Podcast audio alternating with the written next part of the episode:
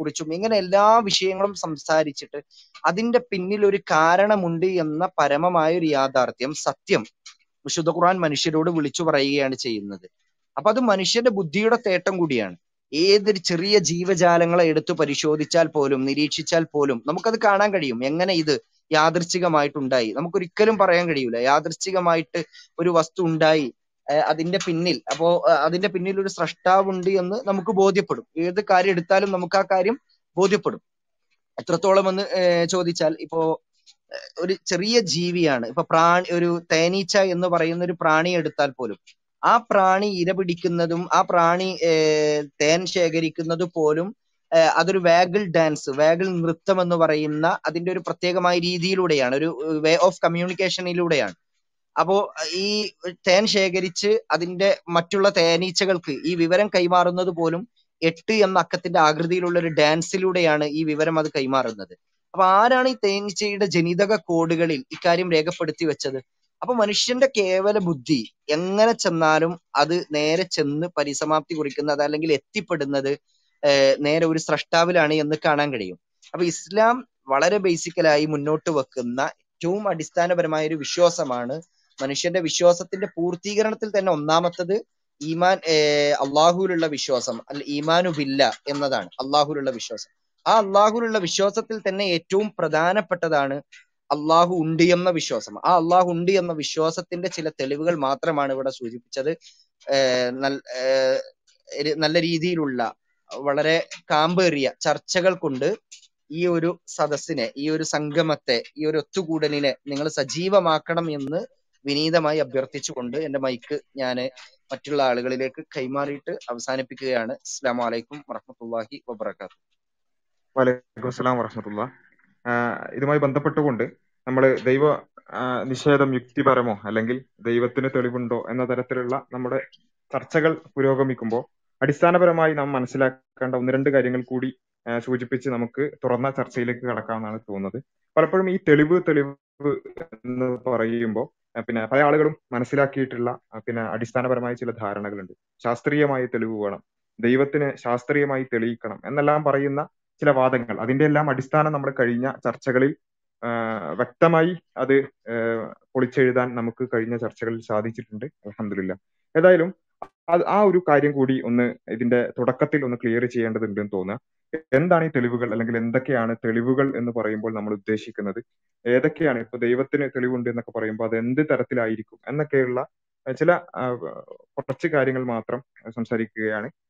അത് ഈ ഒരു ചർച്ചയുടെ ആദ്യത്തിൽ നമ്മൾക്ക് ആവശ്യമാണെന്ന് തോന്നുകയാണ്. അപ്പൊ അത് സംസാരിക്കാൻ വേണ്ടി ഡോക്ടർ സയ്യൂബ് വി സിയെ ക്ഷണിക്കുകയാണ്. നമ്മൾ തെളിവുകളെ കുറിച്ച് ലെറ്റ് എവിഡൻസ് ലീഡ് എന്നൊക്കെ പറയുമ്പോൾ നമ്മൾ എന്താണ് എവിഡൻസ് എന്നുള്ള കാര്യത്തെ കുറിച്ച് ആലോചിക്കേണ്ടതുണ്ട്. ഇപ്പോ പലർക്കും അത് യഥാർത്ഥത്തിൽ എന്താണെന്ന് അറിയില്ല എന്നുള്ളതാണ് വസ്തുത. യഥാർത്ഥത്തിൽ നമ്മൾ വിജ്ഞാനം ആർജിക്കുന്നത് അതായത് ജ്ഞാനശാസ്ത്ര പ്രകാരം അല്ലെങ്കിൽ എങ്ങനെയാണ് വിജ്ഞാനം ആർജിക്കുന്നത് എന്നുള്ളതിനെ കുറിച്ച് പഠിക്കുന്ന ഒരു ഫീൽഡാണ് എപ്പിസ്റ്റമോളജി അപ്പൊ അതിന്റെ ആൾ അതിന്റെ പിന്നെ അടിസ്ഥാനത്തിൽ നമുക്ക് മനസ്സിലാകുന്നത് നാല് രീതിയിലാണ് വിജ്ഞാനം ആർജിക്കുന്നത് എന്നാണ് അതായത് ഒന്ന് നമ്മളെ ഇൻഡ്യൂഷൻ അതായത് അവബോധം നമ്മളെ നമ്മൾ സ്വതവേ മനസ്സിലാക്കുന്ന കാര്യങ്ങൾ ജന്മനാ നമുക്ക് അറിയുന്ന ചില കാര്യങ്ങൾ. മറ്റൊന്നുള്ളത് നമ്മൾ അതോറിറ്റി എന്ന് പറയും അതായത് ടെസ്റ്റിമോണിയൽ നോളജ് അല്ലെങ്കിൽ വിശ്വാസം വഴി ആർജിക്കുന്ന അറിവുകൾ.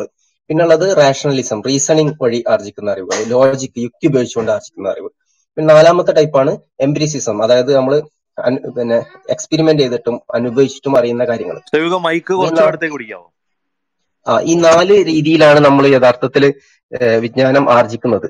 അപ്പോ അപ്പൊ തെളിവുകളെ കുറിച്ച് സംസാരിക്കുമ്പോഴും ഈ നാല് രീതിയിലും നമുക്ക് തെളിവുകളാകാവുന്നതാണ് എന്നുള്ളതാണ് വസ്തുത. അതായത് നമ്മൾ ഇന്ത്യ ആയിരത്തി തൊള്ളായിരത്തി നാൽപ്പത്തി ഏഴിൽ നമ്മൾ സ്വാതന്ത്ര്യം നേടി എന്ന് പറയുമ്പോൾ അതിന്റെ ഒരു തെളിവ് എന്ന് പറഞ്ഞാൽ നമ്മൾ അതോറിറ്റിയാണ് അതായത് ആളുകളെ വിശ്വസിച്ചുകൊണ്ട് നമ്മുടെ ചുറ്റുമുള്ള സമൂഹത്തെ വിശ്വസിച്ചുകൊണ്ടാണ് നമ്മൾ അത് മനസ്സിലാക്കുന്നത്. അതുപോലെ നമ്മൾ എനിക്കൊരു പിന്നെ ഒരു ഇരുന്നൂറ് വർഷം മുമ്പ് എനിക്കൊരു ഗ്രേറ്റ് ഗ്രാൻഡ് ഫാദർ ഉണ്ടായിരുന്നു എന്ന് ഞാൻ മനസ്സിലാക്കുന്നത് അതെന്റെ ലോജിക് ഉപയോഗിച്ചുകൊണ്ടാണ്. അല്ലാതെ എനിക്കത് ടെസ്റ്റ് ചെയ്ത് പ്രൂവ് ചെയ്യാൻ കഴിയില്ല. അതുപോലെ നമ്മൾ ഇപ്പോ പിന്നെ തീയിൽ തൊട്ട് നോക്കിയാൽ പൊള്ളും എന്നുള്ളത് നമ്മൾ നേരിട്ട് അനുഭവിച്ച് മനസ്സിലാക്കുന്ന കാര്യമാണ്. അപ്പോ ഇത്തരത്തിലുള്ള നാല് രീതിയിലും നമുക്ക് എവിഡൻസുകൾ സമർപ്പിക്കാൻ കഴിയും എന്നുള്ളതാണ് വസ്തുത. അപ്പൊ നമ്മൾ പിന്നെ നമ്മുടെ പിന്നെ വിജ്ഞാനത്തിന്റെ ഓരോ ഫീൽഡ് നോക്കിയാൽ ഇതിൽ ഈ നാല് ടൈപ്പ് പിന്നെ വിജ്ഞാന സമ്പാദന രീതി അതിന്റെ ഏതെങ്കിലും രീതിയിലുള്ള കോമ്പിനേഷൻസ് ആണ് നമ്മൾ ഉപയോഗിക്കുന്നത് എന്നുള്ളതാണ്. അതായത് ഹിസ്റ്ററിയിൽ നമ്മൾ പ്രധാനമായിട്ടും അതോറിറ്റിയാണ് ഉപയോഗിക്കുന്നത്. അതായത് വിശ്വാസം വിശ്വാസം തന്നെ. അതായത് പിന്നെ ഹിസ്റ്റോറിയൻസിനെ വിശ്വസിച്ചുകൊണ്ട് പിന്നെ രേഖകളെ വിശ്വസിച്ചുകൊണ്ട് പുസ്തകങ്ങളെ വിശ്വസിച്ചുകൊണ്ട്. അതേസമയം നമ്മൾ അതിൽ പിന്നെ ലോജിക്ക് കൂടി ഉപയോഗിക്കും. അത് ആ വിശ്വാസ്യത ഉറപ്പുവരുത്താൻ വേണ്ടിയിട്ട്. ഒരാൾ പറഞ്ഞു എന്നുകൊണ്ട് മാത്രം ആവില്ല. പക്ഷെ പറഞ്ഞത് പിന്നെ വിലയിരുത്താൻ നമ്മൾ ലോജിക് ഉപയോഗിക്കും. സയൻസിൽ നമ്മൾ ലോജിക്കും എംപിരിസിസവും അതായത് എക്സ്പീരിയ എംപിരിക്കൽ എവിഡൻസും റീസണിങ്ങും ഇത് രണ്ടും ഉപയോഗിച്ചുകൊണ്ടാണ് നമ്മൾ സയൻസിൽ ചെയ്യുന്നത്. മാത്തമാറ്റിക്സിൽ അതേസമയം നമ്മൾ എംപിരിസിസം മാത്തമാറ്റിക്സിൽ ആവശ്യമില്ല. മാത്തമാറ്റിക്സിൽ നമ്മൾ ഉപയോഗിക്കുന്നത് റീസണിങ്ങും ഇൻഡ്യൂഷനും ആണ്. പിന്നെ പ്രധാനമായിട്ട് ലോജിക്കാണ് മാത്തമാറ്റിക്സിൽ വരുന്നത്. ഇതുപോലെ ഓരോ ഫീൽഡിലും ഓരോ രീതിയിലുള്ള കോമ്പിനേഷൻസ് ആണ് വരുന്നത്. അപ്പൊ നമ്മൾ പറഞ്ഞു വരുന്നത് എന്താന്ന് വെച്ചാൽ ഓരോ ഫീൽഡിലും നമുക്ക് ആവശ്യമുള്ളത് ഓരോ രീതിയിലുള്ള എവിഡൻസുകൾ ആയിരിക്കും എന്നുള്ളതാണ്. അപ്പൊ ദൈവത്തെ കുറിച്ച് അന്വേഷിക്കുമ്പോൾ നമ്മൾ എന്ത് തരത്തിലുള്ള എവിഡൻസ് ആണ് വേണ്ടത് എന്നാണ് ചോദ്യം. അപ്പൊ ദൈവത്തെ കുറിച്ച് അന്വേഷിക്കുമ്പോൾ ദൈവത്തിന്റെ ഡെഫിനിഷൻ എന്താന്ന് വെച്ചാൽ അത് ഒരു ഒരു ഒരു ഇൻഫിനിറ്റ്ലി പവർഫുൾ ബീയിങ് ആണ്. അത് ലിമിറ്റഡ് അല്ല എന്നുള്ള രീതിയിലാണല്ലോ നമ്മൾ ദൈവത്തെ മനസ്സിലാക്കുന്നത്. അപ്പൊ ദൈവത്തിന് ഉള്ള എവിഡൻസ് നമ്മൾ എംപിരിസിസം പറ്റുമോ എന്ന് ചോദിച്ചാൽ എംപിരിസിസം പറ്റില്ല. കാരണം എംപിരിസിസം എന്ന് പറഞ്ഞാൽ നമ്മൾ നേരിട്ട് എക്സ്പെരിമെന്റ് ചെയ്ത് മനസ്സിലാക്കുക എന്നുള്ളതാണ്. കാരണം അപ്പൊ നമ്മൾ ഈ സയൻസ് ഒക്കെ പ്രധാനമായിട്ട് എംബ്രീസസ് ആണ് ഉപയോഗിക്കുന്നത്. അപ്പൊ നമ്മൾ നേരിട്ട് എക്സ്പെരിമെന്റ് ചെയ്യുക എന്നുള്ളത് ദൈവത്തിന്റെ കൺസെപ്റ്റും ഇതും തമ്മിൽ രണ്ടും മ്യൂച്വലി എക്സ്ക്ലൂസീവ് ആണ് എന്നുള്ളതാണ് വസ്തുത. അതായത് നമ്മൾ പ്രകാശത്തെ അയച്ചുകൊണ്ട് ഒരു സംഗതിയെ കുറിച്ച് പഠിക്കാൻ അതിന്റെ സ്പെക്ട്രോ സ്പെക്ട്രോസ്കോപ്പി മനസ്സിലാക്കുന്ന പോലെ നമുക്ക് ദൈവത്തിലേക്ക് ഒരു ഒരു ഒരു എംപിരിക്കൽ ആയിട്ടുള്ള സാധനം അയച്ചുകൊണ്ട് തിരിച്ചു വരാൻ സാധിക്കില്ല. കാരണം ദൈവം ലിമിറ്റഡ് അല്ല. അല്ലെങ്കിൽ ദൈവം നമ്മൾ അയക്കുന്ന ഈ പ്രകാശത്തിനനുസരിച്ച് പിന്നെ ഒരു രീതിയിൽ മാത്രമേ പ്രതികരിക്കുള്ളൂ എന്നില്ല. കാരണം അതിന് നിയന്ത്രിക്കുന്നവനാണ് എന്നാണല്ലോ കൺസെപ്റ്റ് അതുകൊണ്ട് തന്നെ കൺസെപ്ച്വലി ലോജിക്കലി തന്നെ അവിടെ നമുക്ക് എംബ്രിസസ് ഉപയോഗിക്കാൻ കഴിയില്ല. പിന്നെ ഉള്ളത് റാഷണലിസം ആണ് ഇൻഡ്യൂഷൻ ആണ് അതോറിറ്റി ആണ്.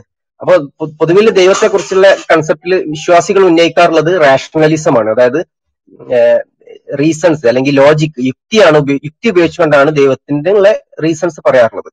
അപ്പൊ എല്ലാ കാര്യത്തിലും ഓരോ ഫീൽഡിലും ഡിഫറെന്റ് ആയിട്ടുള്ള രീതിയിലാണ് അതിന്റെ റീസൺസ് എവിഡൻസ് വരിക എന്നാണ് ഞാൻ പറഞ്ഞു വരുന്നത്. ഇപ്പോ നമ്മൾ ആയിരത്തി തൊള്ളായിരത്തി നാൽപ്പത്തി ഏഴിൽ ഇന്ത്യയ്ക്ക് സ്വാതന്ത്ര്യം കിട്ടി എന്ന് പറയുമ്പോൾ അവിടെ നമ്മൾ നേരത്തെ പറഞ്ഞ പോലെ അതോറിറ്റിയാണ് ഒരു വിശ്വാസം വഴിയുള്ള അറിവാണത്. അത് നമുക്ക് ഒരിക്കലും എംപിരിക് ആയിട്ട് ടെസ്റ്റ് ചെയ്യാൻ കഴിയില്ല. അല്ലെങ്കിൽ നമ്മളിപ്പോ ഈ അടുത്ത കാലത്ത് എല്ലാവരും സയന്റിഫിക് എവിഡൻസിനെ കുറിച്ചാണ് സംസാരിക്കാറുള്ളത്.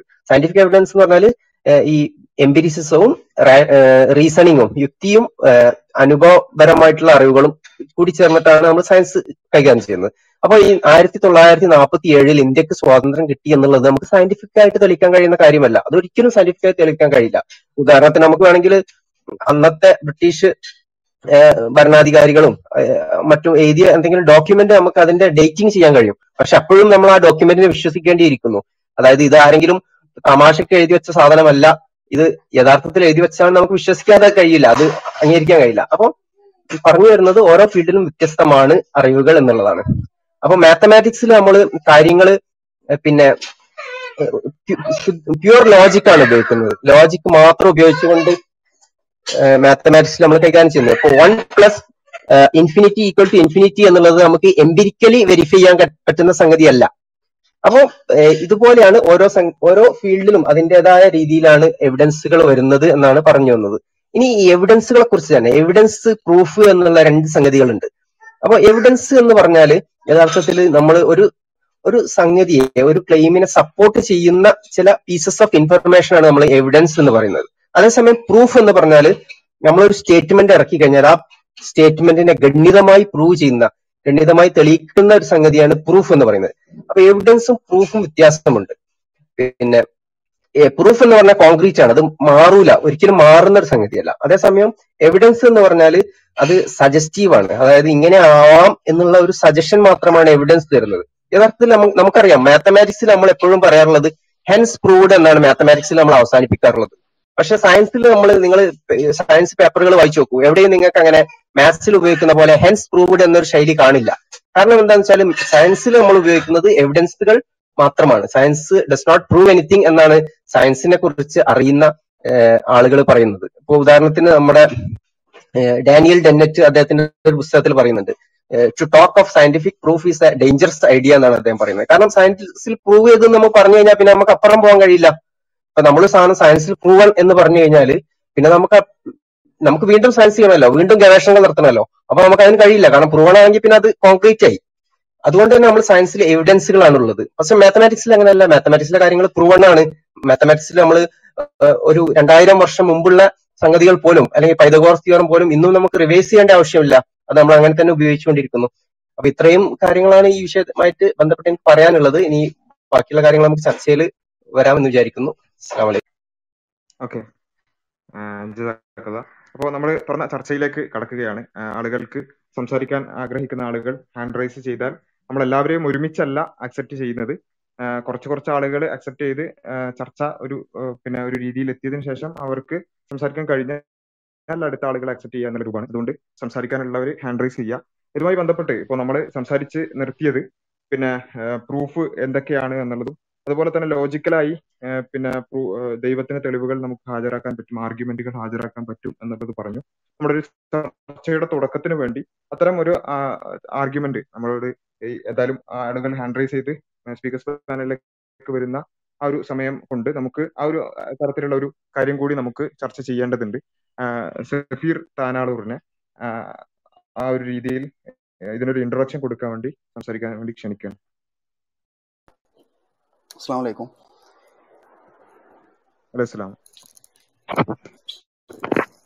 അപ്പോൾ ഇവിടെ സയ്യിബ് സാഹിബ് പറഞ്ഞു ഏത് തരത്തിലുള്ള തെളിവുകളാണ് നമ്മൾ ദേവാസ്തിത്വം ചർച്ച ചെയ്യുമ്പോൾ എടുക്കുക എന്നുള്ളതിനെ കുറിച്ചൊക്കെ ഡോക്ടർ സയ്യിബ് പറഞ്ഞു. ഇത്തരം ദൈവാസിത്വം സമർത്ഥിക്കുന്നതിന് വേണ്ടി ധാരാളം തെളിവുകൾ ഫിലോസഫേഴ്സ് പലതരത്തിലുള്ള ആർഗ്യുമെന്റ്സും മുന്നോട്ട് വെച്ചിട്ടുണ്ട്. Kalam cosmological argument unmoved mover uncaused cause contingency argument ഇങ്ങനെ ഒരുപാട് ആർഗ്യുമെന്റ്സ് മുന്നോട്ട് വെച്ചിട്ടുണ്ട്. അതിലെ കണ്ടിൻജൻസി ആർഗ്യുമെന്റ് ആണ് ചെറുതായിട്ടൊന്ന് വിശദീകരിക്കാൻ തോന്നുന്നു. അത് പല രീതിയിൽ എക്സ്പ്ലെയിൻ ചെയ്യാറുണ്ട്. ഞാൻ ഏറ്റവും സിമ്പിളായിട്ടൊന്ന് വിശദീകരിക്കാൻ ശ്രമിക്കാം. ആദ്യം നമുക്ക് രണ്ട് ടേംസ് ഒന്ന് എക്സ്പ്ലെയിൻ ചെയ്യാം. അതായത് കണ്ടിൻജന്റ് എക്സിസ്റ്റന്റ് അല്ലെങ്കിൽ ഡിപ്പെൻഡന്റ് എന്ന് പറയുന്നത്. അതായത് ഇപ്പോൾ ഇപ്പോൾ നമ്മൾ മുറ്റത്ത് നോക്കണം. അപ്പോൾ ഒരു ബോൾ കിടപ്പുണ്ട്. അപ്പൊ നമുക്ക് ഇങ്ങനെ കുറെ ചോദ്യങ്ങൾ ചോദിക്കാം. എന്തുകൊണ്ടാ ആ ബോൾ അവിടെ? എന്തുകൊണ്ടാ ആ ബോളിന്റെ ഷേപ്പ് ഇങ്ങനെയായി? എന്തുകൊണ്ട് അതിന്റെ കളർ ഇങ്ങനെയായി? അങ്ങനെ കുറെ ചോദ്യങ്ങൾ ചോദിക്കുമ്പോൾ അതിനൊരു ഒരു എക്സ്പ്ലനേഷൻ ഉണ്ടാവും. ചിലപ്പം കുട്ടികൾ ആരെങ്കിലും കൊണ്ടുപോയിട്ട് എറിയായിരിക്കാം ചിലപ്പോൾ അപ്പുറത്തെ വീട്ടിലെ കുട്ടികൾ കളിച്ചപ്പോൾ ഇവിടെ വന്ന് വീണതായിരിക്കാം.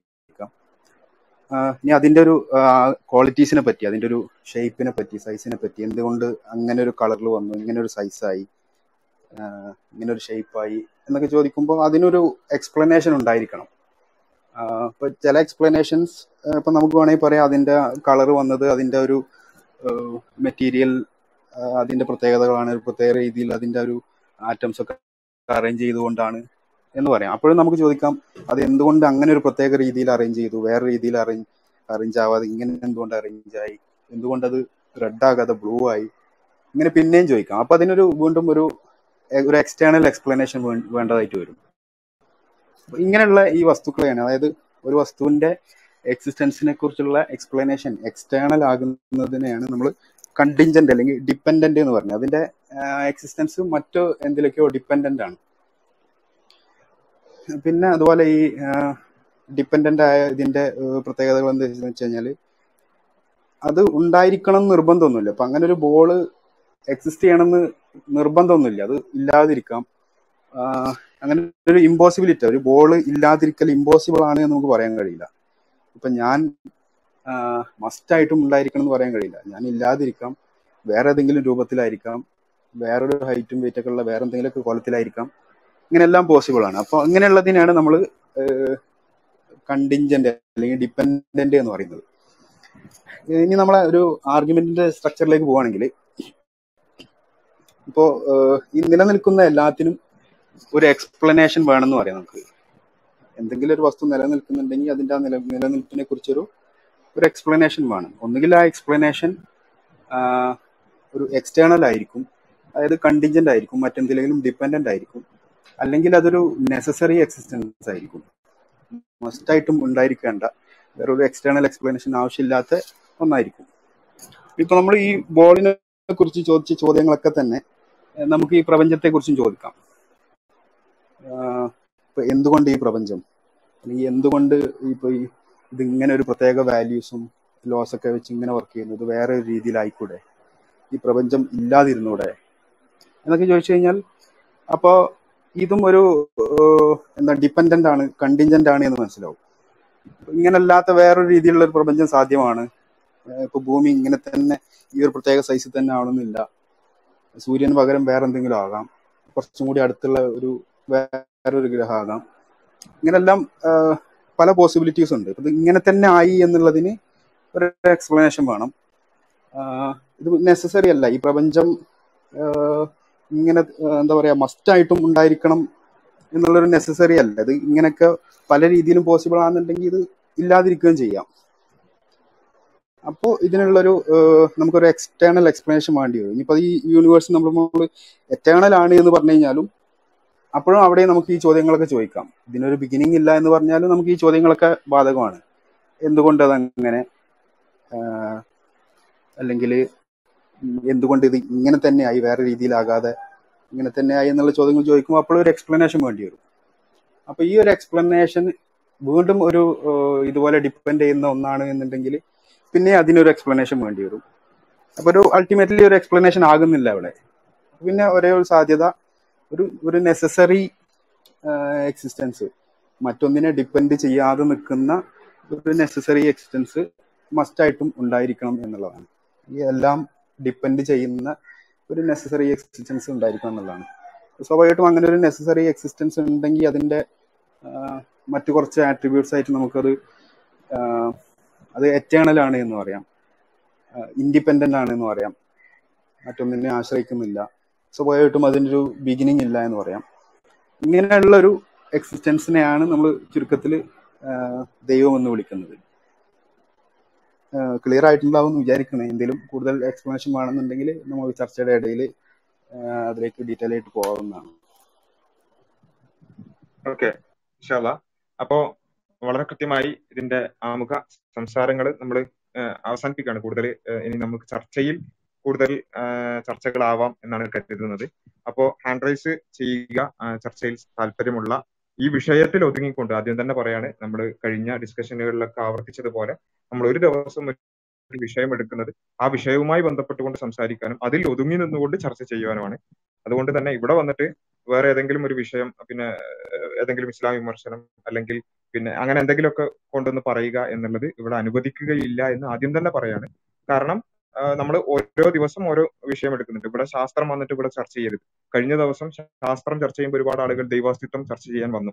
അവിടെ നമ്മൾ അപ്പോൾ പറഞ്ഞത് ഇവിടെ ഇപ്പോൾ ദൈവാസ്തിത്വം അല്ല ചർച്ച ചെയ്യാൻ പോകുന്നത്. ഇവിടെ ശാസ്ത്രത്തെ കുറിച്ചാണ് നാസ്തികരുടെ ശാസ്ത്രാവബോധമാണ് ചർച്ച ചെയ്യുന്നത് എന്ന് പറഞ്ഞ് ഇനിയും മറ്റൊരു ദിവസം ദൈവാസ്തിത്വം ചർച്ച ചെയ്യുമ്പോൾ വരൂ എന്ന് പറഞ്ഞിരുന്നു. അതേപോലെ തന്നെയാണ് ഇവിടെ നമ്മൾ സ്വതന്ത്ര ചിന്തയുടെ ധാർമ്മികതയോ ഇസ്ലാമിന്റെ ധാർമ്മികതയോ അല്ലെങ്കിൽ ശാസ്ത്രവുമായുള്ള ബന്ധമോ സയന്റിഫിക് ടെമ്പറോ ഒന്നുമല്ല. ഇന്ന് നമ്മൾ ചർച്ച ചെയ്യാൻ ഉദ്ദേശിക്കുന്നത് ദൈവാസ്തിത്വമാണ്. ദൈവനിഷേധത്തിന് ഏതെങ്കിലും തരത്തിൽ യുക്തി ഉണ്ടോ എന്നുള്ളതാണ്. ഇവിടെ ദൈവം ഉണ്ട് എന്നുള്ളതിന് കൃത്യമായ യുക്തി ഉണ്ട് എന്നുള്ളത് നമ്മൾ വളരെ കൃത്യമായി നമ്മളിവിടെ സമർത്ഥിച്ചു കഴിഞ്ഞു. ഇനി അതിനെ ചലഞ്ച് ചെയ്യാനുള്ള ആളുകൾക്ക് ഹാൻഡ് റൈസ് ചെയ്തുകൊണ്ട് മൈക്കിലേക്ക് വരാം. മൈക്കിലേക്ക് വന്നിട്ടുള്ള അനീഷ് സംസാരിച്ചോളൂ. ആദ്യം തന്നെ എന്നെ വിളിച്ചതിൽ ഭയങ്കര സന്തോഷം. കേൾക്കുന്നുണ്ടല്ലോ അല്ലേ? കേൾക്കാം ഞാൻ എന്താ പറയാ ഒരു കഴിഞ്ഞ ദിവസം പറഞ്ഞ എന്നെ നിങ്ങൾ ഇടയ്ക്ക് വെച്ച് എന്തായാലും അബദ്ധം പറ്റിയതായിരിക്കും. എന്നെ ഞാൻ ഓഡിയൻസിലായി പോയി. പറഞ്ഞതിന്റെ ഇടയ്ക്ക് പറഞ്ഞു തീർന്നു എന്ന് തീർന്നു വരുമായിരുന്നു എന്തായാലും അതുമായിട്ട് ബന്ധപ്പെട്ട് തന്നെ. എല്ലാം ചേർന്ന് തന്നെ. അപ്പം ഞാൻ മിനിയാന്ന് ഇങ്ങനെ ഇരിക്കുമ്പോൾ ഒരു ശക്തി ഒരു രൂപം എന്റെ അടുത്ത് വന്നു. അപ്പം ആൾ എന്റെ എന്നോട് പറഞ്ഞു എന്റെ ഒപ്പം വരാൻ പറഞ്ഞു. ഞാൻ പോയി അയാളുടെ കൂടെ പോയി. അങ്ങനെ പോയി അമേരിക്കയിലൊക്കെ പോയി. അപ്പം ആരാന്ന് ചോദിച്ചു ഞാൻ നിങ്ങളോട്? അയാളോട് ചോദിച്ചു. അപ്പൊ അയാൾ പറഞ്ഞു ഞാൻ ഡിങ്കരാണ്. ഈ ലോകം മുഴുവൻ സൃഷ്ടിച്ച ആളാണ്. ശക്തനാണ്. സർവത്തിനെ പരിപാലിക്കുന്ന ആളാണ്. അപ്പൊ ഞാൻ തെളിവ് ചോദിച്ചു. തെളിവിനായിട്ട് ആൾ കുറെ ശക്തിയൊക്കെ ചന്ദ്രനെയൊക്കെ അങ്ങോട്ടും ഇങ്ങോട്ടും ഒക്കെ മാറ്റി കാണിച്ചു. കഴിഞ്ഞ് ഞങ്ങൾ തിരിച്ചു. എന്നെ തിരിച്ചു വീട്ടിൽ കൊണ്ടുവന്നാക്കി. ആൾ പോയി. ഇനി വരാന്ന് പറഞ്ഞു കാണാന്ന് പറഞ്ഞു പോയി. അപ്പൊ ഞാനത് ഇന്നലെ ആൾക്കാരോട് എന്റെ കൂട്ടുകാരോടുള്ള ആൾക്കാരോടൊക്കെ പറഞ്ഞു. ഇങ്ങനെ ഒരു സംഭവം ഉണ്ട് അപ്പം ഡിങ്കൻ വന്നായിരുന്നു ഞങ്ങൾ കുറെ സംസാരിച്ചു. എല്ലാവരും ഡിങ്കന്റെ അനുയായികളാകണമെന്ന് പറഞ്ഞിരിക്കുന്നത് അപ്പം അല്ലാത്തവരെ ഡിങ്കന്റെ എതിരാളികളായിട്ട് കണക്കാക്കിയിട്ട് അവരെ കരി പങ്കിലക്കാട്ടിൽ നിന്ന് പുറ പുറത്താക്കും. ഇങ്ങനെയൊക്കെയാ പറഞ്ഞേക്കുന്നത് എന്നൊക്കെ ഞാൻ പറഞ്ഞു കഴിഞ്ഞപ്പോൾ അവർ പറഞ്ഞത് എനിക്ക് വട്ടാന്നാണ് പറഞ്ഞത്. അത് അത് എനിക്കറിയാം ആൾ ഡിങ്ങൻ ദൈവമാണ് എല്ലാ കാര്യങ്ങളും ദൈവം തന്നെയാണ്. പക്ഷെ ആൾക്ക് മറ്റുള്ളവർ പറയുന്നത് എനിക്ക് വട്ടാന്ന് ഇങ്ങനെ അല്ലാതെ ഒരാളുടെ സങ്കല്പത്തിൽ കൂടെ അല്ലാതെ ഏതെങ്കിലും ഒരു ദൈവം ഭൂമിയിലേക്ക് വന്നിട്ടുണ്ട്. ആൾക്കാർ ഞാൻ ആൾക്കാരുടെ സൈഡിൽ തന്നെ എനിക്ക് വട്ടാന്ന് പറഞ്ഞ ആൾക്കാരുടെ സൈഡിലാണ് ഞാൻ നിൽക്കുന്നത്. പക്ഷെ ഇങ്ങനെ അല്ലാണ്ട് ഒരു ദൈവം ഭൂമിയിലേക്ക് വന്നിട്ടുണ്ടോ എന്നാണ് അറിയേണ്ടത്. Okay okay. അപ്പോ ഇതിൽ ഇവിടെ ഷാഹുലോ സഫീർക്കോ അല്ലെങ്കിൽ സാരിഫ്ക്കാരെ മൈക്ക് എടുക്കുമായിരിക്കും അതിനു മുമ്പ് ഞാൻ ജസ്റ്റ് പറയുന്നത് ഇങ്ങനെയുള്ള മറുവാദങ്ങൾ പറയുന്ന ആളുകളുടെ മുമ്പിലാണല്ലോ നമ്മളിങ്ങനെ കണ്ടിൻജൻസിയും പിന്നെ ഫിലോസഫിക്കൽ ആർഗ്യുമെന്റ് ഒക്കെ പറഞ്ഞത് എന്നുള്ള നമുക്ക് എന്തിന്റെ കേടായിരുന്നു എന്നുള്ള ഒരു ചോദ്യം നമ്മൾ സ്പീക്കേഴ്സ് പാനലിലുള്ളവരോട് സ്വയം ഒന്ന് ചോദിച്ചുകൊണ്ട് പിന്നെ ഓക്കെ അനീഷ് മൈക്ക് എടുക്കല്ലേ താങ്കൾ ചോദിച്ചു അല്ല താങ്കൾ ചോദിച്ചു താങ്കൾക്ക് ഞങ്ങളോടുള്ള വിയോജിപ്പാണ് താങ്കൾ പറഞ്ഞത്. ഞങ്ങൾക്ക് താങ്കളോടുള്ള വിയോജിപ്പാണ്. വളരെ കൃത്യമായ ഒരു പിന്നെ ഒരു ആർഗ്യുമെന്റ് ഇവിടെ പ്രസന്റ് ചെയ്തിട്ട് അതിനൊന്നും തൊടാൻ കഴിയാതെ ഈ രൂപത്തിലുള്ള വളരെ ബാലിശമായിട്ടുള്ള ഒരു മറുവാദമാണ് താങ്കൾ ഉദ്ധരിച്ചത് എന്നിട്ട് ഞങ്ങളുടെ ഒരു വിയോജിപ്പാണ്. അത് പ്രകടിപ്പിച്ചത് മാത്രം. ഓക്കെ ഷാഹുലും മൈക്കെടുത്തു ഓക്കെ വാസിലേക്ക് ഇവിടെ ആരംഭത്തിൽ പറഞ്ഞ വളരെ ശരിയാണ്. അതായത് ഒരു ചർച്ചയിൽ നമ്മൾ ഇവിടെ ആവർത്തിച്ച് ആവർത്തിച്ച് പറയുന്ന ഒരു കാര്യമാണ് പറഞ്ഞ കാര്യമാണ്. ഒരു ചർച്ച തുടങ്ങിയത് ഏത് ലക്ഷ്യത്തിലാണോ ഏത് പേരിലാണോ അതുമായി ബന്ധപ്പെടുത്തി ചർച്ച ചെയ്യുക എന്നുള്ളത് ചർച്ചയുമായി ബന്ധപ്പെട്ട ഒരു പ്രാഥമിക മര്യാദയും മാന്യതയാണ് ഇപ്പൊ ഇവിടെ വാട്ട് ടൈപ്പ് ഓഫ് ഗോഡ് എന്നുള്ള ഒരു വിഷയമാണ് ഇദ്ദേഹം ഇവിടെ ഒരു പിന്നെ ആയിട്ട് ഒരു വിമർശനമായിട്ട് ഇട്ടിട്ടുള്ളത് പക്ഷെ അത് ഇതിന്റെ ഒരു അടുത്ത തലമാണ്. നമ്മൾ ഏതിന് വിശ്വസിക്കണം ഏത് വിശ്വസിക്കണ്ട എന്നുള്ള അടുത്ത തലം മാത്രമാണ്. നമ്മൾ ആദ്യം അങ്ങനെ ഒരു എക്സിസ്റ്റൻസ് ഉണ്ടോ എന്നുള്ള വിഷയമാണ് ഇവിടെ ചർച്ചയ്ക്ക് എടുത്തിരിക്കുന്നത്. അതുകൂടാതെ തന്നെ ഇനി ഇങ്ങനെ പിന്നെ ഒരു ഗോഡ് കൺസെപ്റ്റ് ആയിട്ട് എടുക്കണോ എന്നുള്ളത് ശരിക്കും അത് മാത്രമാണ് നമ്മുടെ ഇവിടെ ഒരു ഫിലോസഫിക്കൽ ഡിസ്കഷനിലോട്ട് വരുന്നത്. അപ്പോൾ ഡിങ്കൻ എന്ന് പറഞ്ഞു കഴിഞ്ഞാൽ ഒന്നാമതായിട്ട് നമ്മൾ ഒരു കാര്യത്തിന് അറിയുന്നത് പിന്നെ അതിൻ അതിൽ അതിനെയും നമ്മളെയും തമ്മിൽ ബന്ധിപ്പിക്കുന്ന എന്തെങ്കിലും ഒരു കൗസ് ഓഫ് റിലേഷൻ ഉണ്ടായിരിക്കുക എന്നുള്ളതാണ്. എപ്പിസ്റ്റമോളജിയിൽ പറയുന്ന ഒരു കാര്യം ഒരു സാധനം നിലനിൽക്കുന്നുണ്ട് എന്ന് നിങ്ങൾ അറിയുന്നുണ്ട് എന്നുണ്ടെങ്കിൽ അത് നിങ്ങൾക്ക് അത് മനസ്സിലാക്കുന്ന അല്ലെങ്കിൽ നിങ്ങൾ അതുമായി ബന്ധപ്പെടുത്തുന്ന എന്തെങ്കിലും തരത്തിലുള്ള ഒരു ബന്ധം ഉണ്ടാവണം. ഇപ്പോ ഉദാഹരണത്തിന് പറയാന്നുണ്ടെങ്കിൽ അരിസ്റ്റോട്ടിൽ എക്സിസ്റ്റ് ചെയ്തിട്ടുണ്ടായിരുന്നു എന്ന് നമ്മൾ പറയുന്നത് അരിസ്റ്റോട്ടിൽ എക്സിസ്റ്റ് ചെയ്തിരുന്നു എന്ന് നമുക്ക് മനസ്സിലാക്കി തരുന്ന പിന്നെ ഒരു തരത്തിലുള്ള എവിഡൻസ് ഉണ്ടായിരുന്നു. അത് ചിലപ്പോൾ അദ്ദേഹം എഴുതിയ കൃതികളായിരിക്കാം അല്ലെങ്കിൽ അദ്ദേഹത്തെ കുറിച്ച് രചിക്കപ്പെട്ട കൃതികളായിരിക്കാം അങ്ങനെ എന്തെങ്കിലുമൊക്കെ ഉണ്ടായിരിക്കും. അതേപോലെ തന്നെ ഇവിടെ ഡിങ്കന്റെ കാര്യത്തിലോട്ട് വന്നു കഴിഞ്ഞാൽ ഡിങ്കനെ നമ്മളിലോട്ട് കണക്ട് ചെയ്യുന്ന ഒരു സാധനമില്ല. അതുപോലെ തന്നെ ഡിങ്കൻ എന്ന് പറയുന്നത് അതിന്റെ ഹിസ്റ്റോറിക്കൽ ബാക്ക്ഗ്രൗണ്ട് തന്നെ ഇല്ലാത്ത സാധനം എന്നുള്ളതാണ്. അതുകൊണ്ട് തന്നെ അതില്ല എന്നുള്ള രീതിയിൽ തന്നെ എടുക്കാൻ കഴിയുള്ളൂ അതുകൂടാതെ തന്നെ ഡിങ്കൻ എന്ന് പറഞ്ഞു കഴിഞ്ഞാൽ അതൊരു ഫിസിക്കൽ ഒബ്ജക്റ്റ് ആണ്. ഒരിക്കലും ഒരു ഫിസിക്കൽ ആയിട്ടുള്ള ഒരു ലിമിറ്റഡ് ആയിട്ടുള്ള ക്വാളിറ്റി കാണിക്കുന്ന ലിമിറ്റഡ് ആയിട്ടുള്ള ഷേപ്പ് ഉള്ള ലിമിറ്റഡ് ആയിട്ടുള്ള സ്വഭാവം കാണിക്കുന്ന ഒരു സാധനത്തിനെ ഗോഡ് കൺസെപ്റ്റ് ആയിട്ട് എടുക്കാൻ കഴിയില്ല. അത് അത് ഈ ചർച്ചയിൽ വരും. കാരണം പിന്നെ ഫിസിക്കൽ ആയിട്ടുള്ള ഒരു സാധനം എന്ന് പറയുമ്പോൾ അതിന് എക്സ്റ്റേണൽ ആയിട്ടുള്ള എക്സ്പ്ലനേഷൻ വേണം. എന്തുകൊണ്ട് അതിന് ഒരു ലിമിറ്റഡ് കളർ ഉണ്ടായി? അല്ലെങ്കിൽ ഒരു ലിമിറ്റഡ് ആയിട്ടുള്ള ആകൃതി ഉണ്ടായി? തുടങ്ങി ഇതൊക്കെ ഇവിടെ വിശദീകരിച്ചാണ് അപ്പൊ ഡിങ്കൻ എന്ന് പറയുന്നത് ഒരിക്കലും ഒരു ഗോഡ് കൺസെപ്റ്റ് ആയിട്ട് എടുക്കാൻ കഴിയാത്ത ഒരു മണ്ടത്തരമാണ്.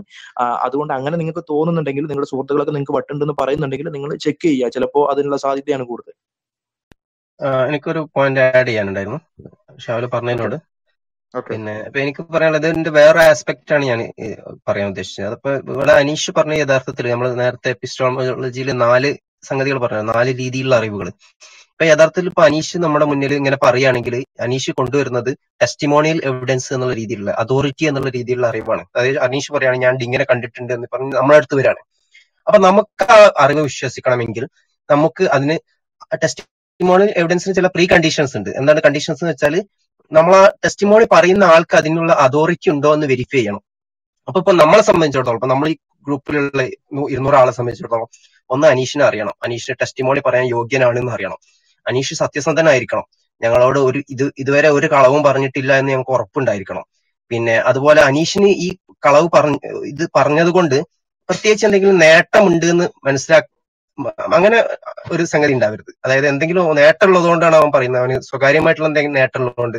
അപ്പൊ അങ്ങനത്തെ ചില കണ്ടീഷൻസ് വെരിഫൈ ചെയ്തിട്ടാണ് നമ്മൾ ടെസ്റ്റിമോണിയ വിലയിരുത്തുന്നത്. ഇപ്പൊ നമ്മൾ ടെസ്റ്റിമോണി ഇപ്പം കോടതിയിലായാലും അങ്ങനെ തന്നെയാണല്ലോ. ഇപ്പൊ ഒരാൾ വിറ്റ്നസ് ഒരു കേസിൽ സാക്ഷി പറയാൻ പോയിട്ട് അപ്പൊ ആ- സാക്ഷി അയാൾ സാക്ഷി എത്രമാത്രം സത്യസന്ധനാണ് എന്ന് കോടതിക്ക് വിലയിരുത്താൻ ചില കണ്ടീഷൻസ് ഉണ്ട്. അപ്പൊ അതുപോലുള്ള ചില കണ്ടീഷൻസ് ഉണ്ട്. അപ്പൊ ഉദാഹരണത്തിന് ഇപ്പൊ അനീഷ് വളരെ സത്യസന്ധനാണ്. ഞങ്ങൾക്കൊക്കെ അറിയാവുന്ന ആളാണ്. ഒരിക്കലും കള്ളം പറയില്ല എന്ന് ഉറപ്പുണ്ടാണെങ്കിൽ ഇവിടെ ആളുകൾ വിശ്വസിക്കും. അപ്പൊ ആ ഒരു സംഗതി കൂടി ഇതിൽ ഇത്തരം ടെസ്റ്റിമോണിയൽ എവിഡൻസിൽ ഉണ്ടാവേണ്ടതുണ്ട് എന്നാണ് പറയാനുള്ളത്. ഇവിടെ ഇപ്പൊ അനീഷിനെ തന്നെ അറിയാം. അനീഷ് പറഞ്ഞത് ഒരു പിന്നെ നമ്മുടെ വാദത്തെ ഖണ്ഡിക്കാനുള്ള ശ്രമം മാത്രമാണ്. അല്ലാതെ യഥാർത്ഥത്തിൽ തന്നെ അനീഷ് അങ്ങനെ കണ്ടതല്ല എന്ന് അനീഷിന് തന്നെ അറിയാമെന്നാണ് എനിക്ക് തോന്നുന്നത്. അപ്പൊ അത്രയും ആഡ് ചെയ്യാനുള്ളൂ. ശരി. അസ്സാം വലൈക്കും എനിക്ക് ഒരു മിനിറ്റ് എനിക്കൊരു പോയിന്റ് പറയാനുണ്ട്. ഇവിടെ അനീഷ് പറഞ്ഞിട്ടുള്ള ഒരു ഡിങ്കൻ എന്ന് പറയുന്ന ഒരു ദേവനും ദേവനും അതുപോലെ പങ്കിലക്കാടൊക്കെ ആയിട്ട് ഒരു കഥ പറഞ്ഞിട്ടുണ്ടായിരുന്നു. ഇവിടെ നമ്മൾ ഈ വിഷയത്തെ എന്തുകൊണ്ടാണ് ദൈവം കുറിച്ച് ഫിലോസഫിക്കൽ ആയിട്ടുള്ള ആർഗ്യുമെന്റ് കൊണ്ടുവന്നിട്ടുണ്ടായിരുന്നു. അതിലൊന്ന് എന്റെ സൗണ്ട് ക്ലിയർ അല്ലേ? ഹലോ ക്ലിയർ ആണ് ഇപ്പൊ ക്ലിയർ ആണ്. ആ ഓക്കെ. അതിലൊന്ന് നെസസറി എക്സിസ്റ്റൻസ് ആണ്. അതായത് നമ്മൾ ഈ ദൈവത്തിന്റെ സങ്കല്പത്തിലേക്ക് പോകുമ്പോൾ അവിടെ നമ്മൾ ഒരൊറ്റ ദൈവത്തിൽ മാത്രമേ നമുക്ക് യുക്തി കൊണ്ട് എത്തിച്ചേരാൻ കഴിയുകയുള്ളൂ എന്നുള്ളതാണ് പ്രധാനപ്പെട്ട പോയിന്റ് അപ്പൊ അതുകൊണ്ട് തന്നെ ഡിങ്കന് ദൈവമാകാൻ കഴിയില്ല. കാരണം ഡിങ്കൻ നേരത്തെ ഷാഹുൽ പറഞ്ഞതുപോലെ കുറച്ച് ഫിസിക്കൽ പ്രോപ്പർട്ടീസ് ലിമിറ്റഡ് ആയിട്ടുള്ള ഒരു ശക്തിയാണ്. അപ്പൊ അതിന് ആവാൻ കഴിയില്ല. അപ്പൊ നമ്മൾ ഇവിടെ ഇപ്പോൾ കോസ്മോളജിക്കൽ ആർഗ്യുമെന്റ് ആണെങ്കിലും അതുപോലെ കണ്ടിൻജൻസി ആർഗ്യുമെന്റ് ആണെങ്കിലും നമുക്ക് അവിടെ നോൺ കണ്ടിൻജന്റ് ആയിട്ടുള്ള അതായത് ഉള്ള ഒരു ശക്തി വേണമെന്നുണ്ടെങ്കിൽ അത് ലിമിറ്റ്ലെസ് ആയിരിക്കണം. അതുപോലെ ഇൻഫിനിറ്റ് ആയിരിക്കണം. ഇൻഫിനിറ്റ് എന്ന് പറഞ്ഞാൽ എല്ലാ ക്വാളിറ്റിയിലും ഇൻഫിനിറ്റ് ആയിട്ടുള്ളതായിരിക്കും അതുപോലെ അത് പ്രൈം മൂവർ ആയിരിക്കണം. അതുപോലെ അത് നെസസറി എക്സിസ്റ്റൻസ് ആയിരിക്കണം. അപ്പോൾ നമ്മൾ എല്ലാ ഫിലോസഫിയിലും അല്ലെങ്കിൽ ഏത് മതത്തിന്റെ അടിസ്ഥാന മൂല്യങ്ങൾ നമ്മൾ തിരഞ്ഞു പോയി കഴിഞ്ഞാലും നമുക്ക് ചില സ്വഭാവ സവിശേഷതകളുള്ള അല്ലെങ്കിൽ ചില സിഫാത്തുകളുള്ള അട്രിബ്യൂട്ട്സ് ഉള്ള ഒരു ദൈവത്തിൽ മാത്രമേ എത്തിച്ചേരാൻ കഴിയുള്ളൂ എന്നുള്ളതാണ്. അത് നമ്മുടെ നമ്മുടെ തലച്ചോറ് പോലും ഡിസൈൻ ചെയ്തിട്ടുള്ളത് വേണമെങ്കിൽ നമുക്ക് അങ്ങനെ പറയാം. അതായത് ഈ ഒരൊറ്റ ദൈവത്തിൽ മാത്രം എത്തിച്ചേരാൻ വേണ്ടിയിട്ടാണെന്ന് നമുക്ക് വേണമെങ്കിൽ പറയാം. കാരണം നമ്മുടെ ലോജിക്ക് അങ്ങനെയാണ് പോകുന്നത്. അതാണ് ഒരു പോയിന്റ് പിന്നെ ഓക്കെ എനിക്ക് ഓർമ്മ ഉണ്ടെന്ന് ഒരു കാര്യം പറയാൻ ഓർമ്മ ഉണ്ടെന്ന് പക്ഷെ ഞാൻ മറന്നു കഴിഞ്ഞത് ഏതായാലും ഇതാണ് എനിക്ക് പറയാനുള്ളത്. പിന്നെ ഞാൻ വിഘ്നുവിനെ പ്രതീക്ഷിച്ചിട്ടുണ്ടായിരുന്നു. പക്ഷെ വിഘ്നു പോയി എന്ന് എനിക്ക് തോന്നുന്നത്. ഞാനൊരു പോയിന്റ് ആഡ് ചെയ്യാം. അനീഷ് ഇവിടെ നമ്മൾ മുന്നോട്ട് വെച്ചത് പ്രവാചകൻ ഇങ്ങനെ ഒരു ദൈവത്തെ കുറിച്ച് പറഞ്ഞു അതുകൊണ്ട് നമ്മൾ ദൈവത്തെ വിശ്വസിക്കുന്നു എന്നുള്ളൊരു ആർഗ്യുമെന്റ് അല്ല നമ്മൾ പറഞ്ഞത്. നമ്മൾ നമ്മുടെ ലോജിക്കലായിട്ട് ഒരു നെസസറി എക്സിസ്റ്റൻസ് ഒരു സുപ്രീം ബീയിങ് ഉണ്ട് എന്നുള്ളത് യുക്തിപരമായിട്ട് നമുക്ക് ബോധ്യപ്പെടുന്ന ഒരു കാര്യമാണ്. അങ്ങനെ ഒരുപാട് ആർഗ്യുമെന്റ്സ് ഫിലോസഫേഴ്സ് മുന്നോട്ട് വെച്ചിട്ടുണ്ട്. അതിലെ ഒരു ആർഗ്യുമെന്റ് ആണ് നമ്മൾ മുന്നോട്ട് വെച്ചത്. അതിന്റെ അടിസ്ഥാനത്തിലാണ് ദൈവം ഉണ്ട് എന്ന് പറയുന്നത്. അല്ലാതെ പ്രവാചകൻ ഇങ്ങനെ പറഞ്ഞു അതുകൊണ്ട് നമ്മൾ ഞങ്ങൾ അതിൽ വിശ്വസിക്കുകയാണ് എന്നുള്ളതല്ല. അത് ടോട്ടലി ഒരു ഡിഫറെന്റ് ജേണി ഒരു ഡിഫറെന്റ് സബ്ജക്റ്റ് ആണ്. ഇപ്പോൾ എന്നൊരു ദൈവമാണ് സൃഷ്ടിച്ചത് എന്നുണ്ടെങ്കിൽ പിന്നെ ഞാൻ ചോദിക്കുകയാണ് അങ്ങനെയാണെങ്കിൽ എന്നെ എന്തിനു സൃഷ്ടിച്ചു? എനിക്ക് ആ സൃഷ്ടാവിനെ അറിയണം. അത് എന്റെ പ്രശ്നമാണ് അത് അത് എന്റെ ഒരു ജേണിയാണ് ഒന്നുകിൽ എനിക്ക് നേരിട്ട് ചോദിക്കാം എന്തിനാണ് സൃഷ്ടിച്ചത്? പ്രത്യേകിച്ച് മറുപടി ഒന്നും കിട്ടാത്തതുകൊണ്ട് പിന്നെ നമുക്ക് അടുത്തൊരു ഓപ്ഷൻ അങ്ങനെ ദൈവം ആരോടെങ്കിലും ഇങ്ങനെ കമ്മ്യൂണിക്കേറ്റ് ചെയ്തിട്ടുണ്ടോ? എന്തെങ്കിലും മെസ്സേജ് കൊടുത്തയച്ചിട്ടുണ്ടോ എന്നുള്ളതാണ്. അപ്പൊ അങ്ങനെയുള്ള രീതിയിൽ നമുക്കിങ്ങനെ മതങ്ങളൊക്കെ പരിശോധിച്ച് നോക്കാം. അങ്ങനെയുള്ള ഒരു പ്രവാചകൻ ഇങ്ങനെ ഒരു ക്ലെയിം ആയിട്ട് വരുന്നു. ദൈവം എന്നിട്ട് കമ്മ്യൂണിക്കേറ്റ് ചെയ്തിട്ടുണ്ട്. ഇങ്ങനെ ഇങ്ങനെയൊക്കെയാണ് പറഞ്ഞത്. അപ്പൊ നമുക്ക് അത് ആ ടെസ്റ്റ് ചെയ്ത് നോക്കാം. പ്രവാചകന്റെ മെസ്സേജും കളവ് പറഞ്ഞതാണോ എന്തിന് കളവ് പറഞ്ഞു അങ്ങനെ എന്തെങ്കിലും പണത്തിനോ അങ്ങനെ എന്തെങ്കിലും ഉദ്ദേശത്തിന് വേണ്ടിയാണോ? അതും ആ പ്രവാചകന്റെ ജീവിതവും വെച്ച് നമുക്ക് കമ്പയർ ചെയ്ത് നോക്കാം. അങ്ങനെ അതിന് വേറെന്തെങ്കിലും കാരണത്തിന് വേണ്ടിയാണോ? അങ്ങനെ അത് ഒരു ഡിഫറെന്റ് സബ്ജക്റ്റ് ആണ്. ഇപ്പൊ നമ്മൾ ദൈവാസ്തിത്വത്തെ കുറിച്ചാണ് ചർച്ച ചെയ്തത്. അപ്പൊ അതിനെക്കുറിച്ച് എന്തെങ്കിലും ഉണ്ടെങ്കിൽ അതിലേക്ക് വരുന്നതായിരിക്കും നല്ലതെന്ന് തോന്നുന്നു. ഞാൻ ജസ്റ്റ് ഒരു കാര്യം ചോദിച്ചോട്ടെ? സഫീറിനോട് എനിക്കൊരു കാര്യം ചോദിക്കാനുണ്ടായിരുന്നു. സയൂബ് എന്ന് പറഞ്ഞൊരു വ്യക്തിയോടും കൂടിയായിരുന്നു. അല്ല അനീഷിന് എന്തെങ്കിലും പറയാനുണ്ടെങ്കിൽ അത് കഴിഞ്ഞിട്ട് നവനീതിനെ സംസാരിക്കാം. പറയാനുണ്ടല്ലോ പറയാനുണ്ട് പറയാനുണ്ട് ഓക്കെ അനീഷ് സംസാരിക്കും. ചോദ്യം ബാലിശമാണ്. ഇപ്പൊ ഓരോരുത്തരുടെ ബുദ്ധിശക്തി അത്രേ ഉള്ളൂ. എന്റെ ബുദ്ധിശക്തിക്ക് അനുസരിച്ചുള്ള ചോദ്യമല്ലേ എനിക്ക് പറയാൻ പറ്റുള്ളൂ. ബാലിശാണേലും എല്ലാവരും അതിന് മറുപടി പറഞ്ഞല്ലോ എന്നുള്ള സന്തോഷം. അപ്പൊ എന്റെ ചോദ്യത്തിന്റെ അവസാനം ഞാൻ ചോദിച്ചത് എന്താന്ന് ഓർക്കുന്നുണ്ടോ? ഇങ്ങനെ അല്ലാതെ നമ്മുടെ ലോകത്തെ നമ്മുടെ ഈ മനുഷ്യരുടെ ഇടയിലേക്ക് വന്നിട്ടുള്ള വേറൊരു ദൈവം ഉണ്ടോന്ന് ഇതേ മോഡലിൽ അല്ലാതെ വേറൊരു ദൈവം ഉണ്ടോന്ന് ഞാൻ അങ്ങനെ ആ ദൈവങ്ങളുടെ അസ്തിത്വത്തെ തന്നെയാണ് ചോദ്യം ചെയ്തത്. നിങ്ങൾക്കത് മനസ്സിലായില്ലെന്ന് തോന്നുന്നു. ഇങ്ങനെ അല്ലാതെ വന്ന ഒരു ദൈവം ഉണ്ടോന്നാണ് ഞാൻ ചോദിച്ചത്. അങ്ങനെ അല്ലാതെ വന്ന ഒരു ദൈവം എന്റെ അനീഷിന് അങ്ങനെ പറയട്ടെ ആവശ്യം നമ്മൾ ഇവിടെ നേരത്തെ വളരെ കൃത്യമായിട്ട് പറഞ്ഞൊരു കാര്യമാണ്. പറയട്ടെ ഞാനൊന്ന് പറഞ്ഞു കഴിഞ്ഞോട്ടെ? Okay okay.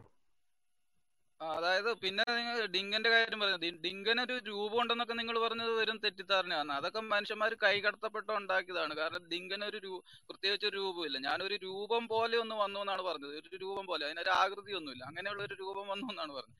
അതിന് നിങ്ങൾ ബാലമംഗളത്തിലെ ഡിങ്കന്റെ രൂപമൊന്നും അതിനില്ല. പിന്നെ അത് എനിക്ക് എന്തെങ്കിലും പ്രയോജനം ഉണ്ടോന്ന് അതായത് ഡിങ്കന്റെ പ്രവാചകൻ ഞാനാകുന്നത് കൊണ്ട് എനിക്ക് എന്തെങ്കിലും പ്രയോജനം ഉണ്ടോ എന്ന് ചോദിച്ചു കഴിഞ്ഞിട്ടുണ്ടെങ്കിൽ അത് നാളെ അറിയേണ്ട കാര്യമാണ്. ഇതിനു മുമ്പ് വന്നിട്ടുള്ള പ്രവാച ദൈവങ്ങളുടെ പ്രവാചകന്മാർക്ക് എന്തെങ്കിലും പ്രയോജനം ഉണ്ടായോ എന്ന് നമുക്ക് ആലോ ചിന്തിച്ചു നോക്കാവുന്നതാണ്. അപ്പം പ്രയോജനം ഉണ്ടായിട്ടുണ്ടെങ്കിൽ അവർക്ക് പ്രയോജനപ്പെടാൻ വേണ്ടിയാണ് അവർ പ്രവാചകനായെന്ന് പറയേണ്ടി വരും. എനിക്ക് പ്രയോജനം ഉണ്ടായിട്ടുണ്ടെങ്കിൽ എനിക്കൊരു പ്രയോജനം ഉണ്ടാകാൻ വേണ്ടി ഞാൻ ഡിങ്കനെ ഉപയോഗിച്ചു എന്ന് ഞാൻ സമ്മതിക്കും. അത് നാളെയല്ലേ അറിയേണ്ടത്? അപ്പം ഈ ഒരു രണ്ടു മൂന്ന് കാര്യം കൂടെ ഞാൻ ആഡ് ചെയ്യുന്നു. ഇനി പറഞ്ഞോളൂ. ഓക്കെ ഒരു മിനിറ്റ്. സുഹൃത്ത് അനീഷേ ഇവിടെ നേരത്തെ ഞാൻ വിശദീകരിച്ചതിന്റെ തുടർച്ചയായിട്ടാണ് ഈ പറയുന്നത്. നിങ്ങളുടെ ഈ തെറ്റിദ്ധാരണ എവിടെയെന്ന് വെച്ചാൽ നിങ്ങൾ മനുഷ്യരൂപമുള്ള അല്ലെങ്കിൽ ഏതാണ് മനുഷ്യനെ സങ്കല്പിക്കാൻ കഴിയുന്ന ഒരു ദൈവത്തെയാണ് നിങ്ങളിവിടെ കൊണ്ടുവന്നിട്ടുള്ളത്. അപ്പൊ അത് നോൺ എസെൻഷ്യൽ ആണ് അല്ലെങ്കിൽ നോൺ നെസസറി ആണ് അല്ലെങ്കിൽ നോൺ കണ്ടിൻജന്റ് ആണെന്ന് വേണമെങ്കിൽ നമുക്ക് പറയാം. അപ്പൊ ആ ഒരു നിർവചനം നിങ്ങൾക്ക് ഇതുവരെ മനസ്സിലായിട്ടില്ല എന്നാണ് എനിക്ക് മനസ്സിലാവുന്നത്. അപ്പൊ അതുകൊണ്ട് അത് നിങ്ങൾക്ക് വിശദീകരിച്ച് തരാൻ ഇവിടെ സമയം അനുവദിക്കുകയാണെങ്കിൽ ഇൻഷാല്ല ഞാൻ വിശദീകരിച്ച് തരാം. അപ്പോ ഇവിടെ നിങ്ങൾ പറഞ്ഞത് ഇതുപോലുള്ള ദൈവത്തെയാണ് കൊണ്ടുവന്നിട്ടുള്ളത് എന്നാണ്. പക്ഷെ നമ്മൾ ഈ മനുഷ്യ അല്ലെങ്കിൽ ആന്ത്രോഫോമോർഫിക്കൽ ആയിട്ടുള്ള ഏതെങ്കിലും ഒരു ദൈവത്തെയാണ് നമ്മൾ ഇഷ്ടം പോലെ ഇവിടെ പ്രത്യേകിച്ച് നമ്മൾ ഇന്ത്യയിൽ കാണുന്ന ദൈവങ്ങളൊക്കെ അങ്ങനെയാണത്.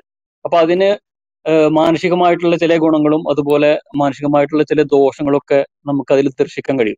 എന്നാൽ ഇവിടെ ഒരു ദൈവമായിരിക്കുക എന്നുള്ളത് നമ്മുടെ എല്ലാ പ്ര- പ്രാപഞ്ചിക നിയമങ്ങൾക്കും പുറത്തായിരിക്കണം. കാരണം ഈ പ്രപഞ്ചം തന്നെ സൃഷ്ടി സൃഷ്ടി സൃഷ്ടിച്ച ഒരു ദൈവത്തിലാണ് നമ്മൾ ദൈവമായിട്ട് നമ്മൾ ആദരിക്കുന്നതും ബഹുമാനിക്കുന്നതും അംഗീകരിക്കുന്നതും. അല്ലാത്ത ഒന്നിനും ദൈവമായിരിക്കാനുള്ള ഒരു അവകാശമില്ല എന്നുള്ളതാണ് ഇവിടെ പ്രശ്നം വരുന്നത്.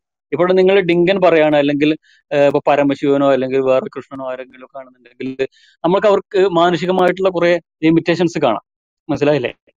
നേരെ മറിച്ച് നമ്മൾ ഈ സൃഷ്ടാവ് എങ്ങനെ ആയിരിക്കണം അതായത് ടൈമും സ്പേസും ഇല്ലാതെ എന്നൊരു സമയത്ത് അല്ലെങ്കിൽ സമയം എന്നുള്ളത് ഒരു പ്രത്യേകിച്ച് യാതൊരു അർത്ഥവും ഇല്ലാത്ത ഒരു ഒരു സംഗതിയിൽ. അല്ലെങ്കിൽ പൂർണമായിട്ടുള്ള നത്തിങ്നെസ്സിൽ ഒരു എക്സിസ്റ്റൻസ് എങ്ങനെ സാധ്യമാവും എന്നുള്ളതിനെ കുറിച്ചുള്ള ചിന്തയിലാണ് നമ്മൾ ദൈവത്തെ കണ്ടെത്തേണ്ടത്. ഈ ദൈവം എന്ന് പറഞ്ഞാൽ ഈ പ്രപഞ്ചം ഉണ്ടായതിനു ശേഷം ഉണ്ടായി വന്നിട്ടുള്ള ഒരു സംഗതി സംഗതിയല്ല. നമ്മൾ ഈ ഡിനോസറിനെ ഒക്കെ പോലെ അല്ലെങ്കിൽ മാമത്ത് എന്നൊക്കെ പറഞ്ഞിട്ട് സംഗതി ഉണ്ടല്ലോ അങ്ങനെ കുറച്ച് വലിയ ഷേപ്പായിട്ട് എന്തൊക്കെ പനയൊക്കെ പിടിച്ച് വലിച്ച് ബ്രഷ് ഉപയോ ബ്രഷ് ആയിട്ട് ഉപയോഗിക്കുന്ന ആളുകളെ കുറിച്ചല്ല നമ്മൾ പറയുന്നത്. അതായത് ഈ പ്രപഞ്ചാതീതമായിട്ടുള്ള ഒരു എക്സിസ്റ്റൻസ് സാധ്യമായിരിക്കണം. അതുപോലെ അതിന് അത്രയ്ക്കും വളരെ സങ്കീർണമായിട്ടുള്ള ഈ ലോകക്രമം ഈ ലോകത്തിലെ ഫിസിക്കൽ നിയമങ്ങൾ അല്ലെങ്കിൽ ഈ ലോകത്ത് നമ്മുടെ ഈ തലച്ചോറിന്റെ ഡിസൈൻ ചെയ്ത രീതി അല്ലെങ്കിൽ നമുക്ക് അബ്സ്ട്രാക്റ്റ് ആയ ആശയങ്ങൾ ഇതുപോലെ നിങ്ങൾക്ക് ചോദിക്കാനും അതിന് ഞങ്ങൾക്ക് ഉത്തരം പറയാനും സാധ്യമാക്കുന്ന ഒരു സൃഷ്ടി. അപ്പൊ അത്ര ലിമിറ്റ്ലെസ് ആയിരിക്കണം അത്. മനസ്സിലായില്ലേ?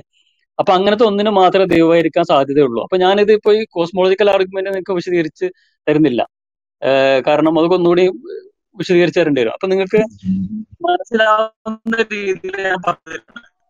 നമ്മുടെ ഈ ചെറിയ ബുദ്ധിക്ക് മനസ്സിലാവുന്ന രീതിയിൽ അല്ലെങ്കിൽ കൂടുതൽ ആളുകൾക്ക് പബ്ലിക്കായ ആളുകൾക്ക് മനസ്സിലാവുന്ന രീതിയിൽ ഒന്ന് പറഞ്ഞു തരാൻ ശ്രമിച്ചതാണ് ഓക്കെ ഷാഹുൽ ബ്ലിങ്ക് ഷാഹുൽ ആ, അപ്പൊ അനീഷ് ഇവിടെ ആദ്യം മനസ്സിലാക്കേണ്ട ഒരു കാര്യം അവിടെ എന്താണ് ദൈവം എങ്ങനെ രൂപത്തിലുള്ളതായിരിക്കണം ദൈവം എന്നുള്ളതല്ല നമ്മളിവിടെ ചർച്ച ചെയ്യുന്നത്. മറിച്ച് അങ്ങനെ ഒരു ഗോഡ് എക്സിസ്റ്റ് ചെയ്യാനുള്ള സാധ്യത ഫിലോസഫിക്കലായിട്ടോ സയന്റിഫിക്കലായിട്ടോ ഉണ്ടോ എന്നുള്ള ഒരു ചർച്ചയാണ് നമ്മളിവിടെ സംഘടിപ്പിച്ചിട്ടുള്ളത്. അപ്പോൾ അതിൽ നിന്ന് വ്യത്യസ്തമായിട്ട് ഒരു ബന്ധമില്ലാത്ത ടൈപ്പ് ചോദ്യങ്ങളായിട്ട് വന്നു കഴിഞ്ഞാൽ ഇവിടെ ചർച്ചയുടെ തന്നെ നമ്മുടെ സമയം വേസ്റ്റ് ചെയ്യലാണ്. പൊതുവിലുള്ള ആളുകളുടെ എല്ലാം ചർച്ച സമയം വേസ്റ്റ് ചെയ്യലാവും അതപ്പോ ഈ ഒരു വിഷയം നമ്മൾ അടുത്തായിട്ട് ചർച്ച ചെയ്യുന്നതായിരിക്കാം. എങ്കിൽ മാത്രമല്ല നമുക്കും വിശദമായിട്ട് സംസാരിക്കാനുള്ള ഒരു സമയം പോലും ഉണ്ടാവില്ല. കാരണം നമ്മൾ ഒരു വിഷയം ഉദ്ദേശിച്ചു കഴിഞ്ഞാൽ അതുമായി ബന്ധമില്ലാത്ത വിഷയത്തിൽ സംസാരിച്ചുകൊണ്ടിരുന്നു എന്ന് പറഞ്ഞു കഴിഞ്ഞാൽ ആളുകളെ പോലും പുറപ്പെടുക്കുന്ന അവസ്ഥ അതുകൊണ്ടാണ് അത് എടുത്തിടാത്തത്.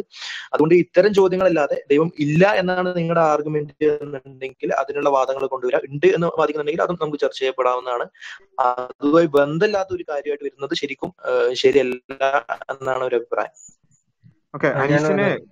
ഞാൻ ആഡ് ചെയ്തോട്ടെ ഒരു കാര്യം. ഷാഹുൽ പറഞ്ഞതിനോട് ചെറിയൊരു വിയോജിപ്പുണ്ട്. എനിക്ക് എനിക്ക് മനസ്സിലായത് യഥാർത്ഥത്തിൽ അനീഷ് ഇവിടെ ബന്ധമില്ലാതെ വന്നതല്ല എന്നാണ് അതായത് നമ്മളിപ്പോ ഒരു ഒരു ലോജിക്കൽ ആർഗ്യുമെന്റ് ലോജിക്കൽ എവിഡൻസ് നമ്മൾ കൊടുത്തത് ഈ ഒരു ഈ പ്രപഞ്ചത്തിന് പിന്നിൽ ഒരു ശക്തിയുണ്ട് ഒരു സൃഷ്ടാവ് ഉണ്ട് എന്നതിനുള്ള ഒരു ഒരു കാരണമുണ്ട് എന്നുള്ളതിന് ഒരു എവിഡൻസ് കൊടുത്തു. അപ്പൊ ആ എവിഡൻസ് കിട്ടിയ ശേഷം അദ്ദേഹം ഒരു ഡിങ്കൻ എന്ന് പറഞ്ഞുകൊണ്ട് വരികയാണ്. അപ്പൊ ഞാൻ മനസ്സിലാക്കുന്നത് ആ എവിഡൻസ് അദ്ദേഹത്തിന് ബോധ്യപ്പെട്ടു. ഈ പ്രപഞ്ചത്തിന് പിന്നിൽ ഒരു ശക്തി ഉണ്ട് എന്ന് മനസ്സിലായി.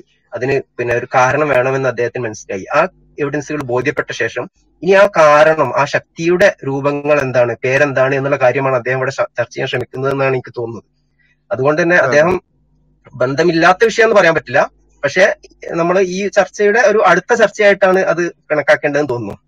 അതെ അതെ. അതിന്റെ നെക്സ്റ്റ് സ്റ്റെപ്പിൽ മാത്രം വരുന്ന ഒരു ചർച്ചയാണത്. അത് നമ്മൾ ഈ ഒരു ഈ ഒരു ഭാഗത്ത് അത് കൊണ്ടുവന്നു എന്ന് പറഞ്ഞു കഴിഞ്ഞാൽ നമ്മൾ ഉദ്ദേശിച്ച കാര്യം കാര്യമായിട്ട് ആളുകളിലോട്ട് എത്തിക്കില്ല. അത് കൃത്യമായിട്ട് ചർച്ച ചെയ്യപ്പെടൂല. അതല്ലാത്തൊരു സ്റ്റേജിലോട്ട് പോകുന്നത്. ഈ ഈ ഒരു ചർച്ച വരുന്ന എല്ലായിടത്തും സംഭവിക്കുന്ന ഒരു പ്രധാന പ്രശ്നം അതാണ്. അതായത് ഇങ്ങനെയുള്ള ഒരു പിന്നെ അതായത് ദൈവം ഉണ്ടെങ്കിൽ തന്നെ ഏത് ദൈവം എങ്ങനത്തെ ദൈവം അത് എങ്ങനെ മനസ്സിലാക്കും തുടങ്ങി അതൊക്കെ നെക്സ്റ്റ് സ്റ്റെപ്പാണ് നമ്മളിവിടെ ആദ്യം ഉണ്ട് എന്ന് സമ്മതിച്ച് കഴിഞ്ഞെങ്കിൽ മാത്രം ചർച്ച ചെയ്യപ്പെടുന്ന കാര്യങ്ങളാണ്. പിന്നീട് വരുന്ന കാര്യങ്ങളാണ് അത് അപ്പോ ആദ്യം ആ വിഷയം കൃത്യമായ ആളുകളിലോട്ട് എത്തിക്കഴിഞ്ഞെങ്കിൽ മാത്രമേ പിന്നെ അതിന് പ്രസക്തി ഉള്ളൂ അതുകൊണ്ടാണ് ഞാൻ അങ്ങനെ പറഞ്ഞത്. ഓക്കെ ഷാഹുൽ അതിൽ പ്രശ്നം എന്താ വെച്ചാൽ നമ്മുടെ ഈ ഒരു ചർച്ചയുടെ തുടക്കത്തിൽ തന്നെ നമ്മുടെ പാനലിലേക്ക് കടന്നു വന്ന സ്പീക്കേഴ്സിലേക്ക് കടന്നു വന്ന ഒരാൾക്ക് അത് ബോധ്യപ്പെട്ടു. അദ്ദേഹം പിന്നെ ഈ ഒരു ഒരു ബോധ്യപ്പെട്ട് കഴിഞ്ഞാലുള്ള അടുത്ത ചർച്ചയാണല്ലോ ഇങ്ങനെയുള്ള ദൈവം എന്നുള്ളത്. അതിലേക്ക് അദ്ദേഹം കടക്കുകയാണ് അപ്പൊ അദ്ദേഹത്തോട് പറയാനുള്ളത് അത് നമുക്ക് അടുത്തൊരു ചർച്ചയിൽ ചെയ്യാം.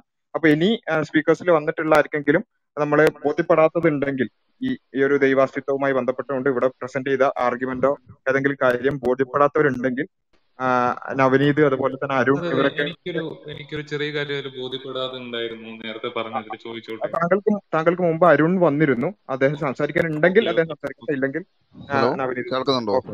ഓക്കെ കേൾക്കുന്നില്ലേ? ആ കേൾക്കാം. ആ അങ്ങനെ എന്റെ ചോദ്യം ഇതാണ്. ഈ ദൈവം പുറത്തിലെ ഒരു പ്രപഞ്ചത്തിലിരുന്ന് നമ്മളെല്ലാം നിയന്ത്രിക്കുന്ന ഒരാൾ. അയാൾക്ക് പ്രാർത്ഥന കൊണ്ട് മാറ്റം വരുത്താൻ നമുക്ക് സാധിക്കുമോ? സാധിക്കുമെങ്കിൽ പിന്നെ അയാളുടെ ചിന്താഗതി ഇപ്പൊ അയാൾ ലോകത്തിന് ഇന്നത് ചെയ്യണോ ഇന്നതല്ലോ ഇന്ന് ഇന്ന് ഇത് ചെയ്താൽ ഇന്നത് കൊടുക്കണം എന്ന് ചിന്തിക്കുമ്പോൾ പ്രാർത്ഥന കൊണ്ട് അതിന് എന്ത് മാറ്റമാണ് നമുക്ക് വരുത്താൻ പറ്റുക? ആ വരുത്തിയ മാറ്റം നമുക്ക് എങ്ങനെ മനസ്സിലാക്കും? പിന്നെ നമ്മൾ ചിന്തിച്ച അത്ര മാറ്റം വരുത്തിയോ? ദൈവത്തിന് അത് നമ്മൾ പ്രാർത്ഥന കൊണ്ട് അവിടെ എത്തിയോ? എന്ന് എങ്ങനെ മനസ്സിലാവും? അരുൺ തിരിച്ചു കഴിഞ്ഞു കേട്ടോ താങ്കൾ ഒരു നാസ്തികനാണോ? നാസ്തികനാണ് നാസ്തികനാണ്. ആ ഓക്കെ. അപ്പോ ആർഗ്യുമെന്റ് മനസ്സിലായ അടുത്ത ഒരാളാണ് താങ്കൾ അപ്പോ ഇതിന് ഗണ്ണിക്കാനുണ്ടെങ്കിൽ അവർ കഴിഞ്ഞിട്ട് നമുക്ക് ഈ ഒരു ചർച്ചയിലേക്ക് പോയാൽ പോരാ. നാസ്തികരായ ആളുകൾക്ക് ആർക്കെങ്കിലും ഈ ആർഗ്യുമെന്റ് ഗണ്ണിക്കാനുണ്ടെങ്കിൽ അത് കഴിഞ്ഞിട്ട് നമുക്ക് എന്തായാലും ദൈവം ഉണ്ടോ എന്നുള്ള ചർച്ചയിൽ എങ്ങനെയുള്ള ദൈവമായിരിക്കണം ആ ദൈവം പ്രാർത്ഥന കേൾക്കോ പോലെയുള്ള ചർച്ചയിലേക്ക് പെട്ടെന്ന് തന്നെ ആൾക്കാർക്ക് കൺവിൻസ് ആയി എന്നുള്ളതിൽ വളരെ സന്തോഷമുണ്ട്. അപ്പോ ഇനി ആർക്കെങ്കിലും ഇത് ക്ലിയർ ചെയ്യാനുണ്ടെങ്കിൽ അവർ സംസാരിച്ചതിന് ശേഷം നമുക്ക് എങ്ങനെയുള്ള ദൈവം അവിടെ ഇവിടെ എങ്ങനെ ഏത് രൂപത്തിൽ നിന്നുള്ള അങ്ങനെയുള്ള ചർച്ചകളൊക്കെ നമുക്ക് അടുത്തയിലേക്ക് പോകാം. അപ്പൊ നവനീതിന് ഈ ആർഗ്യുമെന്റ് കൗണ്ടർ ചെയ്യാനുണ്ടെങ്കിൽ അദ്ദേഹം സംസാരിച്ചോട്ടെ. ഏത് ആർഗ്യുമെന്റിന്റെ കാര്യം പറയുന്നത്? ഇവിടെ പ്രസന്റ് ചെയ്യപ്പെട്ടിരുന്നു ലോജിക്കലായി ദൈവമുണ്ട് ഉണ്ട് എന്നുള്ളത് കണ്ടിജൻസി ആർഗ്യുമെന്റ് ഇവിടെ പ്രസന്റ് ചെയ്തിരുന്നു. ഇവിടെ ഒരു കണ്ടിജൻസി ആർഗ്യുമെന്റ് പ്രസന്റ് ചെയ്തിരുന്നു. നവനീത് കേട്ടിരുന്നോ? ഞാൻ ഇപ്പൊ അത് കഴിഞ്ഞാ വന്ന്. പക്ഷെ കൺജൻസി ആർഗ്യുമെന്റും കലാം കോസ്മോളജിക്കൽ ആർഗ്യുമെന്റും തന്നെയാണോ സംസാരിക്കുന്നത്? അത് അല്ല തന്നെയല്ലേ ഞാൻ കണ്ടിജൻസി ആർഗ്യുമെന്റ് മാത്രമാണ് ഇവിടെ പ്രസന്റ് ചെയ്തിട്ടുള്ളത് എന്റെ ഓർമ്മ ശരിയാണെങ്കിൽ. Okay okay. അല്ല ഞാനത് കലാമല്ല അല്ല ഞാനിവിടെ ചോ- ഞാനിപ്പോ ഇവിടെ സ്പീക്കറായിട്ട് കൈബുക്കിയതിന്റെ കാരണം ഇവിടെ ഒരു ടെസ്റ്റിമോണിയൽ എവിഡൻസിനെ കുറിച്ച് പറഞ്ഞതിൽ എനിക്കൊരു ഡൗട്ട് ഉണ്ടായിരുന്നു. അതുകൊണ്ടാണ് ഞാൻ ആക്ച്വലി വന്നത്. അത് ഞാൻ ചോദിച്ചോട്ടെ അതോ അപ്പോ ഞാൻ എന്തായാലും പറയാം. കുറച്ചു മുന്നേ പറഞ്ഞിരുന്ന ഒരു ടെസ്റ്റിമോണിയൽ എവിഡൻസിന്റെ കാര്യം എനിക്ക് മനസ്സിലായില്ല. കാരണം ഒരു വ്യക്തിയുടെ അയാൾ ഒരാൾ ഒരാൾ പറയുന്നത് സത്യമാണോ അല്ലയോ എന്ന് അറിയാൻ ആ വ്യക്തിയുടെ ഗുണങ്ങൾ മാത്രം ആശ്രയിച്ചിട്ടുള്ള ഒരു സംവിധാനം അത് അതെങ്ങനെയാണ് അത് വർക്ക് ചെയ്യുന്നതെന്ന് എനിക്ക് ആക്ച്വലി അറിയില്ല. കാരണം ഒരു ഒരു വ്യക്തിയുടെ അത് അങ്ങനെ പറയാൻ കഴിയുമോ ചിലപ്പോ ഒരു ഒരു പച്ചക്കള്ളം പറയുന്ന ഒരാൾ പറഞ്ഞ കാര്യം സത്യമാണെങ്കിൽ നമ്മൾ അതും അത് സത്യമല്ലാതാവുന്നില്ല. അതുപോലെ തന്നെ ശരി എല്ലാ കാര്യങ്ങളും സത്യം പറഞ്ഞു എന്നുകൊണ്ട് മാത്രം ഒരു അയാൾ പറയുന്ന സത്യമാണെന്ന് വിശ്വസിക്കാനും നിർബന്ധമില്ലല്ലോ. അങ്ങനെയല്ലല്ലോ ശാസ്ത്രം വർക്ക് ചെയ്യുന്നത്. അപ്പൊ അത് അതിന്റെ ബേസിൽ ഒരു കാര്യം വിശ്വസിക്കുന്നതിന്റെ യുക്തി എനിക്ക് മനസ്സിലാവുന്നില്ല. താങ്കൾ ചോദിച്ചത് ശാസ്ത്രം വർക്ക് ചെയ്യുന്നതാണ്. ശാസ്ത്രം വർക്ക് ചെയ്യുന്ന കാര്യമല്ല നമ്മൾ പറഞ്ഞത്. ശാസ്ത്രം എന്ന് പറയുന്നത് ശാസ്ത്രം വർക്ക് ചെയ്യുന്നത് എംപിരിക്കലും അത് ഞാൻ എന്റെ തുടക്കത്തിൽ നിങ്ങൾ വന്നിട്ടുണ്ടാവില്ല. ശാസ്ത്രം വർക്ക് ചെയ്യുന്നത് എംപിരിക്കൽ എവിഡൻസും പിന്നെ അതുപോലെ ലോജിക് റീസണിങ് ഈ രണ്ട് ഇതാണ് ശാസ്ത്രത്തിൽ പ്രധാനമായിട്ടുള്ളതെന്ന് ഞാൻ പറഞ്ഞിരുന്നു.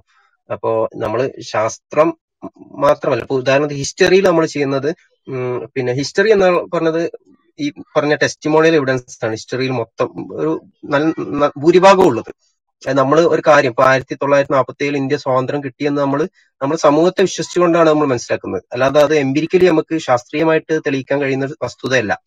അപ്പൊ അതുപോലെയുള്ള കാര്യങ്ങളാണ് ഉദ്ദേശിച്ചത്. അത് പിന്നെ ഞാൻ പറഞ്ഞത് ഞാൻ ചില അതായത് ഒരു വ്യക്തിയെ ജഡ്ജ് ചെയ്യാൻ പറ്റിയ ചില കാര്യങ്ങൾ പറഞ്ഞു എന്നേ ഉള്ളൂ. അത് മാത്രം വെച്ചിട്ടാണ് ജഡ്ജ് ചെയ്യേണ്ടത് എന്നും ഞാൻ ഉദ്ദേശിച്ചിട്ടില്ല. നമുക്ക് തീർച്ചയായിട്ടും ലോജിക്ക് ഉപയോഗിക്കേണ്ടി വരും. അയാൾ പറയുന്നതിൽ എന്തെങ്കിലും ഒരു ലോജിക്കലി സാധ്യതയുള്ള അതായത് ഒരാൾ വന്നിട്ട് ഒരു സത്യസന്ധന തന്നെ ആയിക്കോട്ടെ എന്ന് വിചാരിക്കുക. സത്യസന്ധനായ ഒരാൾ വന്നിട്ട് പറയാണ് ഞാൻ പിന്നെ നാല് കോണുകളുള്ള ഒരു ത്രികോണം കണ്ടു എന്ന് പറഞ്ഞാൽ അത് ലോജിക്കലി ഇമ്പോസിബിൾ ആണ്. അപ്പൊ നമുക്കത് തള്ളിക്കളയേണ്ടി വരും. അതുപോലുള്ള ലോജിക്കിനെ കൂടി നമ്മൾ ആശ്രയിക്കേണ്ടി വരും. അപ്പൊ ഞാൻ ചില ചില ഘടകങ്ങൾ പറഞ്ഞു എന്നേ ഉള്ളൂ. ഒരാളെ നമ്മൾ വിശ്വസത്തിൽ എടുക്കേണ്ടതുള്ള പിന്നെ ഒരു മിനിറ്റ് എനിക്ക് കുറച്ച് ചേർക്കാനുണ്ട്. പിന്നെ നമ്മളൊരു വ്യക്തിയുടെ ടെസ്റ്റ് മണി സ്വീകരിക്കുമ്പോൾ നമ്മൾ ആദ്യം ആലോചിക്കേണ്ടത് ഇതിന് അദ്ദേഹത്തിന് ഏതെങ്കിലും വ്യക്തിപരമായിട്ടുള്ള പോലെ നേട്ടവും അദ്ദേഹം കാംഷിക്കുന്നുണ്ടോ എന്നുള്ളതാണ്. ഒന്ന് സമ്പത്തായിരിക്കാം അല്ലെങ്കിൽ സ്ത്രീകളായിരിക്കാം അല്ലെങ്കിൽ പ്രശസ്തി ആയിരിക്കാം ഇതൊക്കെ ആയിരിക്കണം നമ്മുടെ ഒരു മനുഷ്യന്റെ ഏതൊരു മനുഷ്യനെ എടുത്തു നോക്കിക്കഴിഞ്ഞാലും ഇതിൽ മൂന്നിൽ ഏതെങ്കിലും ഒന്ന് അയാളെ സ്വാധീനിച്ചിട്ടുണ്ടാവും. അപ്പൊ ഇതും നമ്മൾ പരിശോധനക്ക് വിധേയമാക്കണം എന്നുള്ളതാണ്. പിന്നെ അയാളുടെ മുൻകാല ചരിത്രം. അയാൾ സത്യസന്ധനായിരുന്നോ? എങ്ങനത്തെ ഉള്ള ഒരാളായിരുന്നു? അദ്ദേഹം വിശ്വാസ വഞ്ചന കാണിച്ചിട്ടുണ്ടോ? എന്നുള്ള കാര്യങ്ങളൊക്കെ നമ്മൾ നോക്കണം. ഇതും കൂടി ഞാൻ കൂട്ടിച്ചേർക്കുന്നു. ഓക്കെ ക്ലിയർ ആണ്. ഓക്കെ. നവനീതിന് ക്ലിയർ ആണ്. അപ്പോ അടുത്ത ആൾ അഖിൽ സംസാരിച്ചോളൂ. ഹലോ. ആർഗ്യുമെന്റ് അഡ്രസ് ചെയ്യാൻ ശ്രമിക്കുക. അഖിലെ ഒരു ഒരു കാര്യം തുടങ്ങുന്നതിന് മുമ്പേ ഇവിടെ പ്രസന്റ് ചെയ്തിട്ടുള്ള ആർഗ്യുമെന്റ് അഡ്രസ് ചെയ്യാൻ ശ്രമിക്കുക കേട്ടോ.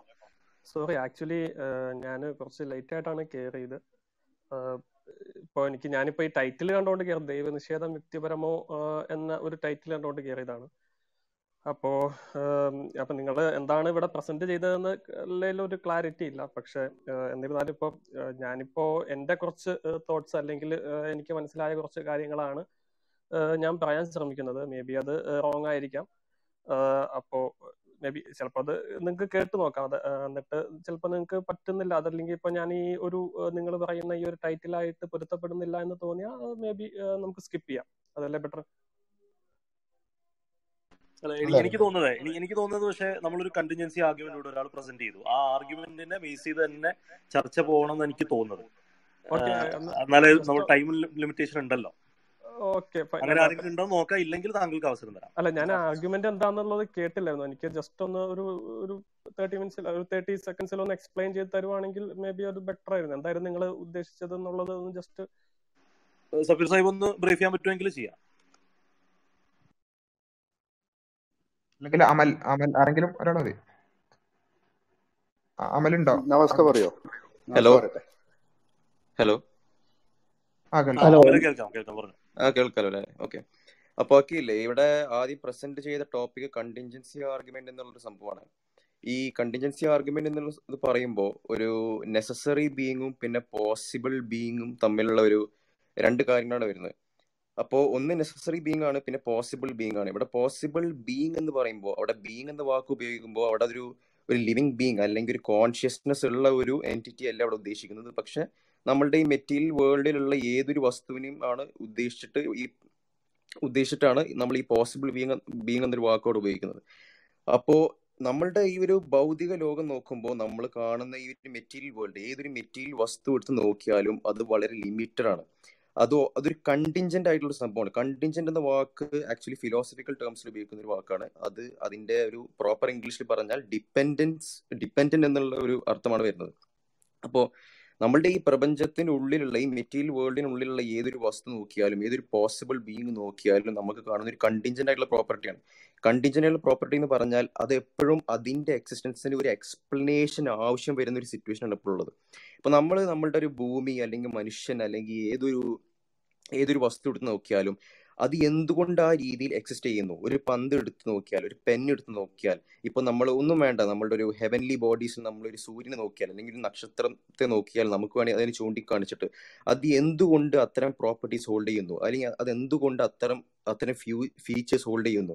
അതെന്തുകൊണ്ട് അങ്ങനെ? അത് അതിനെന്തുകൊണ്ട് അത്തരം പരിമിതികൾ? അതിനെന്തുകൊണ്ട് അത്തരം ക്വാളിറ്റീസ് അതിനെന്തുകൊണ്ട് അത്തരം സൈസ് അത് എന്തുകൊണ്ട് ആ രീതിയിൽ ആരെയും ചെയ്യപ്പെട്ടിരിക്കുന്നു ചോദിക്കാൻ പറ്റും.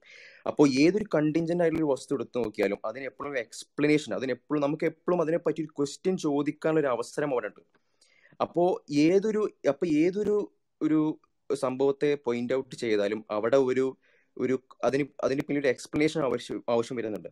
പക്ഷെ അങ്ങനെ ഓരോ സംഭവത്തിനും നമ്മൾ അത്തരം ചോദ്യങ്ങൾ ചോദിച്ച് അതിന് എക്സ്പ്ലനേഷൻ കണ്ടുപിടിക്കാൻ ശ്രമിക്കുകയാണെങ്കിൽ അങ്ങനെ നമ്മൾ പിന്നോട്ട് പോയി പോയി ഒരു ഇൻഫിനിറ്റ് റീഗ്രഷൻ എന്ന സംഭവത്തിൽ പെടും.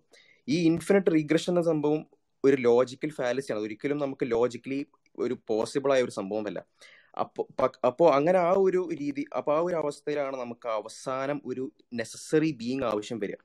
അപ്പൊ നെസസറി ബീങ് എന്ന് പറയുമ്പോൾ നമ്മൾ ഇത്തരം ലിമിറ്റേഷൻസ് ഒന്നും ഇല്ലാത്ത നോൺ കണ്ടിൻജന്റ് ആയിട്ടുള്ള ഒരു ഇൻഫിനിറ്റ് ആയിട്ടുള്ള ബീങ്ങിനാണ് പറയുക. അതായത് അതായത് ഒരിക്കലും ഒരു ടൈം അല്ലെങ്കിൽ സ്പേസ് ഡിപ്പെൻഡന്റ് അല്ലാത്തൊരു ബീങ് ഈ ടൈം എന്നുള്ളതിനെയും ഈ സമയത്തെയും ഈ സ്ഥലത്തെയും എല്ലാത്തിനെയും സൃഷ്ടിച്ച ഒരു സൃഷ്ടാവിനെ പറ്റിയാണ് നമ്മൾ നെസറി ബീങ് എന്ന് പറയാം. അതിനാണ് ഇപ്പോ ആദ്യം സുഹൃത്ത് സജ്ജാദ് ബിൻ അബ്ദുൾ റസാഖ് ഇപ്പോ നമ്മൾ അറബി ഭാഷയിൽ അൽ വുജൂദ് എന്നൊക്കെ പറഞ്ഞത്. നെസസറി എന്നുള്ള അർത്ഥം അർത്ഥം വരും.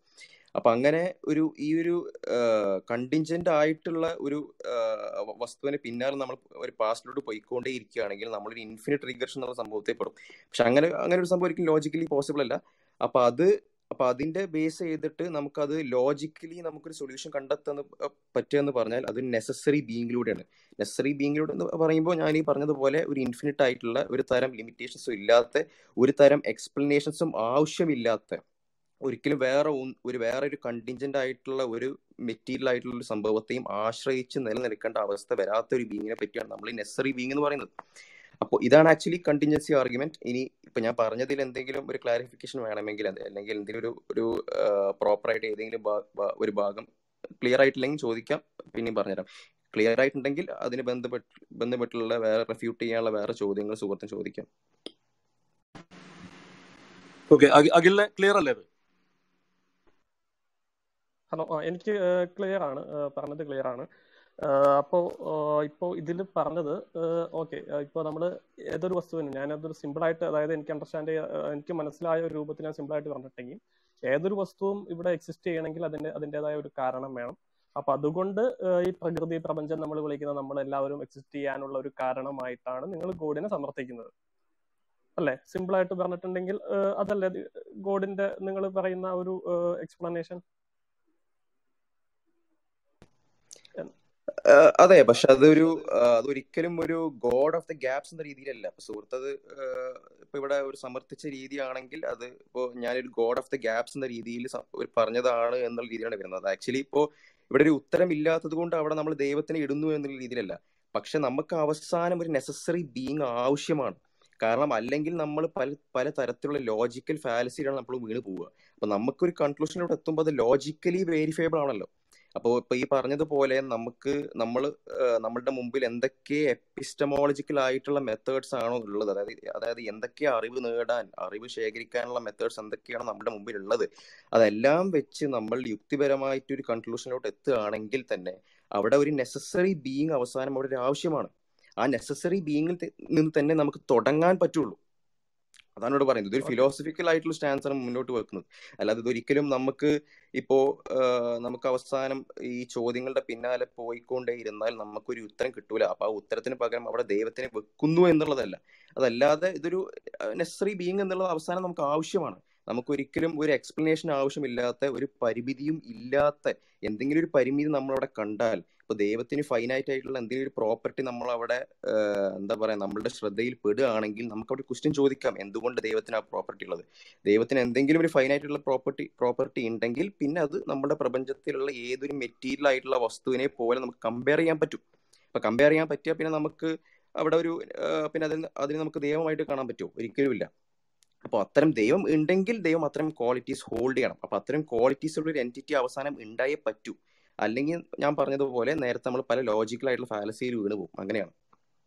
ഓക്കെ ക്ലിയർ ആണ്. അതായത് ഇത് ഞാൻ ഇപ്പോ സുഹൃത്ത് അമൽ പറഞ്ഞത് ആക്ച്വലി ഇതെല്ലാം മനുഷ്യന്റെ ചിന്ത ഡിപ്പെൻഡ് ചെയ്തിരിക്കുന്ന കാര്യങ്ങളാണ്. ഇപ്പൊ സപ്പോസ് എനിക്ക് ബുദ്ധി ഇല്ലെങ്കിൽ ഈ പറഞ്ഞ ചിന്ത ഗോഡിന്റെ ഗോഡിനെ പറ്റിയുള്ള അന്വേഷണം പോലും എന്റെ മനസ്സിലുണ്ടാവില്ല. ഒന്നാമത്തെ കാര്യം.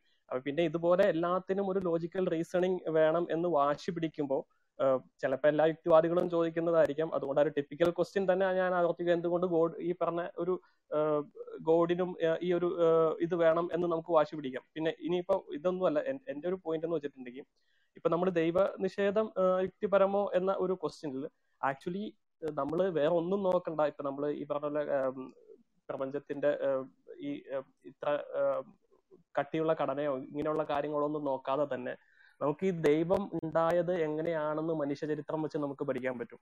അപ്പൊ ഈ ഒരു ദൈവത്തിന്റെ ദൈവം ഓരോ കാലഘട്ടങ്ങളിൽ ഓരോ രൂപത്തിൽ അവതരിച്ച് ഏതൊക്കെ രൂപത്തിൽ രൂപമാറ്റം സംഭവിച്ച് നമ്മൾ ഇന്ന് കാണുന്ന രൂപങ്ങളിലേക്ക് ദൈവത്വം ദൈവം മാറി മാറിപ്പോയിട്ടുണ്ടെങ്കിൽ ഇപ്പോ എനിക്ക് തോന്നുന്നു ഇതിപ്പോ ഒരു ഇസ്ലാമിസ്റ്റ് കൂട്ടായ്മകൾ സംഘടിപ്പിക്കുന്ന ഒരു ചർച്ചയാണ് തോന്നുന്നത് അതുകൊണ്ട് സ്പെസിഫിക്കലി പറഞ്ഞിട്ടുണ്ടെങ്കിൽ ഇപ്പോൾ നിങ്ങളുടെ ഇസ്ലാമിൽ പറയുന്ന ദൈവം ആ ദൈവത്തിന്റെ ഇനി ആ ഇസ്ലാമിൽ പറയുന്ന ദൈവത്തിനും ഇസ്ലാമിസ്റ്റുകളുടെ ഇടയിൽ തന്നെ പല വേർഷനുകളുണ്ട്.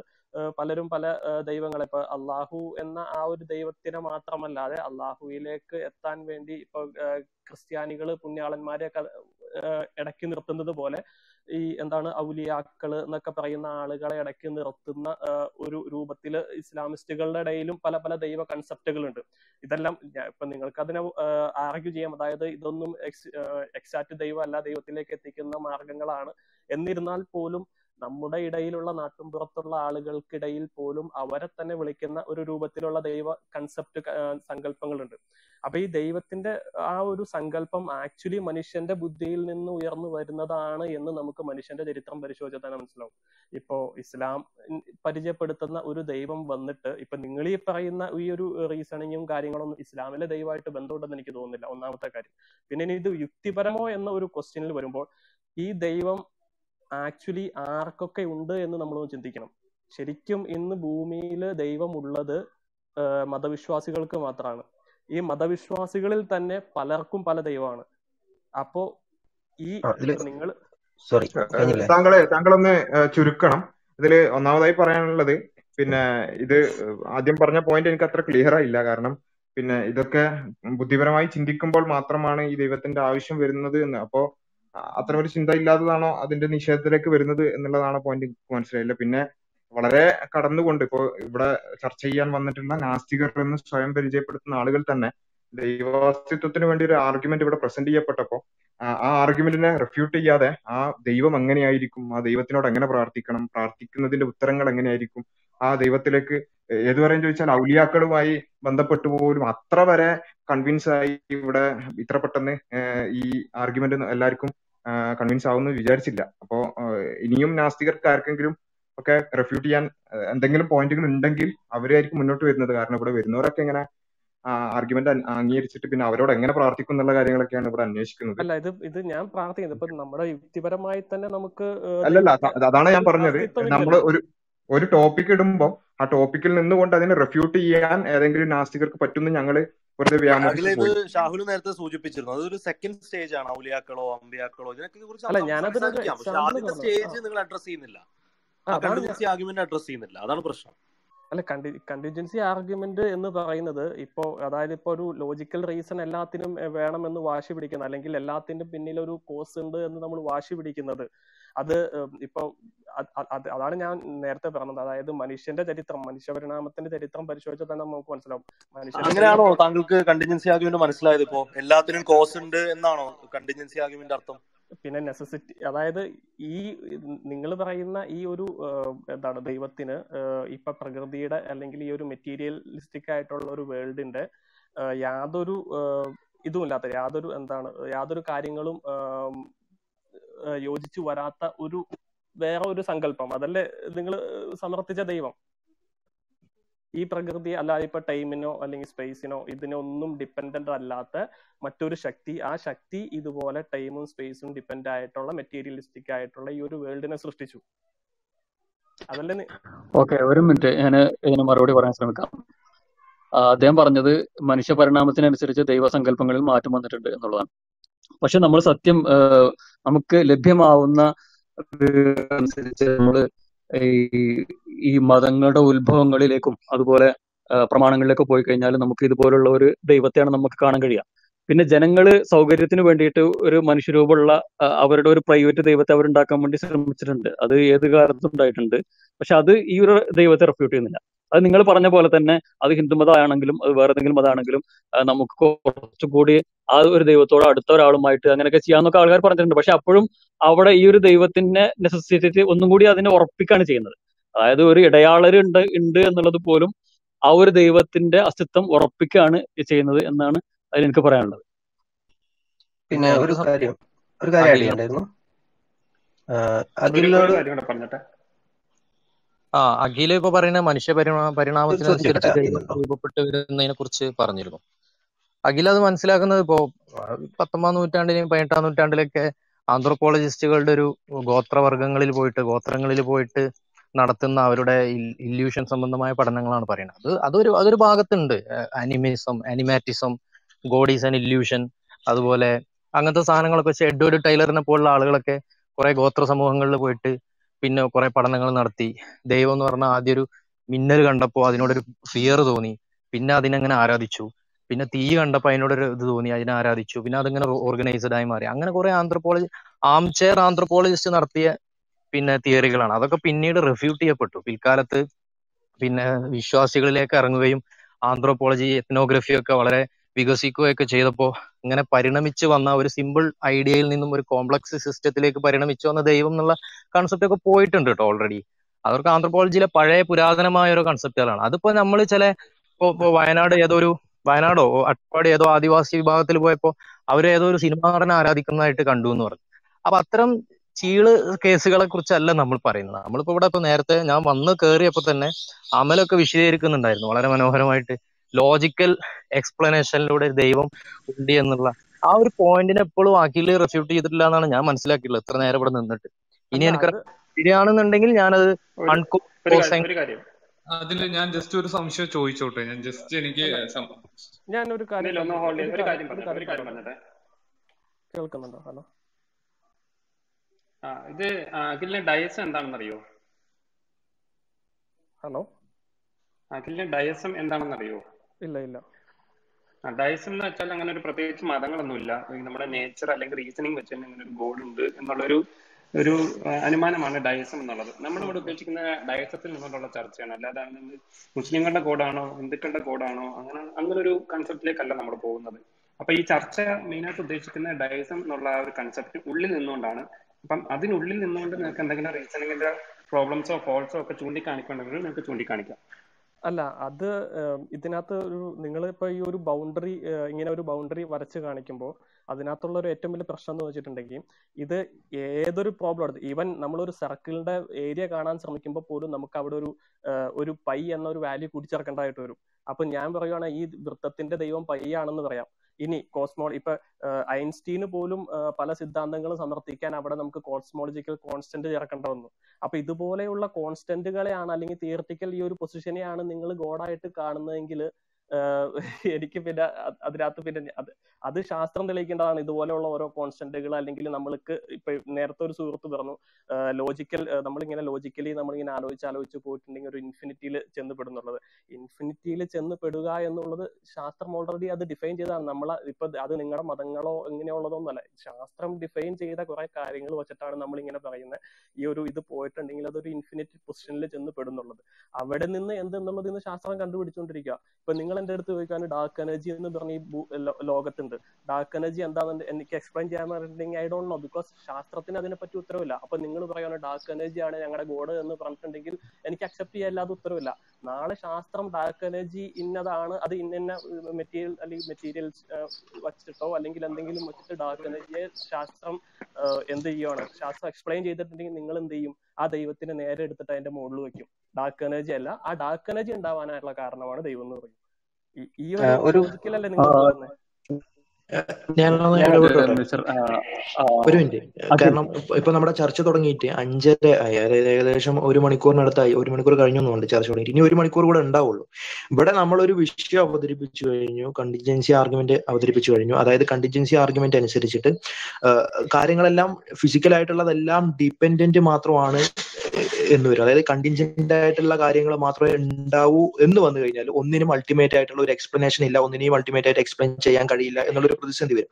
അവിടെയാണ് ഒരു നെസസറി ബീയിങ് പ്രപഞ്ചത്തിന് അല്ലെങ്കിൽ ഭൗതികമായി നിലനിൽക്കുന്ന ഏതൊന്നിനും പിറകിൽ അനിവാര്യമാണ് എന്ന് പറയുന്നത്. ഇതിൽ ഏതെങ്കിലും ഒരു കാര്യത്തെ ഗണ്ണിച്ചെങ്കിൽ മാത്രമേ പിന്നെ നമ്മുടെ സംവാദം മുന്നോട്ട് പോവുള്ളൂ. ഇതല്ലാതെ ഇവിടെ നേരത്തെ വന്ന സുഹൃത്തുക്കളൊക്കെ സംസാരിച്ചുകൊണ്ടിരിക്കുന്നത് പിന്നെ മനുഷ്യനിൽ എങ്ങനെയാണ് വിശ്വാസം ഉണ്ടായി വന്നിട്ടുള്ളത് അതിന്റെ എവല്യൂഷൻ റീസൺ എന്താണ് നിങ്ങൾ ഗോത്രത്തിൽ ഗോത്ര മനുഷ്യരിലോട്ട് നോക്കുക എന്നൊക്കെ പോലത്തെ പൊട്ടത്തരം പറയരുത്. കാരണം നമ്മൾ ഇവിടെ എന്താണ് സംവാദത്തിന് മുന്നോട്ട് വെച്ചിട്ടുള്ള ആർഗ്യുമെന്റ് അതിനെ എടുത്തിട്ടാണ് നമ്മൾ സംവദിക്കേണ്ടത്. അതിനെക്കുറിച്ച് സംവദിക്കാനോ സംസാരിക്കാനോ ഇല്ലെങ്കിൽ അതുമായി ബന്ധമില്ലാതെ വേറെ എന്തൊക്കെയോ നിങ്ങൾ ഇവിടെ വന്ന് പറയണമെന്ന് നിങ്ങൾക്ക് തോന്നുന്നുണ്ടെങ്കിൽ അതൊരു ഇത്തരം വൈകാരികമായിട്ടുള്ള ഒരു മോട്ടിവേഷൻ മാത്രമായിട്ടാണ് തോന്നുന്നത്. അതല്ലാതെ ബൗദ്ധികമായി ഇന്റലക്ച്വൽ ആയിട്ട് ഈ വിഷയത്തിൽ നിങ്ങൾക്ക് ഒരു മറുപടി ഉണ്ടെങ്കിൽ അതല്ല നിങ്ങൾ ഇവിടെ രണ്ട് ഓപ്ഷൻ അതായത് നിലനിൽക്കുന്ന കാര്യങ്ങളെല്ലാം പിന്നെ കണ്ടിൻജന്റ് ആയവ മാത്രമാണ് ഒരു നെസറി എക്സിസ്റ്റൻസിന്റെ ആവശ്യമില്ല എന്ന് നിങ്ങൾക്ക് പറയാം. അതല്ലെങ്കിൽ നെസസറി എക്സിസ്റ്റൻസ് ഉണ്ട് എന്ന് സമ്മതിക്കാം. ഇത് അതിന് ആ ഏതെങ്കിലും ഒരു നിലപാടിലോട്ട് നിങ്ങൾ വന്നെങ്കിൽ മാത്രമേ പിന്നെ ഇവിടെ ചർച്ച ഉണ്ടാവുന്നുള്ളൂ. അതുകൊണ്ട് ആ ചർച്ചയിലോട്ട് വരിക. നമുക്ക് സമയം വളരെ പരിമിതമാണ്. ഇത് ആദ്യം മുതലേ പറഞ്ഞതാണ്. ഇനി അങ്ങനെയുള്ള നെസസറി ബീയിങ്സിന്റെ ഗുണം എന്താണ്? അതേ തരത്തിലുള്ള ദൈവമായിരിക്കും. ഇതൊക്കെ നമ്മൾ പിന്നീട് മാത്രം വരുന്ന കാര്യങ്ങളാണ്. ആ പിന്നീടുള്ളതിലോട്ട് മാത്രം പോവുക ഇവിടെ നമ്മൾ എന്താണ് വിഷയം എടുത്തിട്ടുള്ളത് അത് സംവദിക്കുക. അതിനടുത്തുള്ള സ്റ്റെപ്പുകൾ നമ്മൾ അടുത്തുള്ള പിന്നെ പിന്നെ സമയങ്ങളിൽ അടുത്ത ചർച്ചകളായിട്ട് അതിനെ നമ്മൾ കൊണ്ടുവരുന്നതായിരിക്കും. ഒരു മിനിറ്റ് ഒരു മിനിറ്റ്. അദ്ദേഹം പറഞ്ഞത് എനിക്കും മനസ്സിലായെന്ന് എന്താ വെച്ചാൽ ഇപ്പോ കുറെ കോൺസ്റ്റന്റുകൾ ഉണ്ട് അപ്പൊ അതുപോലുള്ള ഒരു കോൺസ്റ്റന്റിലേക്ക് നമ്മൾ എത്തി നമ്മൾ അങ്ങോട്ട് ഫോഴ്സ് ചെയ്ത് എത്തുകയാണ് എന്നുള്ളതാണ്. പക്ഷെ ആ ഒരു വാദമല്ല ഇവിടെ മുന്നോട്ട് വെച്ചിട്ടുണ്ടായിരുന്നത്. ഇപ്പൊ അദ്ദേഹം പറഞ്ഞ ഒരു കോൺസ്റ്റന്റ് അതുപോലെ കോസ്മോളജിക്കൽ കോൺസ്റ്റന്റ് ഒക്കെ പറഞ്ഞിട്ടുണ്ടായിരുന്നു. ഈ കോൺസ്റ്റന്റുകൾ എന്ന് പറയുന്ന സംഗതി ഒന്നും കറക്റ്റ് കോൺസ്റ്റന്റുകളല്ല ഇപ്പൊ നമ്മൾ പ്രകാശവേഗത ഒരു കോൺസ്റ്റന്റ് ആണെന്ന് വിശ്വസിക്കുന്നത് പക്ഷെ പ്രകാശവേഗത ഒരിക്കലും ഒരു കോൺസ്റ്റന്റ് അല്ല. അതുപോലെ നമ്മൾ ഭൂഗുരുത്വ ബലം അതും ഒരു കോൺസ്റ്റന്റ് അല്ല. അതുപോലെ തന്നെ നമ്മൾ ഒരു കോൺസ്റ്റന്റ് ആണെന്ന് പറയാൻ പറ്റുന്ന ഒരു സംഗതി എന്താണെന്നുണ്ടെങ്കിൽ ഇപ്പൊ മാത്തമാറ്റിക്സിലെ പൈയുടെ വാല്യൂ വേണമെങ്കിൽ അത് രണ്ട് ഫിക്സഡ് ആണെന്ന് പറയാം. പക്ഷെ അതും ഫിക്സഡ് അല്ല. അത് ഇൻഫിനിറ്റിലേക്ക് അങ്ങനെ പോയിക്കൊണ്ടിരിക്കുകയാണ്. അപ്പൊ നമ്മൾ ഇവിടെ ഇതൊക്കെ എന്ത് നമ്മൾ ആലോചിച്ച് കഴിഞ്ഞാലും അതിന് ശരിക്കും വളരെ കൃത്യമായിട്ടുള്ള ഇനി നമ്മൾ ക്വാണ്ടം ബോർഡിലേക്ക് പോയി കഴിഞ്ഞാൽ അൺസർട്ടനിറ്റി പ്രിൻസിപ്പിൾ ഉണ്ട് എന്ന് പറയാം. പക്ഷെ ഈ ഒരു ദൈവസങ്കല്പം എന്ന് പറഞ്ഞു കഴിഞ്ഞാൽ ഈ ഒരു ഉത്തരത്തിലേക്കല്ലാതെ വേറെ യാതൊരു ഉത്തരത്തിലേക്കും എത്തിച്ചേരാൻ സാധ്യമല്ല എന്നുള്ളതാണ്. അതായത് ഈ ഒരു ഉത്തരത്തിന് മാറ്റമില്ല എന്നുള്ളതാണ്. ഇപ്പൊ നമ്മൾ ഈ കോസ്മോളജിക്കൽ കോൺസ്റ്റന്റ് ആദ്യം ഐൻസ്റ്റീൻ മുന്നോട്ട് വെച്ചു. എന്നിട്ട് പിന്നെ അല്ല അത് ശരിയല്ല എന്ന് പറഞ്ഞിട്ട് അദ്ദേഹം അത് പിൻവലിക്കുകയും ചെയ്തു. അപ്പൊ അത് നമുക്ക് തെറ്റാണെന്ന് നമുക്ക് മനസ്സിലായി. കാരണം എക്സ്പാൻഷൻ റേറ്റ് കൂടിക്കൊണ്ടിരിക്കുകയാണ്. അപ്പൊ അതുപോലുള്ള ഒരു സംഗതി ഒരു മിനിറ്റ് എന്ത്? ഐൻസ്റ്റീൻ അത് പിൻവലിച്ചതിന് ശേഷം പിന്നെയും അത് തിരുത്തിയിട്ടുണ്ട്. ഉണ്ട്. അതാ ഞാൻ പറഞ്ഞത്.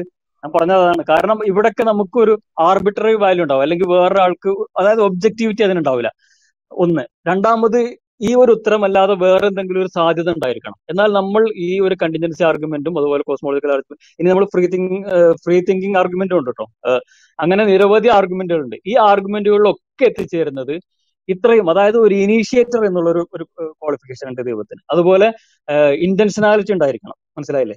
അതുപോലെ ആദ്യം ഇല്ലാത്തവനായിരിക്കണം. അതുപോലെ അന്ത്യം ഇല്ലാത്തവനായിരിക്കണം. അങ്ങനെ കുറെ കാര്യങ്ങൾ ഇവിടെ വരുന്നുണ്ട്. അതുപോലെ പ്രിസർവർ ആയിരിക്കണം. അതുപോലെ മെയിന്റൈനർ ആയിരിക്കണം. അതുപോലെ അങ്ങനെ കുറെ സിഫാത്തുകളുണ്ട്. അപ്പൊ ഇതൊക്കെ ഇതിൽ പൂർത്തീകരിക്കുന്നതായിട്ട് നമുക്ക് കാണാൻ പറ്റും. മനസ്സിലായി? അല്ലെങ്കിൽ മുസവിർ എന്ന് പറയുന്ന ആൾ. അപ്പൊ ഈ ഒരു ഉത്തരമല്ലാതെ മറ്റൊരു ഉത്തരത്തിലേക്കും നിങ്ങൾക്ക് എത്തിച്ചേരാൻ കഴിയുന്നത് സാധ്യമല്ല. ഇനി നിങ്ങൾക്ക് വേണമെങ്കിൽ ശ്രമിക്കാം. നിങ്ങൾ വേറെ എന്തെങ്കിലും ഒരു ഉത്തരം കൊണ്ടുവരാൻ ശ്രമിക്കും. കഴിയില്ല നിങ്ങൾക്ക്. അതെ ഞാനെന്നാ ഒരു ഞാൻ ഞാനൊരു സിമ്പിൾ ആയിട്ട് ഒരു ഡൗട്ട് വെച്ചോട്ടെ ഈ നിങ്ങൾ പറഞ്ഞ കണ്ടിൻജൻസി ആർഗ്യുമെന്റ് വെച്ച് ഞാൻ പറയുന്നു ഡാർക്ക് മാറ്റർ എന്താണെന്ന് എനിക്ക് എക്സ്പ്ലെയിൻ ചെയ്യാൻ പറ്റുന്നില്ല. ഞാൻ അല്ലെങ്കിൽ ഡാർക്ക് എനർജി എന്താണെന്ന് എനിക്ക് എക്സ്പ്ലെയിൻ ചെയ്യാൻ പറ്റുന്നില്ല. സോ അതിന്റെ ഡിപ്പെൻഡൻസി കാര്യങ്ങൾ ഇതൊന്നും എനിക്ക് കണ്ടെത്താൻ സാധിക്കുന്നില്ല. ഞാൻ അതിനെ ദൈവമായിട്ട് കാണുന്നു. എന്തെങ്കിലും പ്രോബ്ലം ഉണ്ടോ അതിൽ ഉണ്ട് ഒന്നാമത് അതിന്റെ കാരണം എന്താ വെച്ചാൽ നമ്മൾ ഈ ഡാർക്ക് മാറ്റർ എന്ന് പറയുന്ന ഒരു കണ്ടിൻജന്റ് ആയിട്ടുള്ള ഒരു സംഗതിയാണ്. അതായത് ഈ ബിഗ് ബാങ്ങിന് ശേഷം ഉണ്ടായിട്ടുള്ള ഒരു സംഗതിയാണ്. അതായത് അത് മറ്റുള്ളതിനെ ഡിപ്പെൻഡ് ചെയ്തിട്ടാണ് നിൽക്കുന്നത്. മനസ്സിലായില്ല? അപ്പൊ അതുകൊണ്ട് തന്നെ അതിന് ദൈവമാകാനുള്ള യോഗ്യത ഇല്ല എന്നുള്ളതാണ്. നിങ്ങൾക്ക് അങ്ങനെ സങ്കല്പിക്കാമെന്നല്ലാതെ അത് ഒരിക്കലും നിങ്ങൾക്ക് ആർഗ്യുമെന്റ് ആയിട്ട് മുന്നോട്ട് വെക്കാൻ കഴിയില്ല എന്നുള്ളതാണ് മറ്റൊരു പ്രശ്നം കൂടി ഞാൻ ഒരു പ്രശ്നം കൂടി ആഡ് ഹലോ? പിന്നെ അതായിരുന്നു അഖിലായിരുന്നു സംസാരിച്ചുകൊണ്ടിരുന്നത് അതെ അതെ. ആ അപ്പൊ അഖിൽ പിന്നെ അഖിൽ അപ്പൊ സമ്മതിക്കുന്നുണ്ട്. പിന്നെ ഡാർക്ക് മാറ്റർ ആണ്. പിന്നെ അതായത് കണ്ടിൻജന്റ് ആയിട്ടുള്ള ബീയിങ്ങിന്റെ എല്ലാത്തിന്റെയും പിന്നെ ഒരു അതിനെല്ലാം എക്സ്പ്ലെയിൻ ചെയ്യാൻ കേപ്പബിൾ ആയിട്ടുള്ളത് ഡാർക്ക് എനർജിയോ അല്ലെ ഡാർക്ക് എനർജി എന്നല്ലേ പറഞ്ഞേ? ഡാർക്ക് മാറ്റർ ആ മാറ്റർ ഓക്കെ ആ dark matter okay dark matter ആണ് എന്ന് പറഞ്ഞു കഴിഞ്ഞാൽ കാര്യങ്ങളാണ്. ശരി ഓക്കെ. അല്ല അവിടെ പ്രധാന പ്രശ്നം. അങ്ങനെ ഡാർക്ക് മാറ്റർ ആണ് പിന്നെ എല്ലാത്തിനും എക്സ്പ്ലെയിൻ ചെയ്യുന്നതെന്ന് പറഞ്ഞു കഴിഞ്ഞാൽ ഇവിടെ നെസസറി ബീയിങ് ഉണ്ടെന്ന് ഇദ്ദേഹം അംഗീകരിച്ചു കഴിഞ്ഞു. നെസസറി ബീയിങ് ഉണ്ട് എന്ന് അംഗീകരിച്ചു കഴിഞ്ഞാൽ പിന്നെ അവിടെ നിന്നാണ് അതിന്റെ നെസസറി ബീയിങ് ആവാനുള്ള കേപ്പബിലിറ്റി ഉണ്ടോ എന്നുള്ള നമ്മുടെ അടുത്ത ചർച്ച തുടങ്ങുന്നത്. അപ്പോ താങ്കൾ ഇവിടെ പിന്നെ കണ്ടിൻജന്റ് ആയിട്ട് നിലനിൽക്കുന്ന കാര്യങ്ങൾക്കെല്ലാം ഒരു അൾട്ടിമേറ്റ് എക്സ്പ്ലനേഷൻ ഉണ്ട് എന്ന് അംഗീകരിച്ചു. അത് പിന്നെ ഡാർക്ക് ഡാർക്ക് മാറ്റർ ആണെന്നും അംഗീകരിക്കുന്നു. ഓക്കെ അങ്ങനെ ഞാൻ പറഞ്ഞിട്ടില്ല. ഡാർക്ക് മാറ്റർ ആണെന്നുള്ളതിന് ശാസ്ത്രം തെളിയിക്കണം. സുഹൃത്തെ ഈ ഡാർക്ക് മാറ്റർ ആണെങ്കിലും ഡാർക്ക് എനർജി ആണെങ്കിലും അതിനൊരു എക്സ്പ്ലനേഷൻ ഉണ്ട്. മനസ്സിലായില്ലേ? അതിനൊരു കാരണമുണ്ട് ആ കാരണം നമ്മൾ ഈ ഡാർക്ക് മാറ്റർ നിങ്ങൾക്ക് ആരാണ് പഠിപ്പിച്ചു തന്നത് അവർ തന്നെ പറയുകയാണ് ഇതെല്ലാം ബിഗ് ബാങ്ങിന് ശേഷം സംഭവിച്ചതാണ് എന്നുള്ളത്. അപ്പൊ അതിനൊരിക്കലും ഇതിന്റെ കാരണമാകാൻ പറ്റില്ല. നിങ്ങൾ നേരത്തെ പറഞ്ഞതിലും ഇതുപോലുള്ള ഒരു ഒരു ഫാലസി ഉണ്ട്. അതായത് ഒരു ഒരു സംഗതിയുടെ ഒരു ഫങ്ഷൻ അതൊരിക്കലും അതിന്റെ ഒറിജിൻ ആവാൻ കഴിയില്ല എന്നുള്ളതാണ്. അപ്പൊ നമ്മൾ ഇവിടെ നിരീക്ഷിക്കുന്ന ഒന്നിനും അതിന്റെ ഒറിജിൻ ആവാൻ കഴിയില്ല എന്നുള്ളത് അത് അതിന്റെ ഒരു പ്രോസസ്സാണ് ആ പ്രോസസ്സിന്റെ ഒരു ഫങ്ഷൻ മനസ്സിലായില്ലേ? അല്ല അത് ഞാൻ ജസ്റ്റ് ഒന്ന് പറയാം. അതായത് ഇപ്പൊ ഡാർക്ക് എനർജി എന്ന് പറയുന്നത് അതായത് ഇൻഫിനിറ്റ് ആയിട്ട് വികസിച്ചുകൊണ്ടിരിക്കുന്ന ഈ പ്രപഞ്ചം.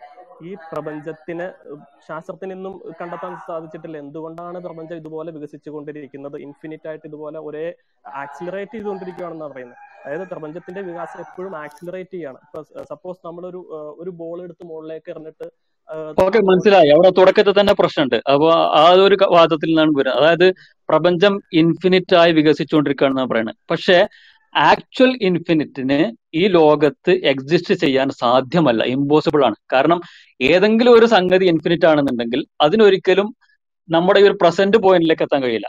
കാരണം അതിന് തുടക്കമില്ല അങ്ങനെ ഇൻഫിനിറ്റ് ആണ്. നിങ്ങളിപ്പോ ഒരു ഇൻഫിനിറ്റിയെ ഒരു പത്ത് കഷ്ണമായി കഴിഞ്ഞാൽ അതിൽ ഓരോ കഷ്ണവും ഇൻഫിനിറ്റ് ആയിരിക്കും. മനസ്സിലായില്ലേ? അതായത് ഒരു ഹോട്ടൽ മറ്റേ ഒരു മെറ്റഫോർ ഒക്കെ ഉണ്ട് അതിന് ഉണ്ട്. അതായത് നിങ്ങളിപ്പോ ഉദാഹരണം നിങ്ങൾ പറഞ്ഞ ആ ഒരു വാക്ക് ഇവിടെ എന്റെ അടുത്തേക്ക് എത്തണമെങ്കിൽ ഇൻഫിനിറ്റ് സെക്കൻഡുകൾ വേണം എന്നുള്ളൊരു ആവശ്യം എന്നൊരു നിബന്ധന ഉണ്ടെങ്കിൽ ഞാനത് ഒരിക്കലും കേൾക്കാൻ പോകുന്നില്ല. മനസ്സിലായേ? അപ്പൊ നമ്മൾ ഈ പ്രപഞ്ചത്തിന്റെ വികാസമാണെങ്കിലും വേറെ എന്താണെങ്കിലും ഇൻഫിനിറ്റ് ആയിട്ടുള്ള ഒരു എക്സിസ്റ്റൻസ് സാധ്യമല്ല എന്നുള്ളതാണ്. ഇൻഫിനിറ്റ് ആണെങ്കിൽ അതിന് നിലനിൽക്കാൻ തന്നെ കഴിയില്ല. അല്ല അത് അങ്ങനെ ഇത് അതാണ് ഞാൻ പറഞ്ഞത്. ഇങ്ങനെ വാശി പിടിക്കുന്നത് നമ്മുടെ ബുദ്ധിയാണ് നമ്മുടെ മസ്തിഷ്കമാണ് കാരണം നമ്മൾ ത്രീ ഡയമെൻഷണൽ വേൾഡിൽ ജീവിക്കുന്ന നമുക്ക് ഇതുപോലെയുള്ള കാര്യങ്ങൾ മനസ്സിലാക്കണം. ഈവൻ ക്വാണ്ടം പാർട്ടിക്കിൾസിന്റെ ബിഹേവിയർ പോലും മനസ്സിലാക്കണമെങ്കിൽ നമ്മൾ ഇതിലും കൂടുതൽ ഡെവലപ്പ് ആവേണ്ടതുണ്ട്. അതുകൊണ്ടാണ് നിങ്ങൾക്ക് ഇൻഫിനിറ്റി ഇൻഫിനിറ്റി എന്താണെന്ന് എനിക്ക് ചോദിച്ചിട്ടുണ്ടെങ്കിൽ അന്ത്യമില്ലാതെ പോകുന്നതെന്നാ പറയാൻ പറ്റുള്ളൂ. അതിന് നിങ്ങൾക്ക് ഒരു ഒരു ഒരു മെറ്റീരിയലിസ്റ്റിക് എവിഡൻസ് വേണമെന്നോ അല്ലെങ്കിൽ നിങ്ങൾക്ക് അണ്ടർസ്റ്റാൻഡബിൾ ആകുന്ന രൂപത്തിലുള്ള ഒരു എക്സ്പ്ലനേഷൻ വേണമെന്നോ വാശി പിടിച്ചാൽ അതൊരിക്കലും തരാൻ പറ്റില്ല.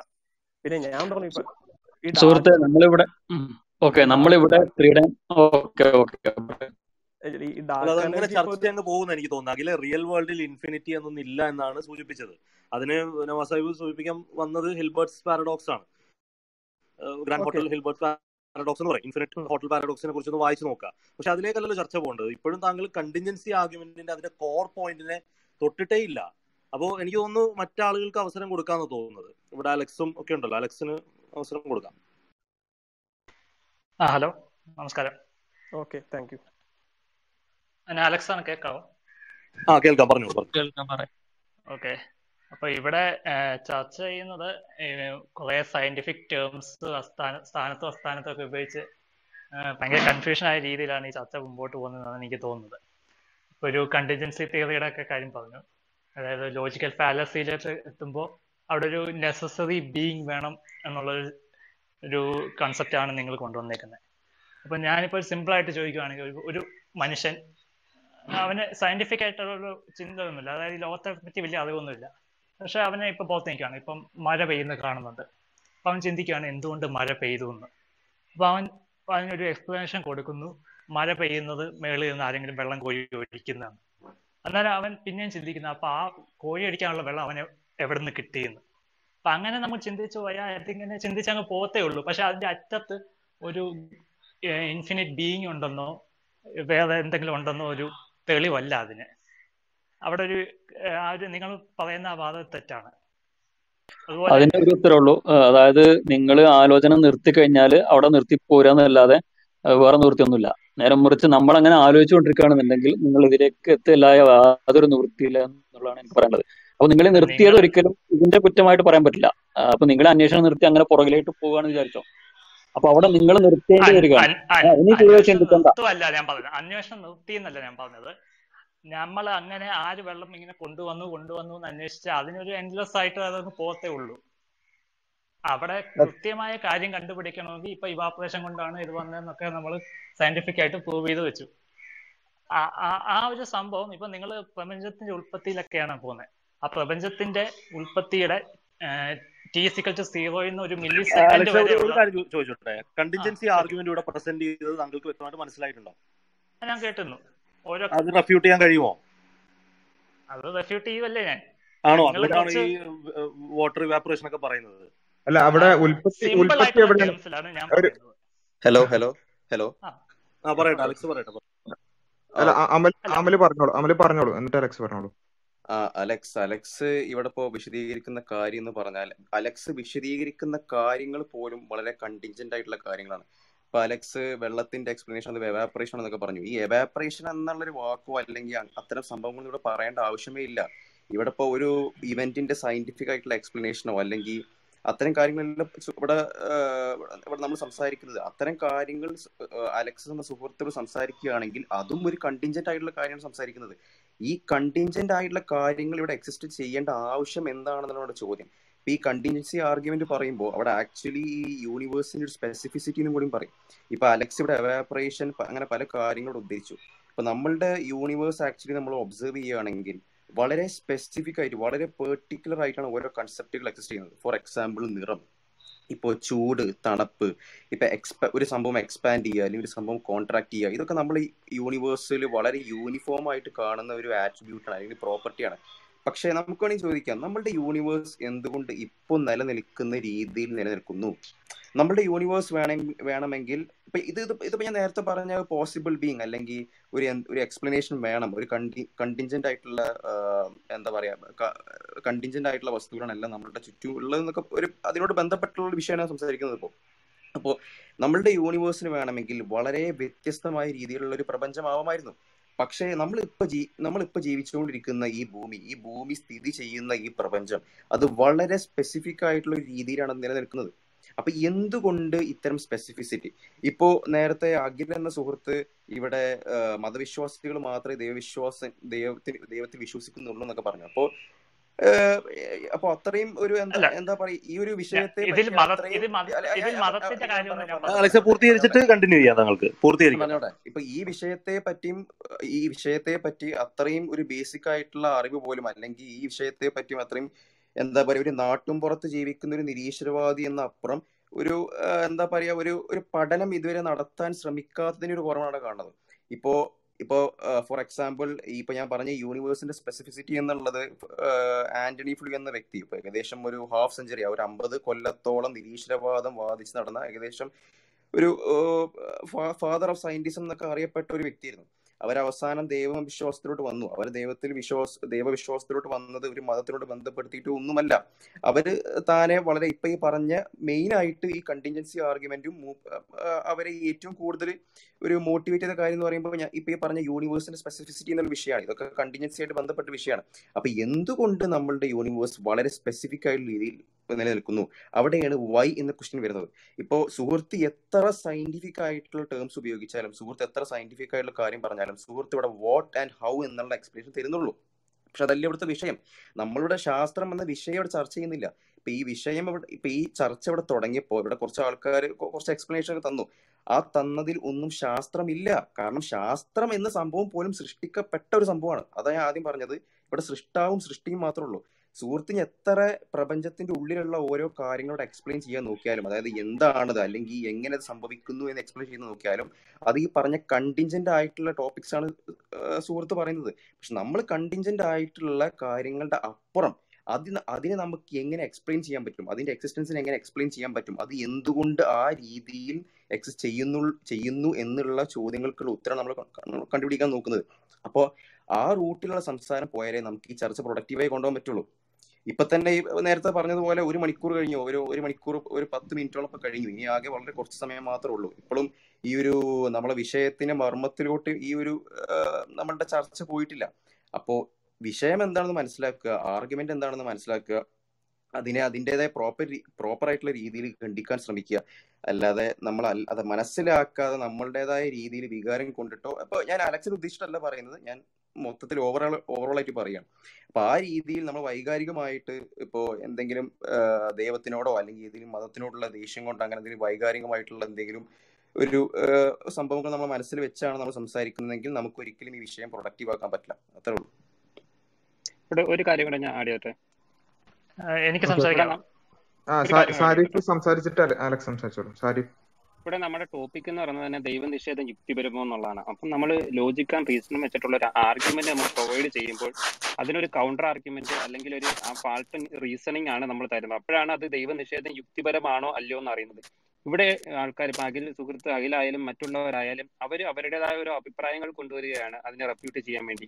നമ്മളിവിടെ ഒരു അഭിപ്രായങ്ങളല്ല നമ്മൾ ചോദിക്കുന്നത്. നമ്മൾ ആ ആർഗ്യുമെന്റിനെ റെഫ്യൂട്ട് ചെയ്യാൻ നിങ്ങളുടെ കയ്യിലുള്ള ലോജിക്കലായിട്ടുള്ള കൗണ്ടർ ആർഗ്യുമെന്റ്സ് അല്ലെങ്കിൽ ആ ഒരു ലോജിക്കൽ ഫാലസി ആ ആർഗ്യുമെന്റിനകത്തുള്ള ഫാലസികൾ അങ്ങനെയുള്ള കാര്യങ്ങളാണ് നമ്മൾ എക്സ്പെക്ട് ചെയ്യുന്നത്. അല്ലാതെ എന്റെ അഖിലിന്റെ ഒരു അഭിപ്രായം അലക്സിന്റെ മറ്റൊരു അഭിപ്രായം അതൊക്കെ ലോജിക് ആണോ അല്ലയോ എന്നുള്ളത് നിങ്ങൾ തന്നെ ചിന്തിക്കുക. നിങ്ങൾക്കൊരു ബാക്കപ്പ് റീസണിങ് നിങ്ങളുടെ അഭിപ്രായത്തിനകത്ത് ഉണ്ടെന്നുണ്ടെങ്കിൽ അതിനെ നമ്മൾ ലോജിക്കലായിട്ട് കൺസിഡർ ചെയ്യാം. അതാണ് ഇവിടുത്തെ കാര്യം. പിന്നെ വേറെ ഒരു കാര്യം കൂടെ ആഡ് ചെയ്യാനുള്ളത് നമുക്ക് ഈ എക്സ്റ്റേണൽ എക്സ്പ്ലനേഷൻ എന്ന് പറയുമ്പോഴത്തേക്കും ഈ അലക്സ് എനിക്ക് തോന്നുന്നു സുഹൃത്ത് അലക്സ് മനസ്സിലാക്കിയിരിക്കുന്ന നമ്മളൊരു god of the gaps argument ആണ് ഇവിടെ പ്രൊവൈഡ് ചെയ്തെന്നുള്ളതാണ്. ഇവിടെ ഗോഡ് ഓഫ് ദ ഗ്യാപ്സ് എന്നുള്ള ഒരു ആർഗ്യുമെന്റ് അല്ല ചെയ്തിട്ടുള്ളത്.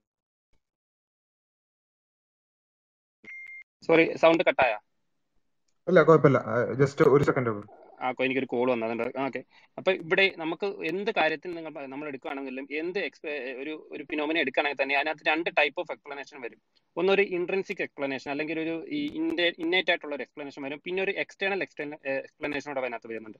അതായത് ഇപ്പം നമ്മൾ വെറുതെ ചിന്തിക്കുകയാണ്. ഇപ്പം വാട്ട് നമ്മളൊരു നോക്കുവാണെങ്കിൽ അടുപ്പത്തൊരു ചായ ഒരു ഒരു ഒരു- പാത്രത്തിൽ വെള്ളം ഇരുന്ന് തിളയ്ക്കുന്നു നോക്കുക അപ്പൊ അതിനകത്ത് രണ്ട് ടൈപ്പ് ഓഫ് എക്സ്പ്ലനേഷൻ അവിടെ ഉണ്ട് ഒന്നാമത്തെ എക്സ്പ്ലനേഷൻ എന്ന് വെച്ചാൽ എന്തുകൊണ്ട് ആ പാത്രം അല്ലെങ്കിൽ ഹൗ ആ വാട്ടർ ബോയിൽ ചെയ്യുന്നു എന്നുള്ളത് നമുക്ക് ഒരു സയന്റിഫിക്കലായിട്ട് ഒരു എക്സ്പ്ലെയിൻ ചെയ്യാൻ പറ്റും. അതായത് നമുക്ക് ആ വാട്ടർ മോളിക്യൂൾസ് അതിന്റെ എൻട്രോപ്പി അതിന്റെ ഹീറ്റ് ട്രാൻസ്ഫർ അങ്ങനെ പറഞ്ഞിട്ട് ഒരു സയന്റിഫിക് എക്സ്പ്ലനേഷൻ അവിടെ ഉണ്ട് അതാണ് സയന്റിഫിക്കൽ ആയിട്ടുള്ള എക്സ്പ്ലനേഷൻ അവിടെ ഒരു എക്സ്റ്റേണൽ എക്സ്പ്ലനേഷനോട് ഉണ്ട്. എന്തുകൊണ്ടാണ് ആ വാട്ടർ അവിടെ നിന്ന് തിളക്കുന്നത് വെച്ചാൽ എനിക്കൊരു ചായ കുടിക്കണം എന്നുള്ളതാണ് എക്സ്പ്ലനേഷൻ ഇവിടെ എനിക്ക് ചായ കുടിക്കാൻ വേണ്ടിയാണെന്നുള്ളത് നിങ്ങൾ എത്ര സയന്റിഫിക് ആയിട്ടുള്ള കാര്യം വെച്ച് ചർച്ച ചെയ്താലും അല്ലെങ്കിൽ എക്സ്പെരിമെന്റ് ചെയ്താലും നിങ്ങൾക്ക് കണ്ടുപിടിക്കാൻ പറ്റാത്ത ഒരു കാര്യമാണ് ആ ഒരു എക്സ്റ്റേണൽ ആയിട്ടുള്ള എക്സ്പ്ലനേഷൻ അപ്പോൾ നമ്മുടെ ഗോഡ് എന്നുള്ള ഒരു സംഭവം ഈ പിക്ചറിൽ വരുന്നത് തന്നെ ആ ഒരു എക്സ്റ്റേണൽ എക്സ്പ്ലനേഷനകത്ത് മാത്രമാണ്. അതുകൊണ്ട് തന്നെ ഇവിടെ നമ്മൾ ഒരു ഗോഡ് ഓഫ് ദ ഗ്യാപ്സ് അല്ലെങ്കിൽ സയന്റിഫിക്കിന് കണ്ടുപിടിക്കാൻ പറ്റാത്ത എന്തോ ഒരു കാര്യത്തിന്റെ എടുത്ത് എന്ത് ചെയ്യുകയല്ല ഗോഡ് ഇവിടെ പ്രതിഷ്ഠിക്കുകയല്ല നമ്മൾ ഇവിടെ ചെയ്യുന്നത്. ആ ഒരു കാര്യത്തിന് എന്തുകൊണ്ട് എന്നുള്ളതിന്റെ ഒരു എക്സ്റ്റേണൽ എക്സ്പ്ലനേഷൻ മാത്രമായിട്ടാണ് ഇവിടെ ഒരു ഗോഡ് അല്ലെങ്കിൽ അങ്ങനെ ഒരു കാര്യം ഉള്ളതായിട്ട് നമ്മൾ പറയുന്നത്. അതുകൊണ്ട് തന്നെ നിങ്ങൾ ഈ നമ്മുടെ ഭൂമി അല്ലെങ്കിൽ ഈ യൂണിവേഴ്സ് തുടങ്ങിയതിന്റെ ബിഗ് ബാമിൻ എൻഡിലോ ഇനിഷ്യൽ സിംഗുലാരിറ്റിയോ അതിനപ്പുറത്തുള്ള ക്വാണ്ടം മെക്കാനിക്സിലോ അവിടെ അറിയാത്ത കാര്യങ്ങളിലോ അല്ല നമ്മൾ ഈ ഗോഡിനെ പ്രതിഷ്ഠിക്കുന്നത്. നമുക്കറിയാവുന്ന കാര്യങ്ങളിലും ഗോഡ് പ്രതിഷ്ഠിക്കപ്പെടുന്നു. ഇപ്പം ഞാൻ വാക്സിൻ എടുത്തു എന്റെ കൊറോണ മാറി അല്ലെങ്കിൽ കൊറോണ പിടിച്ചപ്പെട്ടില്ലെങ്കിലും അത് ഗോഡ് ഡിഡ് ഇറ്റ് എന്ന് പറയുമ്പോഴത്തേക്കും അതൊരു എക്സ്റ്റേണൽ എക്സ്പ്ലനേഷൻ ആണ്. അല്ലാതെ ഗോഡ് വന്നിട്ട് എന്റെ കൊറോണ അണുക്കളെ എല്ലാം കൊന്നു എന്നുള്ളതല്ല അതിനർത്ഥം. അതിന് നമുക്കൊരു ഇന്റേണൽ എക്സ്പ്ലനേഷൻ ഉണ്ട്. എങ്ങനെയാണ് ആന്റിബോഡീസ് വർക്ക് ചെയ്യുന്നത്? എങ്ങനെയാണ് വാക്സിൻ വർക്ക് ചെയ്യുന്നത് അപ്പൊ ആന്റിബോഡീസ് അല്ലെങ്കിൽ വാക്സിൻ എങ്ങനെ വർക്ക് ചെയ്യുന്നു അറിയാത്തടത്തല്ല നമ്മൾ ഈ ഗോഡിന് പ്ലേസ് ചെയ്യാൻ ശ്രമിക്കുന്നത്. അലക്സിന് മനസ്സിലായി കാണുമെന്ന് വിചാരിക്കുന്നു. ഹലോ കേക്കാവോ? ആ കേൾക്കാം കേൾക്കാം. ഓക്കെ ഞാനൊരു ചെറിയ കാര്യം പറഞ്ഞപ്പോഴത്തേക്കും നിങ്ങൾ ഒരുപാട് കാര്യങ്ങൾ ഇങ്ങോട്ട് വന്നു. സമയം മൊത്തം നിങ്ങളാണ് എടുത്തത്. അത് ഞാൻ ആദ്യം പറയുന്നു. പിന്നെ ആർഗ്യുമെന്റിനെ അഡ്രസ് ചെയ്തുകൊണ്ടാണ് ചെയ്യാത്തതുകൊണ്ടാണ് അലക്സ് പറഞ്ഞത്. ഇനി ആർഗ്യുമെന്റിൽ ആർഗ്യുമെന്റിനെ അഡ്രസ് ചെയ്ത് ഞാൻ ആർഗ്യുമെന്റിനെ അഡ്രസ് ചെയ്തപ്പോൾ നിങ്ങൾ പറഞ്ഞ ചായയുടെ കാര്യം പറഞ്ഞു. ചായ ആരാ ചായ തിളപ്പിക്കാനുള്ള വെള്ളം ആരാ കൊണ്ടുവച്ചതെന്ന് സയന്റിഫിക് ആയിട്ട് പ്രൂവ് ചെയ്യാൻ പറ്റത്തില്ലെന്ന് പറഞ്ഞു. ആ ഒരു വീട്ടിൽ ചെന്നിട്ട് അവിടെ ഉള്ളവരെ ചോദ്യം ചെയ്താൽ അത് പ്രൂവ് ചെയ്യാൻ പറ്റില്ല? ചായയുടെ വെള്ളം ആരാ വെച്ചെന്ന് നിങ്ങൾ ഇങ്ങനത്തെ അതൊരു സയന്റിഫിക് എക്സ്പ്ലനേഷൻ ആണ് താങ്കൾക്ക് എവിടെ നിന്നാണ് കിട്ടിയത്? എന്താണ് ഈ സയന്റിഫിക് എക്സ്പ്ലനേഷൻ കൊണ്ട് നിങ്ങൾ ഉദ്ദേശിക്കുന്നത്? നമ്മൾ പോയി അന്വേഷിക്കല്ലേ?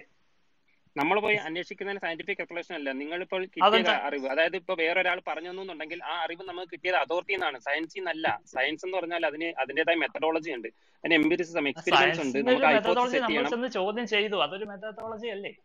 അല്ല അത് നമുക്ക് കിട്ടിയ അറിവ് എവിടെ നിന്നാണ് അതോറിറ്റി നിന്നാണ് നമുക്ക് കിട്ടിയിരിക്കുന്നത് ആ അറിവ്. അത് സയൻസിൽ നിന്നല്ല നമുക്ക് അറിവ് കിട്ടുന്നത്. നിങ്ങൾ സയൻസ് എന്താണെന്ന് കൃത്യമായി മനസ്സിലാക്കാത്തതുകൊണ്ടാണ് അങ്ങനെ ഒരു കൺഫ്യൂഷൻ നിങ്ങൾക്ക് വന്നത്.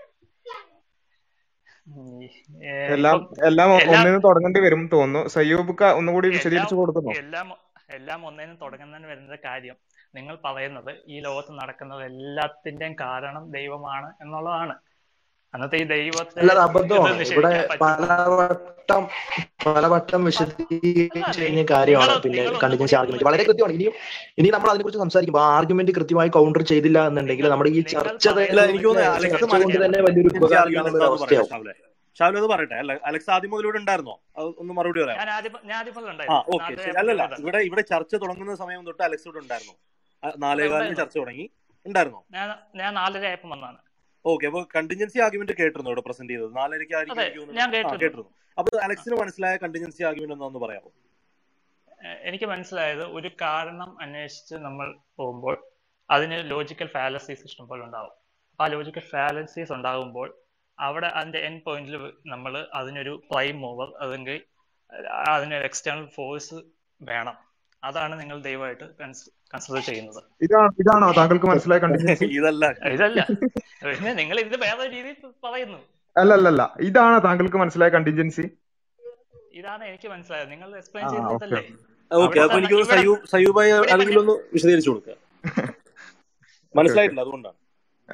ഹർസിനെ വിശദീകരിച്ചു നമ്മൾ ഓരോ ആദ്യം സഫീർ ഭായ് വിശദീകരിച്ചു പിന്നെ അമൽ വിശദീകരിച്ചു നവാസ് ഭായ് വിശദീകരിച്ചു ഓരോരുത്തർ അവരുടെ ഹർസിന്റെ ഹർസിന്റെ അവസരമാണ് ഓരോരുത്തരും ട്രൈ ചെയ്യുക പരമാവധി. എത്ര പറഞ്ഞിട്ട് മനസ് എന്താ പറയാ ഒരു ഓരോരുത്തരുടെ ചിലപ്പം അവതരണത്തിന്റെ ഒരു ലാളിത്യം കൂടി ആയിരിക്കും ചിലപ്പോ ഓക്കെ ഹർസിന് ട്രൈ ചെയ്തോളൂ. പരമാവധി നമ്മൾ ശ്രമിക്കാനല്ലേ പറ്റുള്ളൂ നമുക്ക്. ഒരു എക്സാം ഒരു എക്സാമ്പിൾ വെക്കുവാണെങ്കിൽ നല്ലതായിരിക്കും.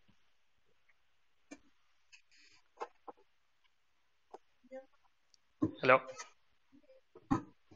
ഹർസിൻ ഇല്ലെന്ന് തോന്നുന്നു. അങ്ങനെയാണെങ്കിൽ സൈബ് തന്നെ ഒന്ന് എക്സ്പ്ലെയിൻ ചെയ്ത് തന്നാവും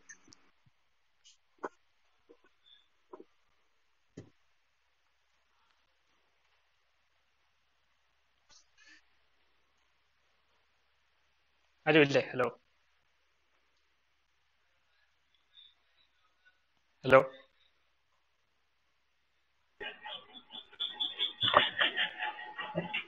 ഹലോ കേക്കാവോ? അമൽ ഓൺലൈനിൽ ഉണ്ടോ ഓൺലൈൻ ഓൺലൈൻ ഉണ്ട് ഉണ്ട് ഉണ്ട്. ഓക്കെ ഒന്നുകൂടി വിശദീകരിക്കാൻ പറ്റുമോ? മൂന്ന് പ്രാവശ്യം വിശദീകരിച്ചതാണ് എങ്കിലും ഇപ്പോഴും കണ്ടിജൻസി ഇവിടെ വിശദീകരിച്ച് കേട്ടപ്പം ഒന്നുകൂടി പറഞ്ഞു കൊടുക്കേണ്ടതുണ്ടെന്ന് തോന്നുന്നു. മനസ്സിലായിട്ടില്ല ഓക്കെ ഓക്കെ ഓക്കെ. അപ്പോൾ അലക്സ് ഈ കണ്ടിൻജൻസി ആർഗ്യുമെന്റ് എന്ന് പറയുമ്പോൾ അലക്സിനോട് മാത്രമല്ല എല്ലാവരോടും കുറെ ആൾക്കാരുണ്ടല്ലോ. ഈ കണ്ടിൻജൻസി ആർഗ്യുമെന്റ് എന്ന് പറയുമ്പോൾ ഇപ്പൊ നമ്മളുടെ ഒരു ഭൗതിക ലോകം നോക്കുമ്പോൾ എല്ലാം ഫൈനൈറ്റ് ആയിട്ടുള്ള ഒബ്ജക്റ്റ് ആണ് നമ്മൾ ഒബ്സർവ് ചെയ്യുന്നത്.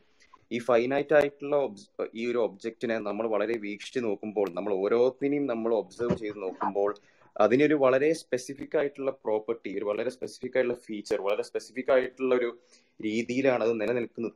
അപ്പൊ അത്തരം ഒരു വളരെ സ്പെസിഫിക് ആയിട്ടുള്ള നേച്ചർ നമ്മൾ കാണുമ്പോൾ അവിടെ നമുക്ക് ചോദ്യം ചെയ്യാൻ പറ്റിയ ഒരു അവസരം അവിടെ ഓൾവേസ് ഓപ്പൺ ആണ്.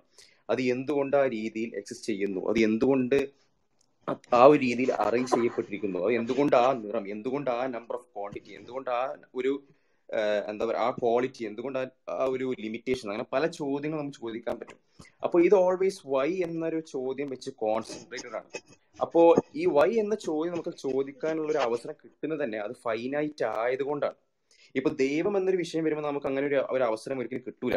കാരണം ദൈവം എന്നൊരു സംഭവം ഉണ്ടെങ്കിൽ അതിന് ഒരു വളരെ അതിന് അതിന്റെതായ പ്രോപ്പർട്ടീസ് വേണം. ആ പ്രോപ്പർട്ടീസ് ഉണ്ടെങ്കിലേ ദൈവം ആവുള്ളൂ. പക്ഷെ അതല്ല നമ്മൾ നമ്മുടെ മെറ്റീരിയൽ വേൾഡിലോട്ട് കടന്നു വരുമ്പോൾ നമ്മൾ എല്ലാം ഫൈനൈറ്റ് ആയിട്ടുള്ള അതായത് ഇപ്പൊ നേരത്തെ പറഞ്ഞ ഈ ഫിലോസഫിക്കൽ ടേമിൽ പറയുമ്പോൾ കണ്ടിഞ്ചന്റ് ആയിട്ടുള്ള വസ്തുക്കളാണ് നമ്മൾ കാണുന്നത്. ഈ കണ്ടിഞ്ചന്റ് ആയിട്ടുള്ള വസ്തുക്കൾ കണ്ടിഞ്ചന്റ് ആയിട്ടുള്ള എന്തിനെ നമ്മൾ കാണുമ്പോഴും അതിന് എപ്പോഴും എക്സ്പ്ലനേഷൻ ആവശ്യം വരുന്ന സിറ്റുവേഷൻ വരും. കാരണം അതിന് ഫൈനൈറ്റ് ആയിട്ടുള്ള പ്രോപ്പർട്ടീസ് ആണ് എപ്പോഴും ഹോൾഡ് ചെയ്യുന്നത്. അപ്പോൾ ഇതിന് ഇപ്പൊ നേരത്തെ പറഞ്ഞതുപോലെ ഇപ്പൊ യൂണിവേഴ്സിന്റെ സ്പെസിഫിസിറ്റി ഒക്കെ പറയുമ്പോൾ അതിന് അതിന് നമുക്ക് മനസ്സിലാക്കാൻ പറ്റുന്ന ഒരു കാര്യം എന്ന് പറയുമ്പോൾ അതിന്റെ ഇതിന്റെ ഒക്കെ പിന്നിൽ ഒരു ഇന്റൻഷൻ ഉണ്ടെന്നാണ്. ബിക്കോസ് ഒരു ഇന്റൻഷൻ ഉണ്ടെങ്കിൽ മാത്രമേ ഒരു സം ഒരു ഒരു ഇപ്പൊ ഈ നമ്മൾ ഈ കാണുന്ന ഈ ഒരു ഒബ്സർവബിൾ യൂണിവേഴ്സ് ഈ രീതിയിൽ എക്സിസ്റ്റ് ചെയ്യുള്ളൂ. ഇപ്പൊ ഈ നമ്മൾ ഈ ഒബ്സർവബിൾ യൂണിവേഴ്സ് എന്ന് പറയുമ്പോൾ ഇതിലിപ്പോ ഒന്നോ രണ്ടോ ഒരു വസ്തുക്കൾ മാത്രം നമുക്ക് പോയിന്റ് ചെയ്ത് കാണിക്കാൻ പറ്റുന്നത്. പക്ഷേ ഒരു നൂറായിരം കാര്യങ്ങൾ നമുക്ക് പോയിന്റ് കാണിക്കാൻ പറ്റും. ഇപ്പൊ നമുക്ക് ഭൂമിയുടെ പുറത്താണെങ്കിലും ഭൂമിയുടെ ഉള്ളിലാണെങ്കിൽ തന്നെ നമുക്ക് ഒരുപാട് കാര്യങ്ങൾ ചൂണ്ടി കാണിക്കാൻ പറ്റും. നമുക്ക് ആ ചൂണ്ടി എന്തിനാണ് നമ്മൾ ചൂണ്ടി കാണിക്കുന്നത് അതിനെ ചൂണ്ടി കാണിച്ച് നമുക്ക് ചോദ്യങ്ങൾ ചോദിക്കാൻ പറ്റും. അത് എന്തുകൊണ്ട് ആ രീതിയിൽ എക്സിസ്റ്റ് ചെയ്യുന്നു എന്നുള്ളത്. അപ്പോൾ ഇതിനൊക്കെ പിന്നെ നമുക്ക് ഒരു വളരെ കൃത്യമായിട്ടുള്ള ഒരു ഒരു ഇന്റൻഷൻ ആണ് കാണുന്നത്. അതായത് അതായത് ഈ പ്രപഞ്ചം ഇന്ന ഇന്ന രീതിയിൽ എക്സിസ്റ്റ് ചെയ്യണം. ഈ പ്രപഞ്ചം ഇന്ന ഇന്ന നിയമങ്ങളാണ് ഇതിന്റെ ഒരു ഇത് ഇതിനെ കൺട്രോൾ ചെയ്യപ്പെടേണ്ടത്. ഇന്ന ഇന്ന ഫീച്ചേഴ്സ് ആണ് ഇത് ഹോൾഡ് ചെയ്യേണ്ടത് നമുക്ക് കറക്റ്റ് ആയിട്ടുള്ള ഇന്റൻഷൻ കാണാൻ പറ്റും.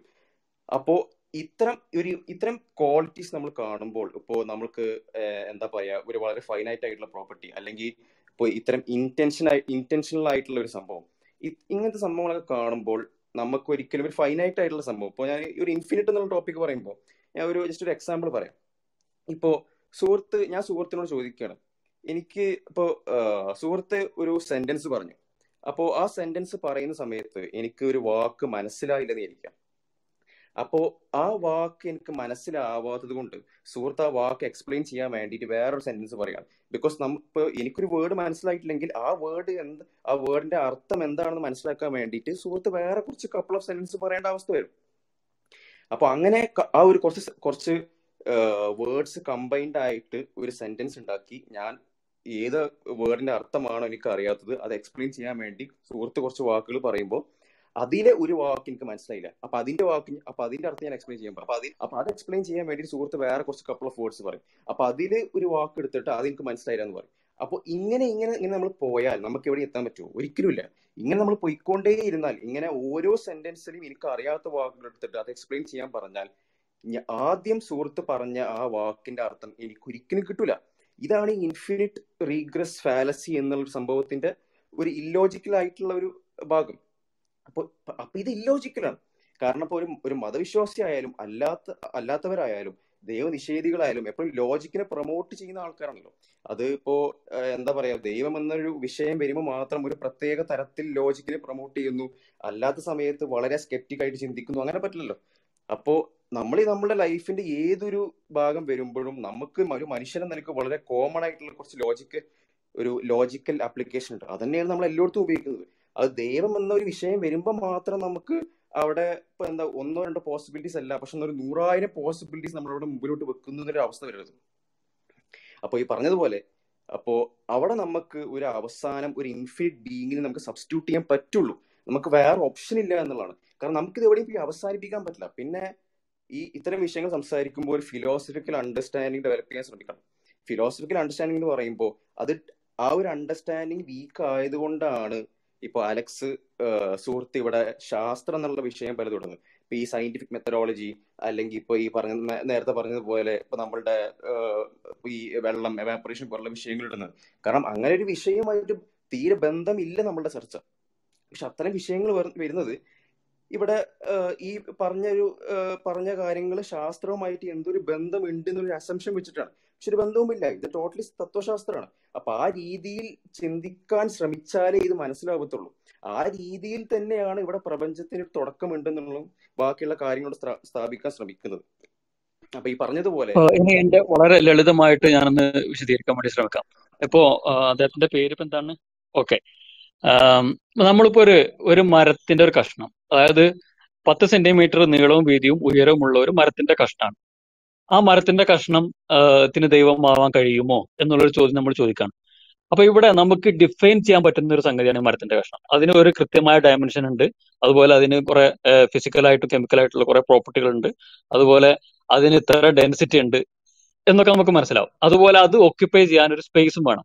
ഇത്ര നിങ്ങൾക്ക് മനസ്സിലായല്ലോ? അപ്പൊ ഇതൊക്കെ നമുക്ക് ഡിഫൈൻ ചെയ്യാൻ പറ്റുന്നതാണ്. ഈ ഡിഫൈൻ ചെയ്യാൻ പറ്റുക എന്ന് പറഞ്ഞാൽ അത് ലിമിറ്റഡ് ആണ് എന്നുള്ളതാണ്. അതായത് ആ ഒരു മരക്കഷ്ണത്തിന് അവിടുന്ന് ചലിക്കണമെങ്കിൽ അതിനൊരു കാറ്റടിക്കുകയോ അല്ലെങ്കിൽ വേറൊരു മനുഷ്യൻ അതിനെ എടുത്തിട്ട് മറ്റൊരു സ്ഥലത്തേക്ക് സ്ഥാപിക്കുകയോ ചെയ്യേണ്ടി വരും. മനസ്സിലായില്ലേ? ഇത് വളരെ സിമ്പിൾ ആയിട്ടുള്ള ഒരു ഉദാഹരണമാണ്. അപ്പൊ അത് ഈ നിയമങ്ങൾക്കുള്ളിൽ നിസ്സഹായനാണ് എന്നാണ് നമുക്ക് മനസ്സിലാവുന്നത്. മനസ്സിലായില്ലേ? അപ്പൊ അത് അതുകൊണ്ടാണ് നമ്മൾ അതിനെ കണ്ടിൻജന്റ് എക്സിസ്റ്റൻസ് എന്ന് പറയുന്നത്. വളരെ സിമ്പിൾ ആയിട്ട് പറഞ്ഞുതരാം. ഇൻഫിനിറ്റ് റിഗ്രഷൻ കുറച്ചും കൂടി ഈസി ആയിട്ട് ഒരു എക്സാമ്പിൾ പറയാൻ പറ്റുമോ അതാണ് ഉദ്ദേശിക്കുന്നത്. ആ ഇൻഫിനിറ്റ് ഇൻഫിനിറ്റ് റിഗ്രഷന്റെ കാര്യത്തിൽ സാധാരണയായിട്ട് അല്ല ഞാൻ അലക്സിനോ സാധാരണയായിട്ട് എളുപ്പത്തിൽ മനസ്സിലാക്കാനായിട്ട് എത്തിയാൽ അത് അത് ചേർക്കുന്നുണ്ട് ഫസ്റ്റ് ഹലോ കണ്ടിൻജന്റ് കഴിഞ്ഞിട്ട് അങ്ങനെ വാസ്ക സംസാരിച്ചോളൂ. ആ അതായത് ഇൻഫിനിറ്റ് റെഗ്രഷൻ എന്ന് പറഞ്ഞു കഴിഞ്ഞാൽ നമ്മൾ ആദ്യം ഇൻഫിനിറ്റിനെ നമ്മൾ വിശദീകരിക്കണം. ഈ ഇൻഫിനിറ്റി എന്ന് പറഞ്ഞു കഴിഞ്ഞാൽ ഇപ്പൊ നിങ്ങൾ ഇപ്പൊ ഞാൻ നേരത്തെ പറഞ്ഞ അതേ ഉദാഹരണം തന്നെ ഉപയോഗിക്കാണ്. അതായത് അലക്സ് ഒരു ചോദ്യം ചോദിക്കണം. പക്ഷെ ആ ചോദ്യം ചോദിക്കണമെങ്കിൽ ഇൻഫിനിറ്റ് ആയിട്ടുള്ള സെക്കൻഡുകൾ അല്ലെങ്കിൽ അദ്ദേഹം എന്റെ അടുത്തേക്ക് വരികയാണെങ്കിൽ ഇൻഫിനിറ്റ് ആയിട്ടുള്ള സ്റ്റെപ്പുകൾ എടുക്കണം എന്ന് ഉണ്ടെങ്കിൽ നിങ്ങൾ ഒരിക്കലും എന്റെ അടുത്തേക്ക് എത്തില്ല. ഒരു കാലത്തും ഒരു മില്യൺ വർഷം കഴിഞ്ഞാലും ട്രില്യൺ വർഷങ്ങൾ കഴിഞ്ഞാലും നമുക്ക് നിങ്ങൾക്ക് ആ ഒരു വാക്ക് എന്റെ അടുത്ത് എത്തില്ല. കാരണം അത് ഇൻഫിനിറ്റ് ആണ്. ഇൻഫിനിറ്റ് സ്റ്റെപ്പുകൾ ആവശ്യമുണ്ടെങ്കിൽ ഒരു ഒന്നും സംഭവിക്കില്ല എന്നുള്ളതാണ് നമുക്ക് മനസ്സിലാവുക. മനസ്സിലായില്ലേ? സിമ്പിൾ ആയിട്ട് ഒരു എക്സാമ്പിൾ പറയാം. അതായത് ഇപ്പം ഞാനിപ്പം നവാസ്കയുടെ ആയിരുന്നു ഞാൻ ഒരു നൂറ് രൂപ മേടിക്കണം എന്ന് വിചാരിക്കുകയാണ് ഇപ്പൊ നവാസക്കയുടെ കയ്യിൽ നൂറ് രൂപ ഇല്ല. നവാസക്ക വേറെ ആളുടെ അടുത്ത് ചോദിച്ച് അങ്ങനെ നവാസക്ക ഇൻഫിനിറ്റ് ആയിട്ട് ആൾക്കാരുടെ ചോദിക്കാൻ പോയി കഴിഞ്ഞാൽ എനിക്ക് ആ നൂറ് രൂപ കൈ കിട്ടൂല എന്നർത്ഥം. അതാണ് ഇൻഫിനിറ്റ് റിഗ്രസ് എന്നതുകൊണ്ട് ഉദ്ദേശിക്കുന്നത്. ഞാൻ അലക്സിനോട് ഈ ഇതുപോലുള്ള ഒരു എക്സാമ്പിൾ പറയാൻ കരുതിയതായിരുന്നു. അപ്പോൾ സരീഫ് ഭായി ഒന്നും കൂടി വിശദീകരിച്ച് പറഞ്ഞാൽ നന്നാവും തോന്നുന്നുണ്ട്. ഞാനിത് പറയാനായിരുന്നു ഉദ്ദേശം. അതായത് അലക്സ് അലക്സിന് ഒരു നൂറ് രൂപ കയ്യിൽ കിട്ടി. അപ്പോ അലക്സിന് അത് തരണം എന്നുണ്ടെങ്കിൽ അലക്സിന്റെ ഫ്രണ്ട് തരണം. അലക്സിന്റെ കയ്യിൽ ആ നൂറ് രൂപ കിട്ടണമെന്നുണ്ടെങ്കിൽ വേറൊരു ഫ്രണ്ട് തരണം. ആ ഫ്രണ്ടിന് വേറൊരു ഫ്രണ്ട് കൊടുക്കണം. അപ്പൊ നമ്മൾ അങ്ങനെ പോയി പോയി ഒരു ആയിരം ഫ്രണ്ട് എത്തി എന്ന് വരിക ഒരുപാട് ഫ്രണ്ട്സിന്റെ അടുത്ത് എത്തി. ഇപ്പോഴും ആ ആയിരാമത്തെ ഫ്രണ്ട്സിന്റെ അടുത്ത് എത്തിയപ്പോഴും അവന് ആ നൂറ് രൂപ കിട്ടണമെങ്കിൽ വേറെ ആരോ കൊടുക്കണം എന്ന് നമ്മൾ പറയാന്നുണ്ടെങ്കിൽ ആക്ച്വലി അലക്സിന് ഇപ്പൊ ആ നൂറ് രൂപ കിട്ടിയിട്ടില്ല എന്നർത്ഥം കാരണം അത് ഒരു തുടങ്ങണ്ട എവിടുന്നെങ്കിലും. അപ്പൊ അവിടെയാണ് നമ്മൾ പറയുന്നത് മറ്റൊരാൾ പൈസ കൊടുക്കാതെ സ്വന്തമായി പൈസ എടുത്തു കൊടുക്കാൻ പറ്റിയ ഒരാൾ അവിടെ വേണം. അങ്ങനെ ഒരാളെ ആയിട്ടാണ് നമ്മൾ ദൈവത്തെ കാണുന്നത്. വളരെ ലോജിക്കലി നമുക്ക് അങ്ങനെ ആളെ ആവശ്യമുണ്ടായി വരികയാണ്.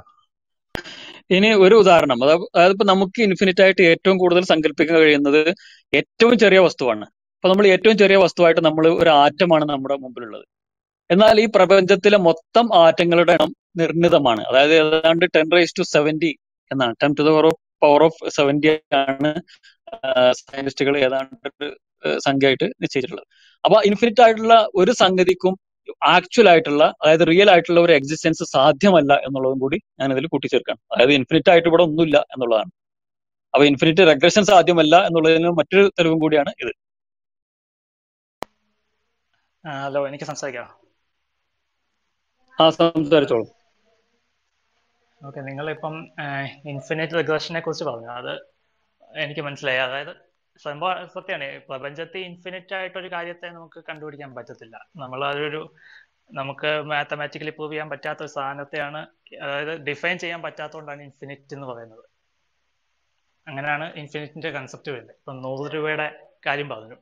ഈ നൂറ് രൂപ ഒരാളിൽ നിന്ന് കടം വാങ്ങി കടം വാങ്ങി അത് ഇൻഫിനിറ്റ് ആയിട്ട് ഒരാൾ പോവല്ല ചെയ്യുന്നത്. നമ്മുടെ എത്ര പേരുടെ നിന്ന് കടം വാങ്ങി അത് അത്ര പേരാന്ന് കണ്ടുപിടിക്കാം. പക്ഷെ ഒരു സീറോയ്ക്കും വന്നിനും ഇടയിൽ എത്ര പോസിബിൾ നമ്പേഴ്സ് ഉണ്ടെന്നൊക്കെ കണ്ടുപിടിക്കാൻ നോക്കിയാൽ അത് അതിനൊരു ഇൻഫിനിറ്റ് വാല്യൂ വരെ പോകേണ്ട സാധ്യതയുണ്ട്. ഓക്കെ അത് ഓക്കെയാണ് ഞാൻ അത് ഓക്കെ അത് മാത്രമല്ല അപ്പൊ നമ്മൾ ഒരു ഇൻഫിനിറ്റ് ആയിട്ടുള്ള ഒരു സൈസിൽ പ്രത്യേകിച്ച് കാര്യമൊന്നും ചെയ്യാതെ ഒരു ഒരു എൻഡിറ്റി അങ്ങനെ എക്സിസ്റ്റ് ചെയ്യാന്ന് വിചാരിച്ച അത് വിചാരിക്കുക അതിനും ഒരു പ്രപഞ്ചം ഉണ്ടാക്കാൻ കഴിയില്ല. അപ്പൊ അതായത് ഈ ഒരു ഇൻഫിനിറ്റ് ആയിട്ടുള്ള സംഗതി ഒരു ആ എൻഡിറ്റിക്ക് ആ ബീയിങ്ങിന് ഇൻഫിനിറ്റ് ആയിട്ടുള്ള വിസ്ഡം വേണം ഇൻഫിനിറ്റ് ആയിട്ടുള്ള എക്സിസ്റ്റൻസും വേണം. മനസ്സിലായില്ലേ? ഇൻഫിനിറ്റ് ആയിട്ടുള്ള എക്സിസ്റ്റൻസും വേണം. അതുപോലെ അറിവും വേണം. അപ്പോൾ ഈ എല്ലാതിന്റെയും ഒരു അതായത് ഇത് അനിവാര്യമായിട്ടുള്ള ഒരു സംഗതിയാണ്. അപ്പൊ നമ്മൾ ഏതെങ്കിലും രീതിയിൽ അത് പരിമിതപ്പെടുകയാണെങ്കിൽ അതിന് ഒരു മറ്റൊരു കാരണം ഉണ്ടാവും മറ്റൊരു എക്സ്പ്ലനേഷൻ സാധ്യമാണ് എന്നുള്ള ഒരു പ്രശ്നമാണ് അവിടെ അവിടെ ഉള്ളത്. മനസ്സിലായില്ലേ? ഈ മറ്റൊരു എക്സ്പ്ലനേഷൻ എന്ന് ഉദ്ദേശിക്കുന്നത് എനിക്ക് മനസ്സിലായില്ല. ഇപ്പൊ നമ്മൾ ഒരു കാര്യം കാണുമ്പോൾ അതിനൊരു എക്സ്പ്ലനേഷൻ വേണം. അതിന് പക്ഷെ. ഇൻഫിനിറ്റ് ആയിട്ട് ഒരാളാണ് അതിന് എങ്ങനെയാണ് ആ ഒരു പോയിന്റിലേക്ക് നിങ്ങൾ എത്തിയത് എങ്ങനെയാണ് അത് നമ്മുടെ ലോജിക് ഉപയോഗിച്ചിട്ട് തന്നെ. ഇപ്പൊ നമ്മൾ ഈ വിശദീകരിച്ച് പറഞ്ഞ കാര്യങ്ങളുണ്ടല്ലോ. ഇതിന് അനിവാര്യമായിട്ടുള്ള മറ്റൊരു യാതൊരു എക്സ്പ്ലനേഷൻ സാധ്യമല്ലാത്ത വിധം ഒരൊറ്റ ഉത്തരത്തിലേക്ക് ത്തിലേക്ക് നമ്മൾ എത്തിച്ചേരുകയാണ് ചെയ്യുന്നത്. അതല്ലാതെ മറ്റൊരു എക്സ്പ്ലനേഷൻ സാധ്യമല്ല. എന്ത് എന്തിന് അനിവാര്യമല്ലാത്ത കാര്യം? നമ്മുടെ മൊത്തം ഇപ്പൊ നമ്മൾ ഈ പറയുന്ന കാര്യങ്ങൾ മുഴുവൻ നമ്മുടെ ചുറ്റുപാടും കാണുന്ന നമ്മുടെ എക്സിസ്റ്റൻസും അതുപോലെ നമ്മുടെ ചുറ്റുപാടുള്ള സംഗതികളുടെ എക്സിസ്റ്റൻസും ആയിട്ടുമായിട്ടുള്ള നമ്മൾ ചിന്തിക്കുന്നത്. എല്ലാ കാര്യം അന്വേഷണം അന്വേഷണം എല്ലാത്തിന്റെയും തുടക്കം എന്ന് പറയുന്നത് നമ്മളിൽ നിന്നോ അല്ലെങ്കിൽ നമ്മുടെ തൊട്ടടുത്തുള്ള ഏതെങ്കിലും വസ്തുവിൽ നിന്നാണ് നമ്മൾ തുടങ്ങുക. അതെ നമ്മുടെ ചുറ്റും കാണുന്നത് നമ്മൾ ഈ പ്രപഞ്ചം നമ്മുടെ ഇപ്പം നിൽക്കുന്ന ഇപ്പം എന്റെ വീട് കാണുന്നു നാട് കാണുന്നു. പിന്നെ അത് കഴിഞ്ഞ് രാജ്യം പിന്നെ ഭൂമി വരുന്നു പിന്നെ സോളാർ സിസ്റ്റം യൂണിവേഴ്സ് അങ്ങനെ വരുന്നു. അതാണല്ലോ നമ്മുടെ എക്സിസ്റ്റൻസ് വരുന്നത്. അത് മാത്രമല്ല ഇപ്പൊ നമ്മൾ ഇപ്പൊ കുറച്ചു മുമ്പ് ഒരു സുഹൃത്ത് എൻട്രോപ്പി സൂചിപ്പിച്ചിട്ടുണ്ടായിരുന്നു. അതായത് എൻട്രോപ്പിയാണ് നമ്മുടെ പ്രപഞ്ചത്തിന്റെ വികാസത്തിന് കാരണം എന്ന് പറഞ്ഞിട്ട് എക്സ്പ്ലനേഷൻ ഉണ്ട്. അതായത് നമ്മളൊരു ഒരു ഓർഡർ ആയിട്ടുള്ള സ്റ്റേറ്റിൽ നിന്ന് ഒരു ഡിസോർഡർ ആയിട്ടുള്ള സ്റ്റേറ്റിലേക്ക് പോയിക്കൊണ്ടിരിക്കുകയാണ്. അതുപോലെ ഊർജത്തിന്റെ കാര്യത്തിലാണ് അങ്ങനെ തന്നെ. അപ്പോ ഏഹ്, അതല്ലെങ്കിൽ നമ്മൾ ഈ എക്സ്പാൻഷൻ ഓഫ് ദി യൂണിവേഴ്സ് അല്ലെങ്കിൽ പ്രപഞ്ചം വികസിക്കുന്ന ഒരു തത്വം. എങ്ങനെ നമ്മൾ ഈ കാരണങ്ങൾ നോക്കിക്കഴിഞ്ഞാലും നമ്മൾ ഈ സമയം കൂടുന്നിടത്തോളം നമ്മുടെ ഈ കോസ് എന്ന് പറയുന്ന സംഗതി ഉണ്ടല്ലോ അതും കൂടിക്കൊണ്ടിരിക്കും അതുപോലെ പ്രപഞ്ചം വികസിച്ചുകൊണ്ടിരിക്കും. അതുകൊണ്ടാണ് നമുക്ക് ഈ സമയം എന്ന് പറയുന്ന സംഗതി തന്നെ നമുക്ക് അനുഭവപ്പെടുന്നത് എന്നാണ് സയന്റിസ്റ്റുകൾ പറയുന്നത്. മനസ്സിലായില്ല? അപ്പൊ ഈ ഏത് രീതിയിൽ പോയി കഴിഞ്ഞാലും നമ്മൾ ഈ ഒറിജിനിൽ എത്തിയേ തീരൂ എന്നുള്ളതാണ് അതിന്റെ പ്രത്യേകത. അതെ ആ ഒറിജിനിൽ എത്തിയ തീരു. ആ ഒറിജിന് കണ്ടുപിടിക്കുകയാണ് സയൻസ് അതിന് നിങ്ങളുടെ ആൻസർ ആണ് നിങ്ങൾ പറയുന്നത്. അവിടെ ദൈവമാണെന്ന്. അല്ലേ? ഒറിജിനെ നമുക്ക് ഒരിക്കലും നമുക്ക് സയൻസിലൂടെ കണ്ടുപിടിക്കാൻ കഴിയില്ല എന്നുള്ളതാണ്. അതായത് സീറോയിൽ കാൽക്കുലേറ്റ് ചെയ്യാനുള്ള ടൂൾസ് നമുക്ക് ഇതുവരെ ആയിട്ടില്ല എന്നേ ഉള്ളൂ. ആ ടൂൾസ് ആകുമ്പോഴത്തേക്കും സയൻസ് അതിന് എക്സ്പ്ലെയിൻ തരും എക്സ്പ്ലനേഷൻ തരും. അങ്ങനല്ലേ?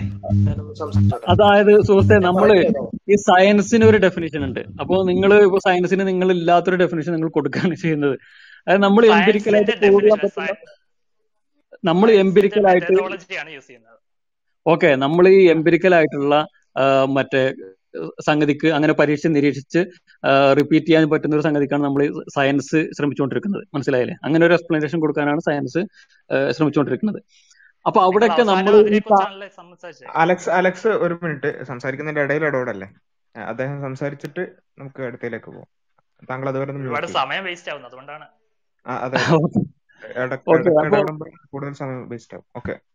അതായത് നമ്മൾ ഈ സയൻസുമായിട്ട് ബന്ധമില്ലാത്ത കാര്യങ്ങളാണ് നമുക്ക് ഈ പ്രപഞ്ച മനുഷ്യ ജീവിതത്തിൽ ഏറ്റവും കൂടുതൽ നമ്മുടെ തൊണ്ണൂറ്റെട്ട് പോയിന്റ് അല്ലെങ്കിൽ തൊണ്ണൂറ്റി ഒമ്പത് ശതമാനം അല്ലെങ്കിൽ തൊണ്ണൂറ്റൊമ്പത് പോയിന്റ് അഞ്ച് ശതമാനം എത്രയെന്ന് നമുക്ക് കറക്റ്റ് വെച്ചല്ല പക്ഷെ ഞാനൊരു ഒരു ആർബിട്രറി വാല്യൂ എടുക്കുകയാണ്. തൊണ്ണൂറ്റി ഒമ്പത് പോയിന്റ് അഞ്ച് ശതമാനം കാര്യങ്ങൾ നമ്മൾ ശാസ്ത്രവുമായിട്ട് ബന്ധമില്ലാത്ത കാര്യങ്ങളാണ്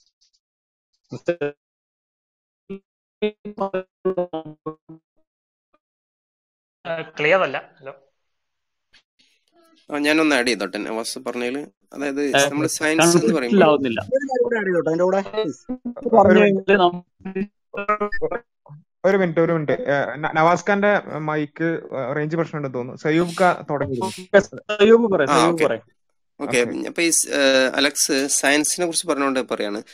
സയൻസ് എന്ന് പറഞ്ഞാൽ നമ്മൾ എംപിരിക്കലി ഒബ്സർവബിൾ ആയിട്ടുള്ള ലോകത്തെ കുറിച്ച് മനസ്സിലാക്കാനുള്ള ശ്രമമാണ് സയൻസ് അതിനുള്ള ടൂളാണ് എംപിരിക്കലി ഒബ്സർവബിൾ എന്ന് പറഞ്ഞാൽ നമ്മളൊരു സംഗതിയെ കുറിച്ച് പഠിക്കാനുള്ള പരീക്ഷണ നിരീക്ഷണങ്ങളിലൂടെ അത് പഠിക്കുക. അപ്പൊ അത് എല്ലാ നമ്മുടെ ജീവിതത്തിന്റെ എല്ലാ കാര്യങ്ങളും പരീക്ഷണ നിരീക്ഷണങ്ങളിലൂടെ അതായത് സയന്റിഫിക് മെത്തേഡ് ഉപയോഗിച്ച് പഠിക്കാൻ കഴിയുന്ന കാര്യങ്ങളല്ല. ഉദാഹരണത്തിന് ഹിസ്റ്ററി ഹിസ്റ്ററി നമുക്ക് പല കാര്യങ്ങളും സയൻസ് ഉപയോഗിച്ച് മനസ്സിലാക്കുന്നതല്ല. അത് നമ്മൾ വേറെ മെത്തേഡ് ഇപ്പോ പിന്നെ സയൻസ് അപ്ലിക്കബിൾ അല്ലാത്ത മേഖലകളിൽ നമ്മൾ വേറെ മെത്തേഡുകളാണ് ഉപയോഗിക്കുന്നത്. അതായത് ഇപ്പോൾ ഹിസ്റ്ററിയിൽ പറയുകയാണെങ്കിൽ ഇപ്പോൾ ഞാൻ ഒരുപാട് തവണ ആവർത്തിച്ചാണ്. പിന്നെ ഇപ്പോൾ നമ്മൾ ആയിരത്തി തൊള്ളായിരത്തി നാൽപ്പത്തി ഏഴിൽ ഇന്ത്യയ്ക്ക് സ്വാതന്ത്ര്യം കിട്ടി. ഇതൊരു ഹിസ്റ്റോറിക് സ്റ്റേറ്റ്മെന്റ് ആണ്. ഇത് നമുക്ക് സയൻസ് ഉപയോഗിച്ചുകൊണ്ട് സയൻസിന്റെ മെത്തഡോളജി ഉപയോഗിച്ചുകൊണ്ട് നമുക്ക് മനസ്സിലാക്കാൻ കഴിയില്ല. തെളിയിക്കാൻ കഴിയില്ല. ഇത് നമ്മൾ എങ്ങനെ തെളിയിക്കുന്നു എന്ന് വെച്ചാൽ ഇത് നമ്മൾ നമ്മൾ ചുറ്റുമുള്ള സമൂഹത്തെ വിശ്വസിച്ചുകൊണ്ടാണ് നമ്മൾ ഇത് ഈ ഒരു കാര്യം മനസ്സിലാക്കുന്നത്. അതിന്റെ അർത്ഥം അത് തെറ്റാന്നല്ല. അത് വാലിഡ് ആണ്. പക്ഷെ അത് മനസ്സിലാക്കുന്ന നമ്മൾ ഹിസ്റ്ററിയുടെ ടൂൾസ് ഉപയോഗിച്ചുകൊണ്ടാണ്. അതായത് ആളുകളെ വിശ്വസിച്ചുകൊണ്ടാണ് മനസ്സിലാക്കുന്നത്. പിന്നെ ആ വിശ്വാസം നമ്മൾ ഉറപ്പുവരുത്താൻ വേണ്ടിയിട്ട് നമ്മൾ ലോജിക്ക് ഉപയോഗിക്കും. അതായത് എത്രമാത്രം വിശ്വസ്തത ഉണ്ട് ഈ പറയുന്ന കാര്യത്തിന് എന്ന് മനസ്സിലാക്കാൻ ലോജിക് കൂടി ഉപയോഗിക്കും. പക്ഷെ അതിന്റെ പ്രധാനമായിട്ടും വിശ്വാസമാണ് അവിടെ കടന്നു വരുന്നത് അതുപോലെ തന്നെ ഇപ്പൊ മാത്തമാറ്റിക്സിൽ നമ്മൾ ഒരിക്കലും സയന്റിഫിക് മെത്തേഡ് അല്ല ഉപയോഗിക്കുന്നത്. മാത്തമാറ്റിക്സിൽ പ്രധാനമായിട്ട് ലോജിക്കാണ് നമ്മൾ ഉപയോഗിക്കുന്നത്. ലോജിക്ക് ഉപയോഗിച്ചുകൊണ്ടാണ് നമ്മൾ കാര്യങ്ങൾ മനസ്സിലാക്കുന്നത്. ഇപ്പൊ ഉദാഹരണത്തിന് one plus infinity equal to infinity എന്നുള്ളത് നമുക്ക് സയന്റിഫിക് മെത്തേഡ് ഉപയോഗിച്ചിട്ട് പ്രൂവ് ചെയ്യാൻ കഴിയുന്ന ഒരു കാര്യമല്ല. അവിടെ ലോജിക്കും ഇൻഡ്യൂഷനും ഒക്കെയാണ് കടന്നു വരുന്നത്. അപ്പോൾ അതുപോലെ നമ്മൾ ഓരോ മേഖലയിലും നമുക്ക് അതിന്റെ ടൂൾസ് ആണ് ഉപയോഗിക്കേണ്ടത്. ഇപ്പോൾ ഈ നമ്മൾ ദൈവത്തെ കുറിച്ച് പറയുമ്പോൾ ദൈവം എന്ന് പറഞ്ഞാൽ ബൈ ഡെഫിനിഷൻ തന്നെ നമ്മുടെ ഒരു ഇപ്പൊ നമ്മൾ സയൻസിൽ ഉപയോഗിക്കുന്ന പോലെ നമ്മൾ എന്തെങ്കിലും ടെസ്റ്റ് ചെയ്തിട്ട് ദൈവത്തെ കണ്ടെത്താൻ കഴിയില്ല. കാരണം ആ ടെസ്റ്റ് ഇപ്പൊ നമ്മൾ ഒരു സ്പെക്ട്രോസ്കോപ്പി മെഷർ ചെയ്യുകയാണെങ്കിൽ നമ്മൾ പ്രകാശത്തെയും ഇലക്ട്രോമാഗ്നറ്റിക് വേവ്സിനെയും അങ്ങോട്ട് അയച്ചിട്ട് അത് അത് തിരിച്ചു വരുന്ന അതിന്റെ പിന്നെ അത് പാസ് ചെയ്യുന്നതും ഒക്കെ മനസ്സിലാക്കിയിട്ട് മനസ്സിലാക്കുകയാണെങ്കിൽ അതുപോലെ നമുക്ക് ദൈവത്തെ കുറിച്ച് പഠിക്കാൻ കഴിയില്ല. കാരണം ഈ ദൈവ ഈ പറഞ്ഞ നമ്മളെ ലൈറ്റ് വേവ്സിന്റെ അത് ദൈവവുമായിട്ട് പ്രവർത്തിക്കാനുള്ള നിയമങ്ങൾക്ക് അതീതനാണ് ദൈവം. ആ നിയമങ്ങൾ ഉണ്ടാക്കിയവനാണ് ദൈവം. അപ്പൊ നമ്മൾ ഉദ്ദേശിക്കുന്ന പോലെ അത് ആ പ്രകാശത്തോട് ദൈവം പിന്നെ പ്രതിപ്രവർത്തിക്കില്ല അല്ലെങ്കിൽ ഇന്ററാക്ട് ചെയ്യില്ല. അപ്പോൾ ബൈ ഡെഫിനിഷൻ തന്നെ ഈ ഈ രണ്ട് സംഗതികൾ മ്യൂച്വലി എക്സ്ക്ലൂസീവ് ആണ്. അതായത് സയൻസ് ഉപയോഗിച്ചിട്ട് കണ്ടെത്തുന്ന ഒന്നും ദൈവമാവില്ല. സയൻസ് ഉപയോഗിച്ച് നമ്മൾ എന്തെങ്കിലും കണ്ടെത്തി കഴിഞ്ഞാൽ അത് ഒരിക്കലും ദൈവമാവില്ല. കാരണം സയൻസിന്റെ ഡെഫിനിഷൻ തന്നെ അങ്ങനെയാണ്. നീ പിന്നെ ദൈവത്തെ ആണെങ്കിൽ സയൻസ് ഉപയോഗിച്ച് കണ്ടെത്താനും കഴിയില്ല. അപ്പൊ നമ്മളിവിടെ ഈ ഈ ദൈവത്തെ കുറിച്ചുള്ള ചർച്ച എന്നുള്ളത് ഫിലോസഫിക്കൽ ആയിട്ടുള്ള ചർച്ചയാണ്. അവിടെ നമുക്ക് ലോജിക്കാണ് ഉപയോഗിക്കുക. ഉപയോഗിക്കേണ്ടത് ലോജിക്ക് നമുക്ക് ഉപയോഗിക്കാൻ കഴിയുള്ളൂ. ഇത് നമ്മുടെ പിന്നെ സയൻസിന്റെ കുഴപ്പമോ അല്ലെങ്കിൽ ദൈവത്തിന്റെ കുഴപ്പമോ അല്ല. അതാ രണ്ട് സബ്ജക്റ്റുകളുടെയും രീതി അങ്ങനെയാണ് എന്നുള്ളത്. ഇപ്പൊ നേരത്തെ പറഞ്ഞ പോലെ ഹിസ്റ്ററിയിൽ നമ്മൾ എന്തുകൊണ്ട് സയന്റിഫിക് മെത്തേഡ് ഉപയോഗിക്കുന്നില്ല എന്ന് പറഞ്ഞ പോലെ അവിടെ അതേ പ്രാക്ടിക്കൽ ആവുള്ളൂ അതുകൊണ്ട് തന്നെ ഈ ഈ ഒരു വാദത്തിൽ പ്രസക്തി ഇല്ല എന്നാണ് ഞാൻ പറഞ്ഞു വരുന്നത്. ഓക്കെ. ആ ഹലോ. ഇവിടെ ഹലോ. സംസാരിക്കാവോ? ഒരു മിനിറ്റ് ഷാജി ഓക്കെ. ഞാൻ സംസാരിച്ചോട്ടെ? അപ്പോ ഇവിടെ പ്രധാനമായിട്ടും ഷാജി ഒന്ന് മ്യൂട്ട് ചെയ്യാവോ സാർ ഒന്ന് മ്യൂട്ട് പൂർത്തീകരിച്ചിട്ട് അവസരം തരാം. ഓക്കെ ഷാഹുൽ അലക്സ് ഇവിടെ പ്രധാനമായിട്ടും ഉന്നയിച്ചുകൊണ്ടിരുന്ന ഒരു വാദം. ഓക്കെ ഉന്നയിച്ചുകൊണ്ട ഒരു വാദം. അതായത് സയൻസിലൂടെ നമുക്ക് ഈ കാര്യങ്ങളെല്ലാം ഭാവിയിൽ എക്സ്പ്ലെയിൻ ചെയ്യാൻ കഴിയും. അതുകൊണ്ട് പിന്നെ ഇത്തരം ഡിസ്കഷൻ ഡിസ്കഷനിലോട്ടൊന്നും പോകണ്ട എന്നുള്ള തരത്തിലുള്ള ഒരു ആർഗ്യുമെന്റ് ആണ്. പക്ഷെ അവിടെ തന്നെ ആദ്യത്തെ ഒരു ഒരു പ്രോബ്ലം ഇവിടെ നമ്മൾ വളരെ ലോജിക്കലായിട്ടുള്ള ഒരു ആർഗ്യുമെന്റ് മുന്നോട്ട് വെച്ചിട്ടുണ്ട്. അതിനെ കൗണ്ടർ ചെയ്യാൻ കഴിയാതെ ഇപ്പോഴും നിലനിൽക്കുന്നു എന്നുള്ളതാണ്. പിന്നെ സയൻസിനെ കൊണ്ട് ഇതിനെ എക്സ്പ്ലെയിൻ ചെയ്യാൻ കഴിയും എന്നുള്ളത് ഒരു തെറ്റിദ്ധാരണയാണ്. കാരണം ഒരു ഉദാഹരണം പറയാം. സയൻസ് എക്സ്പ്ലെയിൻ ചെയ്യുന്ന ഇപ്പോ എന്തുകൊണ്ടാണ് പിന്നെ ഗ്രഹങ്ങൾ ഭ്രമണം ചെയ്യുന്നത് എന്ന് നമുക്ക് ചോദിക്കാം. അപ്പൊ പറയാം അവിടെ ബിക്കോസ് ഓഫ് ഗ്രാവിറ്റി ഗ്രാവിറ്റി കാരണമായിട്ടാണ് അവിടെ ഭ്രമണം നടക്കുന്നത്. പക്ഷെ എന്താണ് ഗ്രാവിറ്റി എന്നുള്ള അടുത്തൊരു പ്രശ്നമാണ് അത് ഉണ്ടാക്കുന്നത്. അപ്പോൾ എന്താണ് ഗ്രാവിറ്റി എന്നുള്ള ചോദ്യം നമുക്ക് മറുപടി പറയാം. പിന്നെ ഗ്രാവിറ്റൻ കണികകളാണ്. അതല്ലെങ്കിൽ പിന്നെ ഒരു സ്പേസ് ടൈം കർവേച്ചർ ആണ് ഗ്രാവിറ്റി ആയിട്ട് ബിഹേവ് ചെയ്യുന്നത് എന്നുള്ള ഐൻസ്റ്റീന്റെ മോഡൽ തിയറി ഒക്കെ പറയാം. പക്ഷെ എന്ത് തന്നെ പറഞ്ഞു കഴിഞ്ഞാലും പിന്നെയും നമുക്ക് ആ ചോദ്യം അവിടെ ആവർത്തിക്കുക എന്നുള്ളതാണ്. പക്ഷെ എന്തുകൊണ്ട് ഒരു സ്പേസ് ടൈം കർവേച്ചർ ഉണ്ടാകുന്നു ഒരു മാസീവായിട്ടുള്ള ഒബ്ജക്റ്റ് സ്പേസ് ടൈം ഡയമെൻഷൻസിൽ വെക്കുമ്പോൾ അത് എന്തുകൊണ്ട് ഗ്രാവിറ്റി ആയിട്ട് വർക്ക് ചെയ്യുന്നു? അത് എന്തുകൊണ്ട് ആ ഒരു മൂല്യത്തിൽ തന്നെ വർക്ക് ചെയ്യുന്നു? അത് എന്തുകൊണ്ട് ഗ്രാവിറ്റി ആയിട്ട് ഈ രീതിയിൽ ഫിസിക്കൽ വേൾഡിൽ പ്രവർത്തിക്കുന്നു? തുടങ്ങിയിട്ടുള്ള ഒരുപാട് ചോദ്യങ്ങൾ വീണ്ടും വീണ്ടും ആവർത്തിക്കപ്പെടുകയാണ്. അപ്പൊ ഇവിടെ ഒരു പ്രശ്നം എന്താണെന്നുണ്ടെങ്കിൽ ഇവിടെ ആവർ മുമ്പേ പറഞ്ഞ കാര്യമാണ്. ഇൻഫിനിറ്റ് ആയിട്ടുള്ള ഒരു റിഗ്രഷൻ പോസിബിൾ അല്ല. ഇൻഫിനിറ്റ് ആയിട്ട് നമുക്ക് ഈ ഒരു വിശദീകരണം പിറകോട്ട് പിറകോട്ട് പിറകോട്ട് പോവുക പോസിബിൾ അല്ല. അപ്പൊ ആത്യന്തികമായിട്ട് ശാസ്ത്രം ഒരു രംഗത്ത് പറയുന്ന വിശദീകരണം അത് ആ നിലയ്ക്ക് സംവിധാനിക്കപ്പെട്ടിരിക്കുന്നതാണ് എന്ന് മാത്രമാണ്. പിന്നെ വേറെ ഏത് ബലത്തിന്റെ കാര്യത്തിലാണെങ്കിലും വേറെ ഏത് ഫിസിക്കൽ ആയിട്ടുള്ള കാര്യത്തിന്റെ ഉള്ളിലോട്ട് പോയി കഴിഞ്ഞാലും ഇതേ പ്രശ്നമുണ്ട്. ഉദാഹരണത്തിന് ഞാൻ യൂസ് ചെയ്യുന്ന ഫോൺ അത് എന്തുകൊണ്ടാണ് ഉണ്ടാക്കിയിരിക്കുന്നത് എന്ന് നമുക്ക് ചോദിക്കാം. അത് ചോദിച്ചു കഴിഞ്ഞാൽ അത് പിന്നെ സിലിക്ക കൊണ്ടാണെന്നോ അല്ലെങ്കിൽ പിന്നെ വേറെ എന്തെങ്കിലും അലുമിനിയം കൊണ്ടാണെന്നോ എന്ത് വേണമെങ്കിലും പറയാം. പക്ഷെ അത് എന്തുകൊണ്ട് നിർമ്മിച്ചിരിക്കുന്നത് വാട്ട് ഇറ്റ് മേഡ് ഓഫ് എന്ന് ചോദിച്ചു കഴിഞ്ഞാൽ അത് ആറ്റം കൊണ്ടാണെന്ന് പറയാം. ആറ്റം. അപ്പോൾ പിന്നെ അത് എന്തുകൊണ്ട് നിർമ്മിക്കപ്പെട്ടിരിക്കുന്നു? അത് സബ് ആറ്റോമിക് പാർട്ടിക്കിൾസ് കൊണ്ട്. ഇങ്ങനെ നമ്മൾ അകത്തോട്ട് പോയി കഴിഞ്ഞാൽ ഇൻഫിനിറ്റ് ആയിട്ട് ഒരിക്കലും പോകാൻ സാധ്യല്ല. അതുകൊണ്ട് തന്നെ ഇൻഫിനിറ്റ് ആയിട്ടുള്ള ഈ പിന്നെ എക്സ്പ്ലനേഷൻസ് തരിക എന്നുള്ളത് സാധ്യല്ല. അതുകൊണ്ട് തന്നെ ഫണ്ടമെന്റൽ ആയിട്ട് ഇവിടെ ചില കാര്യങ്ങൾ നിലനിൽക്കുന്നുണ്ട് എന്നുള്ളൊരു അവസ്ഥയിലെത്തും ആ അവസ്ഥനെ എങ്ങനെ എക്സ്പ്ലെയിൻ ചെയ്യാൻ കഴിയും എന്നുള്ള പ്രശ്നം അവിടെ ഉണ്ടാവും അതുകൊണ്ട് സയൻസിന് ഇത് എക്സ്പ്ലെയിൻ ചെയ്യാൻ കഴിയില്ല. കാരണം ശാസ്ത്രത്തിന്റെ മെത്തഡോളജിക്ക് പുറത്താണ് ശാസ്ത്രത്തിന്റെ പരിമിതിക്ക് പുറത്താണ്. അതുപോലത്തെ ഈ ഇൻഫ്രിഷ് ഇൻഫിനിറ്റ് ആയിട്ടുള്ള റിഗ്രഷന്റെ പ്രോബ്ലം നമ്മളെ സംബന്ധിച്ചിടത്തോളം ഇവിടെ ഉണ്ടാകുന്നുണ്ട്. അപ്പോൾ ഇവിടെ പറഞ്ഞു വന്ന ഇതാണ് പ്രപഞ്ചത്തിൽ ഇങ്ങനെ ലിമിറ്റഡ് ആയിട്ടുള്ള ഫിസിക്കൽ ക്വാളിറ്റീസ് എല്ലാം നിലനിൽക്കുന്നുണ്ട്. ഇതിനുള്ള എക്സ്പ്ലനേഷൻ മറ്റൊരു ലിമിറ്റഡ് ആയിട്ടുള്ള ഫിസിക്കൽ ക്വാളിറ്റി കാണിക്കുന്ന ഫിസിക്കൽ ആയിട്ടുള്ള മറ്റെന്തെങ്കിലും ആണ് എന്നുണ്ടെങ്കിൽ നമുക്കൊരു മറുപടിയും ഇല്ലാതാവുകയാണ് ആത്യന്തികമായി ചെയ്യുന്നത്.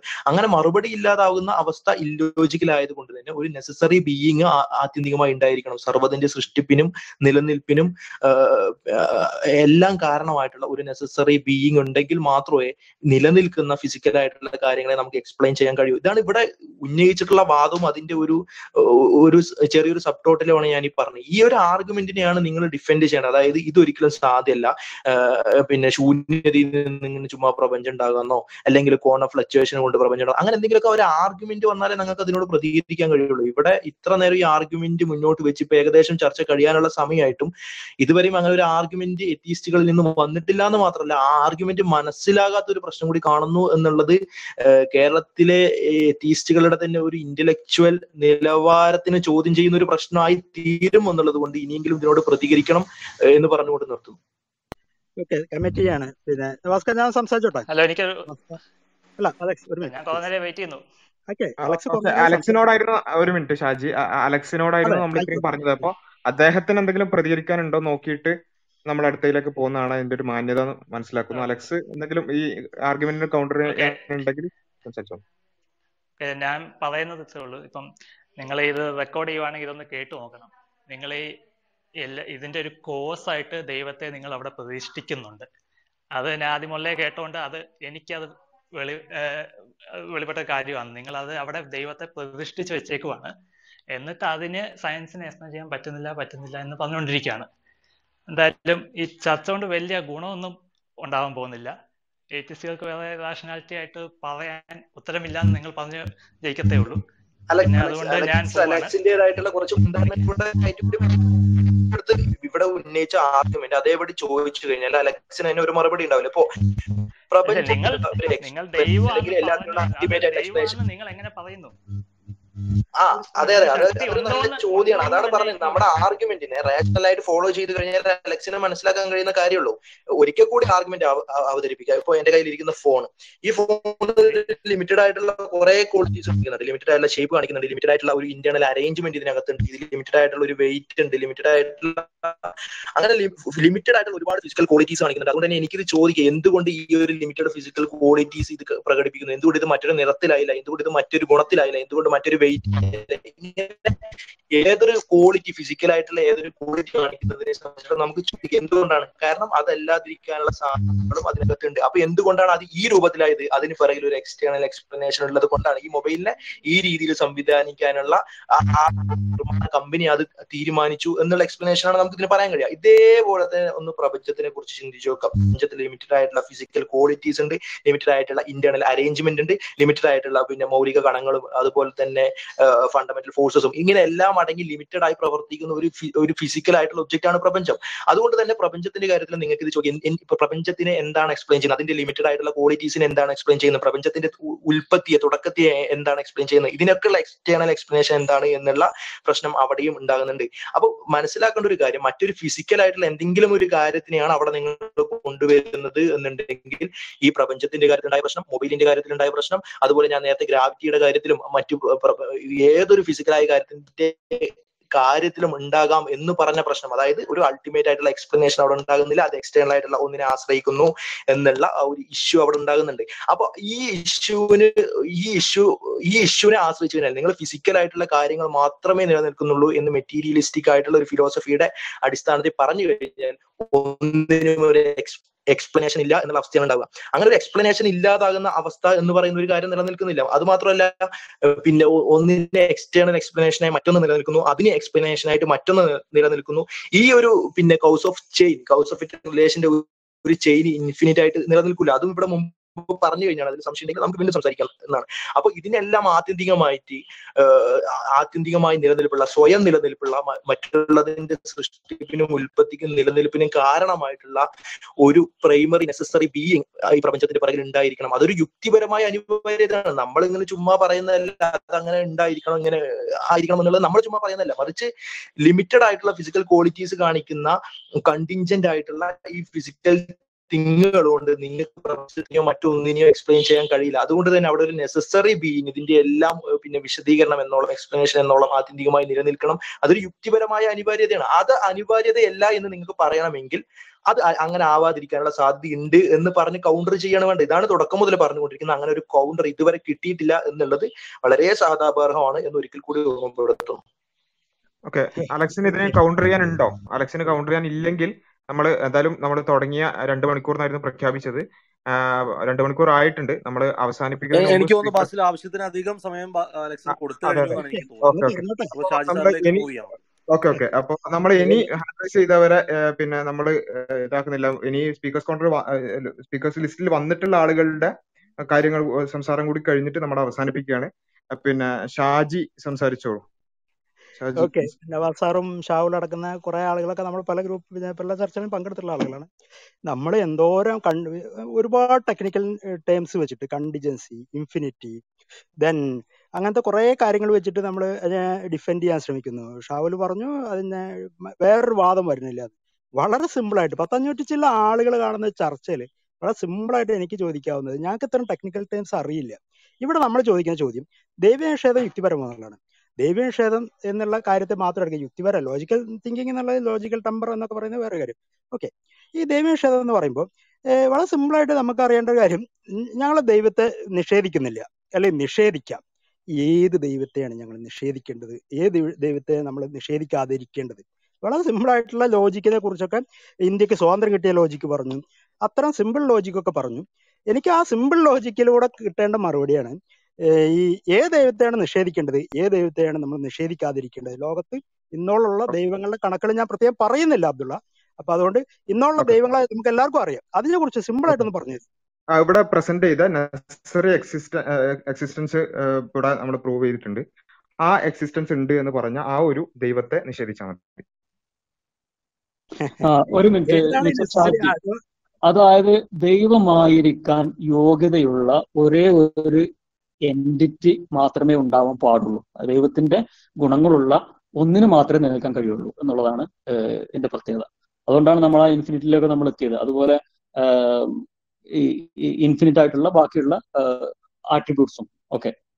അല്ലാതെ നമ്മൾ ഇപ്പൊ നിങ്ങൾ പറയുന്ന ദൈവങ്ങളൊക്കെ അവരുടെ എക്സിസ്റ്റൻസ് എന്ന് പറഞ്ഞ കണ്ടിൻജന്റ് ആണ് എന്നുള്ളതാണ്. അതായത് അവർക്ക് ഭൗതികമായിട്ടുള്ള ഒരു വിശദീകരണം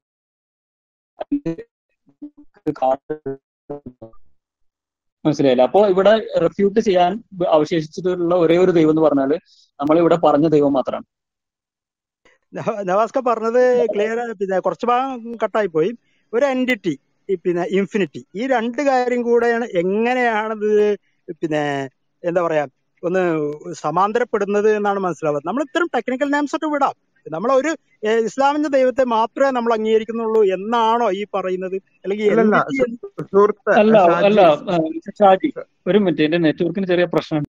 ഏതായാലും ഞാൻ പെട്ടെന്ന് പറയാൻ ശ്രമിക്കാം അതായത് ഇപ്പൊ നമ്മൾ ഞാൻ നേരത്തെ പറഞ്ഞ ഒരു മരത്തിന്റെ കഷ്ടത്തെ കുറിച്ച് പറഞ്ഞിട്ടുണ്ടായിരുന്നു. അല്ലെങ്കിൽ ഒരു മൊബൈൽ ഫോണിനെ കുറിച്ച് നമ്മൾ ഒന്ന് ഇമാജിൻ ചെയ്യാം. ആ ഒരു മൊബൈൽ ഫോണിന് ഒരിക്കലും അതിന്റെ കാരണമാവാൻ കഴിയില്ല. ഇത് മനസ്സിലായോ നിങ്ങൾക്ക്? തീർച്ചയായിട്ടും. ആ കാരണങ്ങളുടെ കാരണങ്ങളുടെ കാരണങ്ങൾ ഈ ഇൻഫിനിറ്റി എന്നുള്ള കൺസെപ്റ്റ് അപ്പൊ എല്ലാത്തിനും കാരണം ഓക്കെ എവിടെ വെച്ച് നമ്മൾ കാരണങ്ങളെ കുറിച്ചുള്ള അന്വേഷണം നിർത്തുന്നു? അവിടെ എന്റിറ്റി ആയി. ഇതല്ലേ വാദം? അതല്ല. അതിന്റെ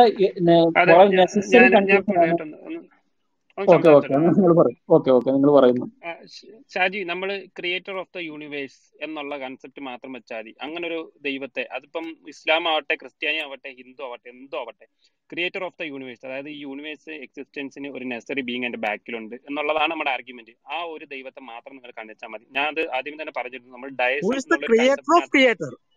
this is the ultimate question ഇവിടെ ഇൻഫിനിറ്റ് റീഗ്രസ് സംസാരിച്ചിരുന്നു. അപ്പോൾ ഓക്കെ ഞാൻ ഷാജിസാറിന് ഒരു തോട്ട് പ്രോസസ് തരാം തോട്ട് പ്രോസസ് തരാം അതായത് നമ്മളിപ്പോ ഒരു രണ്ട് ഗ്രൂപ്പ് ഉണ്ടെന്ന് വിചാരിച്ചോ. ഒരു ഗ്രൂപ്പ്സിനകത്തെന്ന് വെച്ചാൽ നമ്മൾ ക്രിയേറ്റഡ് ആയിട്ടുള്ള എന്റിറ്റീസ് ആണ് നമ്മളെല്ലാവരും ക്രിയേറ്റഡ് ആയിട്ടുള്ള. ഇപ്പൊ താങ്കളും ഇവിടെ ക്രിയേഷൻ എന്നുള്ളതിന്റെ അല്ലെങ്കിൽ ക്രിയേറ്റ് എന്നുള്ളതിന്റെ അർത്ഥം എന്ന് വെച്ചാൽ കെയിം ഇൻ ടു എക്സിസ്റ്റൻസ് എന്നുള്ളതാണ്.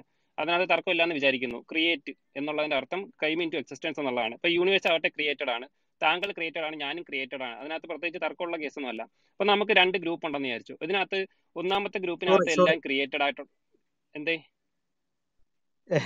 ക്രിയേഷൻ എന്നുള്ളതല്ല ഇവിടെ എവല്യൂഷൻ എന്നുള്ള കാര്യത്തെയാണ് പിന്നെ പൊതുവെ ശാസ്ത്രീയമായിട്ടുള്ള ചിന്താഗതി അംഗീകരിക്കുന്നത്.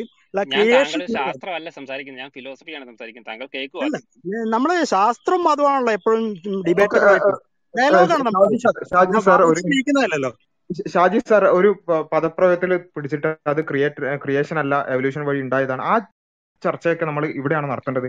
ഇവിടെ കൃത്യമായ ഒരു ഫിലോസഫിക്കൽ പോയിന്റ് പറയുമ്പോൾ അതിലേക്ക് നമ്മൾ ഈ പറയുന്ന നിങ്ങൾ പറയുന്ന ഓരോ കാര്യത്തിൽ നമുക്ക് ഗണ്ണനുണ്ട് അല്ലെങ്കിൽ വിയോജിപ്പുണ്ട്. അതൊക്കെ പറയാനുള്ളതല്ലോ ഇവിടെ അദ്ദേഹം പറയുന്ന പോയിന്റ് ഒന്ന് ശ്രദ്ധിക്കാൻ ശ്രമിക്കൂ.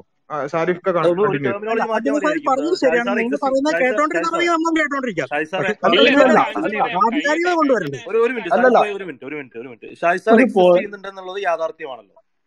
ഒരു പോയിന്റ് ഞാൻ ഷാജിയോട് പറയാൻ ഷാജി സാർ സാരിഫ് ഭായി കണ്ടിന്യൂ ചെയ്യാം പക്ഷെ ഞാൻ ഞാൻ കൺക്ലൂഡ് ചെയ്തോട്ടെ അതെ ഷാജി സാർ എക്സിസ്റ്റ് ചെയ്യുന്നുണ്ടല്ലോ.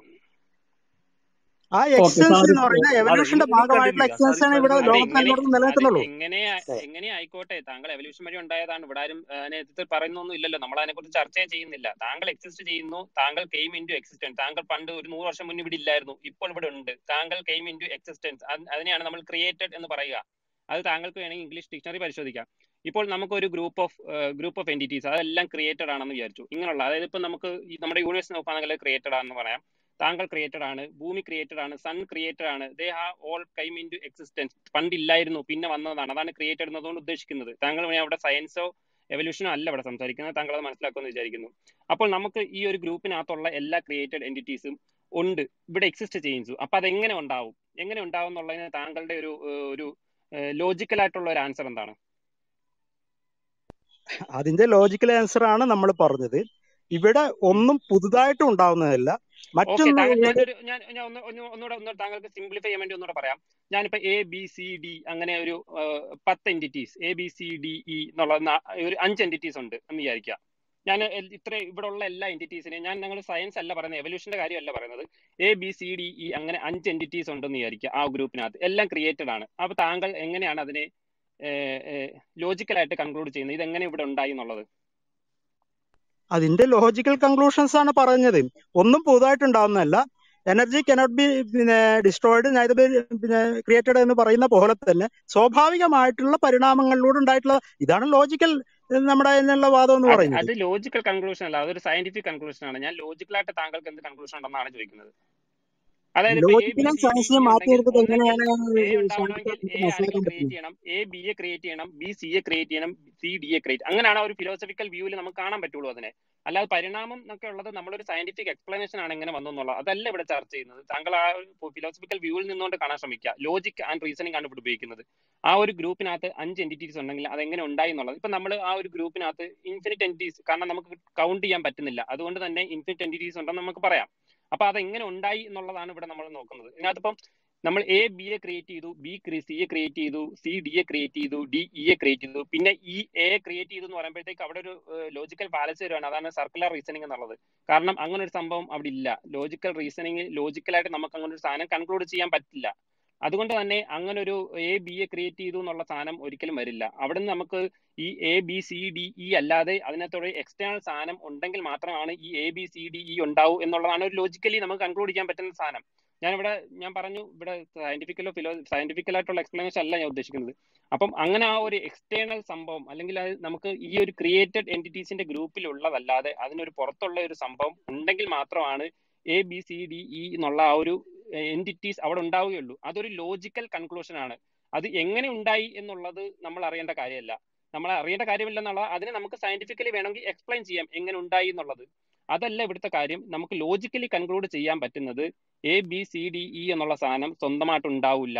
എ ബി എ ക്രിയേറ്റ് ചെയ്തു ബി സി എ ക്രിയേറ്റ് ചെയ്ത് അങ്ങനെ വരുമ്പോഴേക്ക് അത് ലാസ്റ്റ് എ ആരെങ്കിലും ക്രിയേറ്റ് ചെയ്യണമെന്നുണ്ടെങ്കിൽ അതിനുള്ളിലുള്ള എന്റിറ്റീസ് ആരെങ്കിലും മാത്രമേ എ ക്രിയേറ്റ് ചെയ്യാൻ പറ്റുള്ളൂ.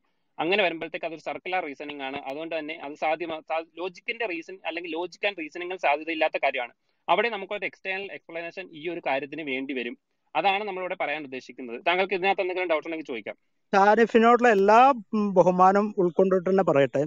എ ബി എ ക്രിയേറ്റ് ചെയ്യുന്നില്ല. പ്രൊഡ്യൂസ് ചെയ്ത് എന്ന് പറഞ്ഞാൽ നമുക്ക് ഏറെക്കുറെ മനസ്സിലാവും. ക്രിയേഷൻ എന്നുള്ളതും പ്രൊഡ്യൂസ് പ്രൊഡക്ഷൻ എന്നുള്ളതും രണ്ട് രണ്ട് പ്രോസസ്സിംഗ് ആണ്. ഇതിനെക്കുറിച്ചൊക്കെ ഇതിന് ഇത്രയേ ഉള്ളൂ. പിന്നെ നമുക്ക് ഇങ്ങനത്തെ വളരെ ടെക്നിക്കൽ നെയിംസ് ഒന്നും വെച്ചിട്ട് ഡിഫൈൻ ചെയ്യേണ്ട പിന്നെ ഉണ്ടോയെന്ന് എനിക്കറിയില്ല. ഉണ്ടാവാം. നമ്മുടെ ചർച്ച മുന്നോട്ട് പോവാം. പലതും ആവാം. നമ്മൾ ചോദിക്കണം വളരെ സിമ്പിളായിട്ട് വളരെ ലോജിക്കലായിട്ടുള്ള വളരെ യുക്തിസഹമായിട്ടുള്ള ഒറ്റ ചോദ്യമേ ഉള്ളൂ. ദൈവത്തെ നമ്മൾ അംഗീകരിക്കാം അല്ലെങ്കിൽ നിഷേധിക്കാം. ഏത് ദൈവത്തെ നിഷേധിക്കണം? ഏത് ദൈവത്തെ അംഗീകരിക്കണം?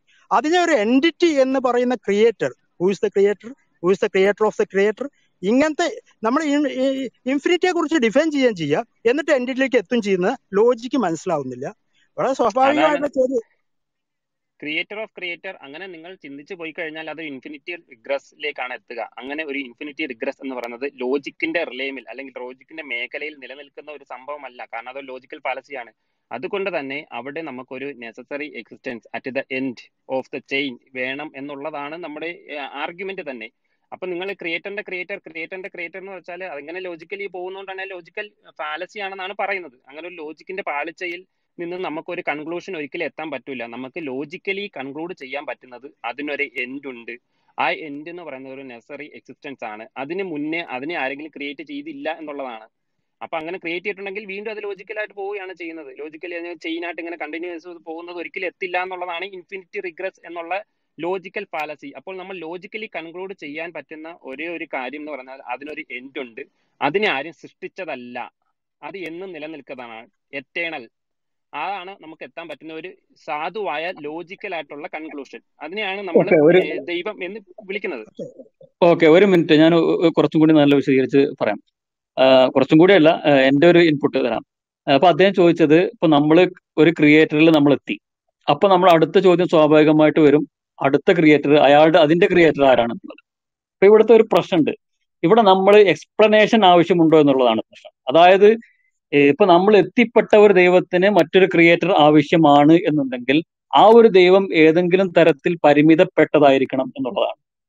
അതായത് അങ്ങനെ പരിമിതപ്പെട്ട ഒരു സംഗതിക്ക് അല്ലെങ്കിൽ എക്സ്പ്ലനേഷൻ ആവശ്യമുള്ള ഒരു സംഗതിക്ക് ദൈവമായിരിക്കാനുള്ള യോഗ്യത ഇല്ല എന്നുള്ളതാണ്. അതുകൊണ്ടാണ് ഏറ്റവും ഒടുവിൽ ഒരു നെസസറി ബീങ് ആയിട്ട് ഒരു ശക്തി മാത്രം വരുന്നത്. മനസ്സിലായോ? ഓക്കെ. നവാസ്ക പറഞ്ഞത് മനസ്സിലായി. സാനിഫ് പറഞ്ഞത് മനസ്സിലായി. അതിൽ ഇത്രയേ ഉള്ളൂ നവാസ് പിന്നെ നവാസ്കാടും സാനിഫിനോടും നമുക്ക് ഷാഹുലും ഞാനൊക്കെ ഇതുപോലെ പല ചർച്ചകളും പങ്കെടുക്കുന്ന അബ്ദുള്ള ഉണ്ടാവുന്നത് ഇത് നമുക്ക് ഇത്ര പറയാനുള്ളൂ. അതായത് നമ്മൾ ഒരിക്കലും പിന്നെ നമ്മുടെ വിശ്വാസങ്ങളെ അല്ലെങ്കിൽ ഈ പറയുന്ന ക്രിയേറ്ററിന്റെ പിന്നെ ഐഡന്റിറ്റിയെ ചോദ്യം ചെയ്യുന്ന തലത്തിലേക്കല്ല നമ്മൾ വേണ്ടത്. നമ്മുടെ വിശ്വാസമാണെങ്കിൽ വിശ്വാസത്തിന്റെ രീതിയിലേക്ക് പോയി. അതിനെ സയന്റിഫിക്കലി ലോജിക്കലി ഫിലോസഫിക്കലി എന്ന് പറഞ്ഞ ടെക്നിക്കൽ നിയമം കൊണ്ടല്ല അതിനെ നമ്മൾ ഡിഫൈൻ ചെയ്യേണ്ടത്. അത് നമ്മുടെ ഈ പറയുന്ന ഒരു വിശ്വാസത്തിന്റെ നിലയ്ക്ക് നിന്നിട്ട് മാത്രമേ നമുക്ക് ഡിഫൈൻ ചെയ്യാൻ പറ്റുള്ളൂ. അല്ലാതെ അതിനെ ഇന്ത്യൻ യുക്തിവാദി സംഘം പിന്നെ വിരുദ്ധാഭിപ്രായം ഉന്നയിച്ചു. അല്ലെങ്കിൽ വേറെ ആരെയും വിരുദ്ധാഭിപ്രായം ഉന്നയിച്ചു എന്ന് പറഞ്ഞിട്ട് കാര്യമില്ല. വിശ്വാസം വിശ്വാസമായിട്ടും സയന്റിഫിക് തോട്ട് അല്ലെങ്കിൽ സയന്റിഫിക് ടെമ്പർ സഹോദര സഹോദര ഒരു മിനിറ്റ് ഒരു മിനിറ്റ് നിങ്ങളിപ്പോ പറയുന്നത് സയൻസ് കൊണ്ട് വിശദീകരിക്കാൻ പറ്റും എന്നുള്ളതാണ്. ഇവിടെ നിങ്ങൾ സയൻസിനെ മനസ്സിലാക്കിയെടുത്ത കുറെ പ്രശ്നങ്ങളുണ്ട്. ഒന്നാമത് സയൻസ് എന്നുള്ളത് ലോജിക്കാണ് സയൻസിനെ ഇത് മുഴിപ്പിച്ചോട്ടെ ഇത് ഇത് മുഴുമിപ്പിച്ചോട്ടെ ഓക്കെ. അതായത് ഈ ലോജിക്കിന്റെ സൃഷ്ടിയാണ് സയൻസ് എന്നുള്ളതാണ് ഒന്ന്. രണ്ടാമത്തെ കാര്യം സയൻസ് എക്സിസ്റ്റ് ചെയ്യുന്നത് തന്നെ മറ്റേ ലോ മറ്റേ ചില ആക്സിയങ്ങളുടെ പുറത്താണ്.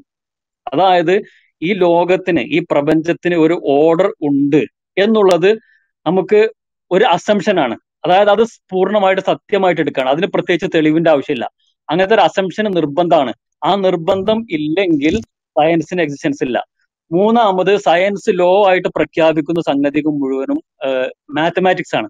മാത്തമാറ്റിക്സ് എന്ന് പറഞ്ഞാൽ അത് കംപ്ലീറ്റ് ഫിലോസഫിക്കൽ പ്ലേസ് ഹോൾഡർ ആണ്. ഇപ്പൊ നമ്മൾ ഒന്ന് എന്ന് പറഞ്ഞു കഴിഞ്ഞാൽ ഈ ഒന്ന് എന്ന് പറയുന്ന സംഗതിയെ നിങ്ങൾക്ക് തെളിയിക്കാൻ കഴിയില്ല. ഒന്ന് എന്നുള്ള ഒരു സംഗതി ഇല്ലത്. അതിനെ ഒന്ന് റെപ്രസെന്റ് ചെയ്യാൻ വേണ്ടിയിട്ടുള്ള ഒരു ഫിലോസഫിക്കൽ കൺസെപ്റ്റ് മാത്രമാണ് ഒന്നുള്ളത്. അപ്പൊ നമ്മൾ ഒന്ന് എന്നുള്ളത് ഒരു ആപ്പിൾ എന്ന് പറഞ്ഞാൽ അങ്ങനത്തെ ഒരു ആപ്പിൾ ഇല്ല. കാരണം എല്ലാ ആപ്പിളും വ്യത്യസ്തമാണ്. മനസ്സിലായില്ല? അപ്പൊ നമ്മൾ ഒരു ഒരു ആപ്പിളും രണ്ടാപ്പിളും മറ്റൊരാപ്പിളും പാടെ കൂടിക്കഴിഞ്ഞാൽ രണ്ടാപ്പിൾ എന്ന് പറഞ്ഞാൽ നമുക്ക് അതിന്റെ ഒരു ഫിലോസഫിക്കൽ കൺക്ലൂഷൻ മാത്രമേ സാധ്യമാവുള്ളൂ. നേരെ മറിച്ച് രണ്ട് ആപ്പിൾ കൂടി ഒരു ആപ്പിൾ രണ്ട് ആപ്പിൾ കൂടിക്കഴിഞ്ഞാൽ രണ്ട് എന്നുള്ള ഒരു അങ്ങനെ രണ്ടാപ്പിൾ എന്നുള്ളത് നമുക്ക് എത്തിച്ചേരാൻ പറ്റില്ല. മനസ്സിലായില്ലേ? അപ്പൊ ഇത് സയൻസിന്റെ സയൻസിന്റെ എക്സിസ്റ്റൻസ് തന്നെ ഒരു ഫിലോസഫിക്കൽ കൺസെപ്റ്റിലാണ് അതായത് ഈ ലോകത്തിന്റെ പ്രപഞ്ചത്തിന്റെ ഓർഡർ ഉണ്ട് എന്നുള്ളത്. രണ്ടാമത് സയൻസ് എസ്റ്റാബ്ലിഷ് ചെയ്യുന്നത് ഒരു ഫിലോസഫിക്കൽ കൺസെപ്റ്റിന്റെ കൺസെപ്റ്റിന്റെ മുകളിലാണ്. മൂന്നാമത് ഈ സയൻസ് എന്ന് പറയുന്നത് എത്തിച്ചേരുന്ന തീരുമാനങ്ങളൊന്നും അന്ത്യമായിട്ടുള്ള തീരുമാനങ്ങളല്ല എന്നുള്ളതാണ്. അതുകൊണ്ട് തന്നെ നമുക്ക് സയൻസിന് ഒരിക്കലും സത്യത്തിന്റെയോ അല്ലെങ്കിൽ നമ്മുടെ തേട്ടത്തിന്റെയോ ഒരു ക്രൈറ്റീരിയ ആയിട്ട് ഏക ക്രൈറ്റീരിയ ആയിട്ട് നമുക്ക് ഒരിക്കലും നിശ്ചയിക്കാൻ കഴിയില്ല എന്നുള്ളതാണ്. ഒരു കാര്യം ആഡ് കാര്യങ്ങളും ഒരു ഒരു മിനിറ്റ് ഷാഹുൽ ഷാഹുൽ സംസാരിച്ചോളൂ കമന്റ് ചെയ്യട്ടെ അല്ലേ? നല്ല രസം.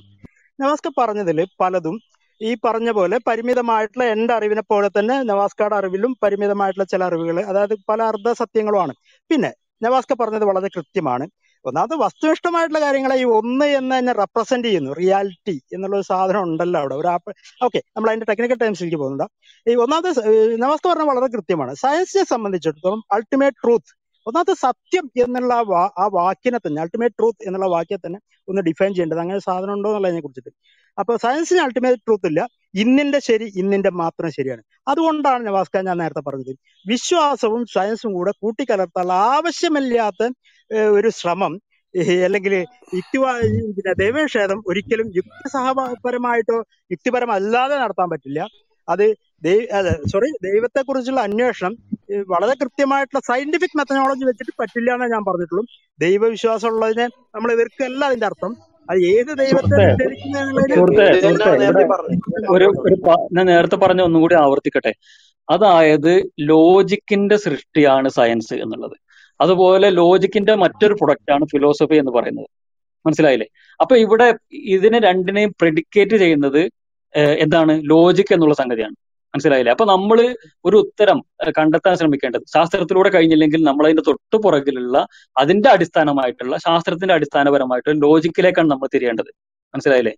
ഇല്ല. നമസ്കാരം. ലോജിക്കിന്റെ സൃഷ്ടിയല്ല സയൻസ് എന്നുള്ളത്. സയൻസിന് സയൻസിന്റേതായിട്ട് മെത്തനോളജി ഉണ്ട്. നമ്മൾ അതിനെ തർക്കിച്ചിട്ട് എന്റെ പരിമിതമായുള്ള സയൻസിന് ലോജിക്കിന്റെ സൃഷ്ടിയല്ല പറയൂ ചർച്ച ചർച്ചയുടെ കോറിന് വ്യതിചലിക്കുന്നതായിട്ട് തോന്നുന്നു. പക്ഷെ എനിക്ക് തോന്നുന്നത് ഇത് മറ്റൊരു ചർച്ചയാക്കണം. സയ്യൂബ്ക്ക ഒന്ന് അതൊന്ന് കണ്ടു. സയ്യൂബ്ക്ക മൈക്ക് മ്യൂട്ട് ആയിട്ടുണ്ട് ഓക്കെ. ആ ഓക്കെ ഇപ്പൊ കേൾക്കണ്ടല്ലോ അല്ലെ? ഈ സയൻസ് എന്ന് പറഞ്ഞാലേ സയൻസ് സയൻസിന്റെ മെത്തഡോളജി ഉണ്ട് എന്ന് ഷാജി സാഹിബ് പറഞ്ഞല്ലോ. ഈ മെത്തഡോളജി ആരാണ് മെത്തഡോളജി പറഞ്ഞത്? സയൻസ് സ്വയം എന്ന് പറഞ്ഞ മെത്തഡോളജി അല്ല. ഇത് നിർണയിക്കുന്നത് സയൻസ് ഫിലോസഫേഴ്സ് ആണ്. അതായത് ഫിലോസഫേഴ്സ് പറയുന്നതാണ് സയൻസിന്റെ മെത്തഡോളജി ഇന്നതാണെന്ന്. അപ്പം അത് അതുകൊണ്ടാണ് നമ്മൾ പറയുന്നത് ഫിലോസഫിയുടെ പ്രൊഡക്റ്റ് ആണ് സയൻസ് എന്ന് പറയുന്നത്. അപ്പൊ നിങ്ങളിപ്പോൾ നിങ്ങളിപ്പോ ഷാജി ഇപ്പൊ മനസ്സിലാക്കിയിരിക്കുന്നത് നമ്മളിപ്പോ ഇതുവരെ ചർച്ച ചെയ്ത് സയൻസിന്റെ മെത്തേഡ് ഇല്ല സയൻസ് നമ്മൾ ചർച്ച ചെയ്തിട്ടേ ഇല്ല. നമ്മൾ ചർച്ച ചെയ്തത് റീസണിങ് ആണ്. റീസണിങ് എന്ന് പറഞ്ഞാൽ സയൻസ് പിന്നെ സയൻസിൽ റീസണിങ് ഉണ്ട്. പക്ഷെ സയൻസിൽ റീസണിങ് മാത്രമല്ല ഉള്ളത്? മാത്രമല്ല നമ്മൾ പിന്നെ ഇപ്പോൾ ഉദാഹരണത്തിന് മാത്തമാറ്റിക്സിനെ നമുക്ക് കമ്പയർ ചെയ്യാൻ പറ്റും. കാരണം മാത്തമാറ്റിക്സിൽ നമ്മൾ റീസണിങ് മാത്രമാണ് അതിൽ എംപിരിക്കൽ എവിഡൻസിന്റെ ആവശ്യമില്ല. അതുപോലത്തെ സംഗതികളാണ് സം- സംസാരിക്കുന്നത്. നമ്മൾ റീസണിംഗ് ആണ് സംസാരിക്കുന്നത്. സയൻസ് വ്യത്യസ്തമാണ് റീസണിങ് വ്യത്യസ്തമാണ് ഫിലോസഫി വ്യത്യസ്തമാണ്. അപ്പൊ ഈ ഒരു അണ്ടർ ഈ ഒരു സംഗതി അണ്ടർ മനസ്സിലാക്കാതെ എല്ലാം സയൻസ് ആണെന്ന് വിചാരിച്ചിട്ട് പിന്നെ സംസാരിച്ചിട്ട് കാര്യമില്ല. നമ്മൾക്ക് നമ്മുടെ ജീവിതത്തിൽ പല കാര്യങ്ങളും നമ്മൾ ഇടപഴകുന്നുണ്ട് അതിൽ ചില ചില കാര്യങ്ങൾ നമുക്ക് സയൻസ് വെച്ച് അന്വേഷിക്കാൻ കഴിയും. സയന്റിഫിക് മെത്തേഡ് ഉപയോഗിച്ച് അന്വേഷിക്കാൻ കഴിയും. മറ്റു ചില കാര്യങ്ങൾ നമുക്ക് അത് വെച്ച് കഴിയില്ല. അപ്പൊ ഉദാഹരണത്തിന് ഹിസ്റ്ററി ഹിസ്റ്ററി നമുക്ക് പല കാര്യങ്ങളും സയന്റിഫിക് മെത്തേഡ് അല്ല അതിൽ നമുക്ക് ഉപയോഗിക്കുന്നത്. അതിൽ നമ്മൾ വേറെ മെത്തേഡാണ് ഇപ്പോൾ നാല് സോഴ്സ് ഓഫ് നോളജ് ഉണ്ട് എന്ന് പറഞ്ഞാൽ നമ്മൾ ടെസ്റ്റിമോണിയൽ നോളജ് എന്ന് പറയും. അതായത് വിശ്വാസം വഴി ആർജിക്കുന്ന അറിവ്. ഒരാളെ വിശ്വാസത്തിലെടുത്തുകൊണ്ട് അത്തരം കാര്യങ്ങളാണ് ഹിസ്റ്ററിയിൽ വരുന്നത്. അതുപോലെ മാത്തമാറ്റിക്സിൽ വരുന്നത് ലോജിക്കാണ് ലോജിക്ക് മാത്രമാണ് മാത്തമാറ്റിക്സ് അല്ലെങ്കിൽ ലോജിക്കും ഇൻഡ്യൂഷനും കൂടിയാണ് ചേർന്നാണ് മാത്തമാറ്റിക്സിൽ വരുന്നത്. അപ്പോൾ ഫിലോസഫിയിൽ നമ്മൾ പ്രധാനമായിട്ട് ലോജിക്കാണ് ഉപയോഗിക്കുന്നത്. അപ്പോൾ ഇവിടെ യഥാർത്ഥത്തിൽ ചർച്ച എന്നുള്ളത് ഫിലോസഫിക്കൽ ചർച്ചയാണ്. ഇവിടെ സയൻസ് അല്ല ചർച്ച. സയൻസിനെ വേണമെങ്കിൽ നമുക്ക് ചില കാര്യങ്ങൾക്ക് ഒരു ഇൻപുട്ടായി ഒക്കെ ഉപയോഗിക്കാൻ അല്ലാണ്ട് നമ്മളെ മെയിൻ ചർച്ച ഫിലോസഫിയാണ് അതിന്റെ സയൻസ് എന്ന് താങ്കൾ തെറ്റിദ്ധരിച്ചിരിക്കുകയാണ്. അത് സയൻസിനെ കുറിച്ച് ഒന്നുകൂടി മനസ്സിലാക്കണം എന്നാണ് പറയാനുള്ളത്. സയൻസിന്റെ പരിമിതിയാണ് അദ്ദേഹം പറഞ്ഞത്. സയൻസ് കൊണ്ട് നമുക്ക് ഇങ്ങനത്തെ ഒരു ഡിസ്കഷൻ സാധ്യമല്ല ഇതൊന്ന് പറയാം. പ്ലീസ് പ്ലീസ് പ്ലീസ് എന്താ അറിയോ? ഇതിൽ ഞാൻ തെറ്റിദ്ധരിക്കാം. കാരണം എനിക്കിപ്പോ അതിന് മാത്രമുള്ള അറിവ് തന്നെ ഉള്ളൂ പക്ഷെ നമ്മൾ പൊതുവെ ഞങ്ങളൊക്കെ പഠിച്ച അല്ലെങ്കിൽ നമ്മളടക്കം ഞങ്ങൾ എന്നില്ല. ഇവിടെ അപരം ഇല്ല. നമ്മൾ തന്നെയാണ്.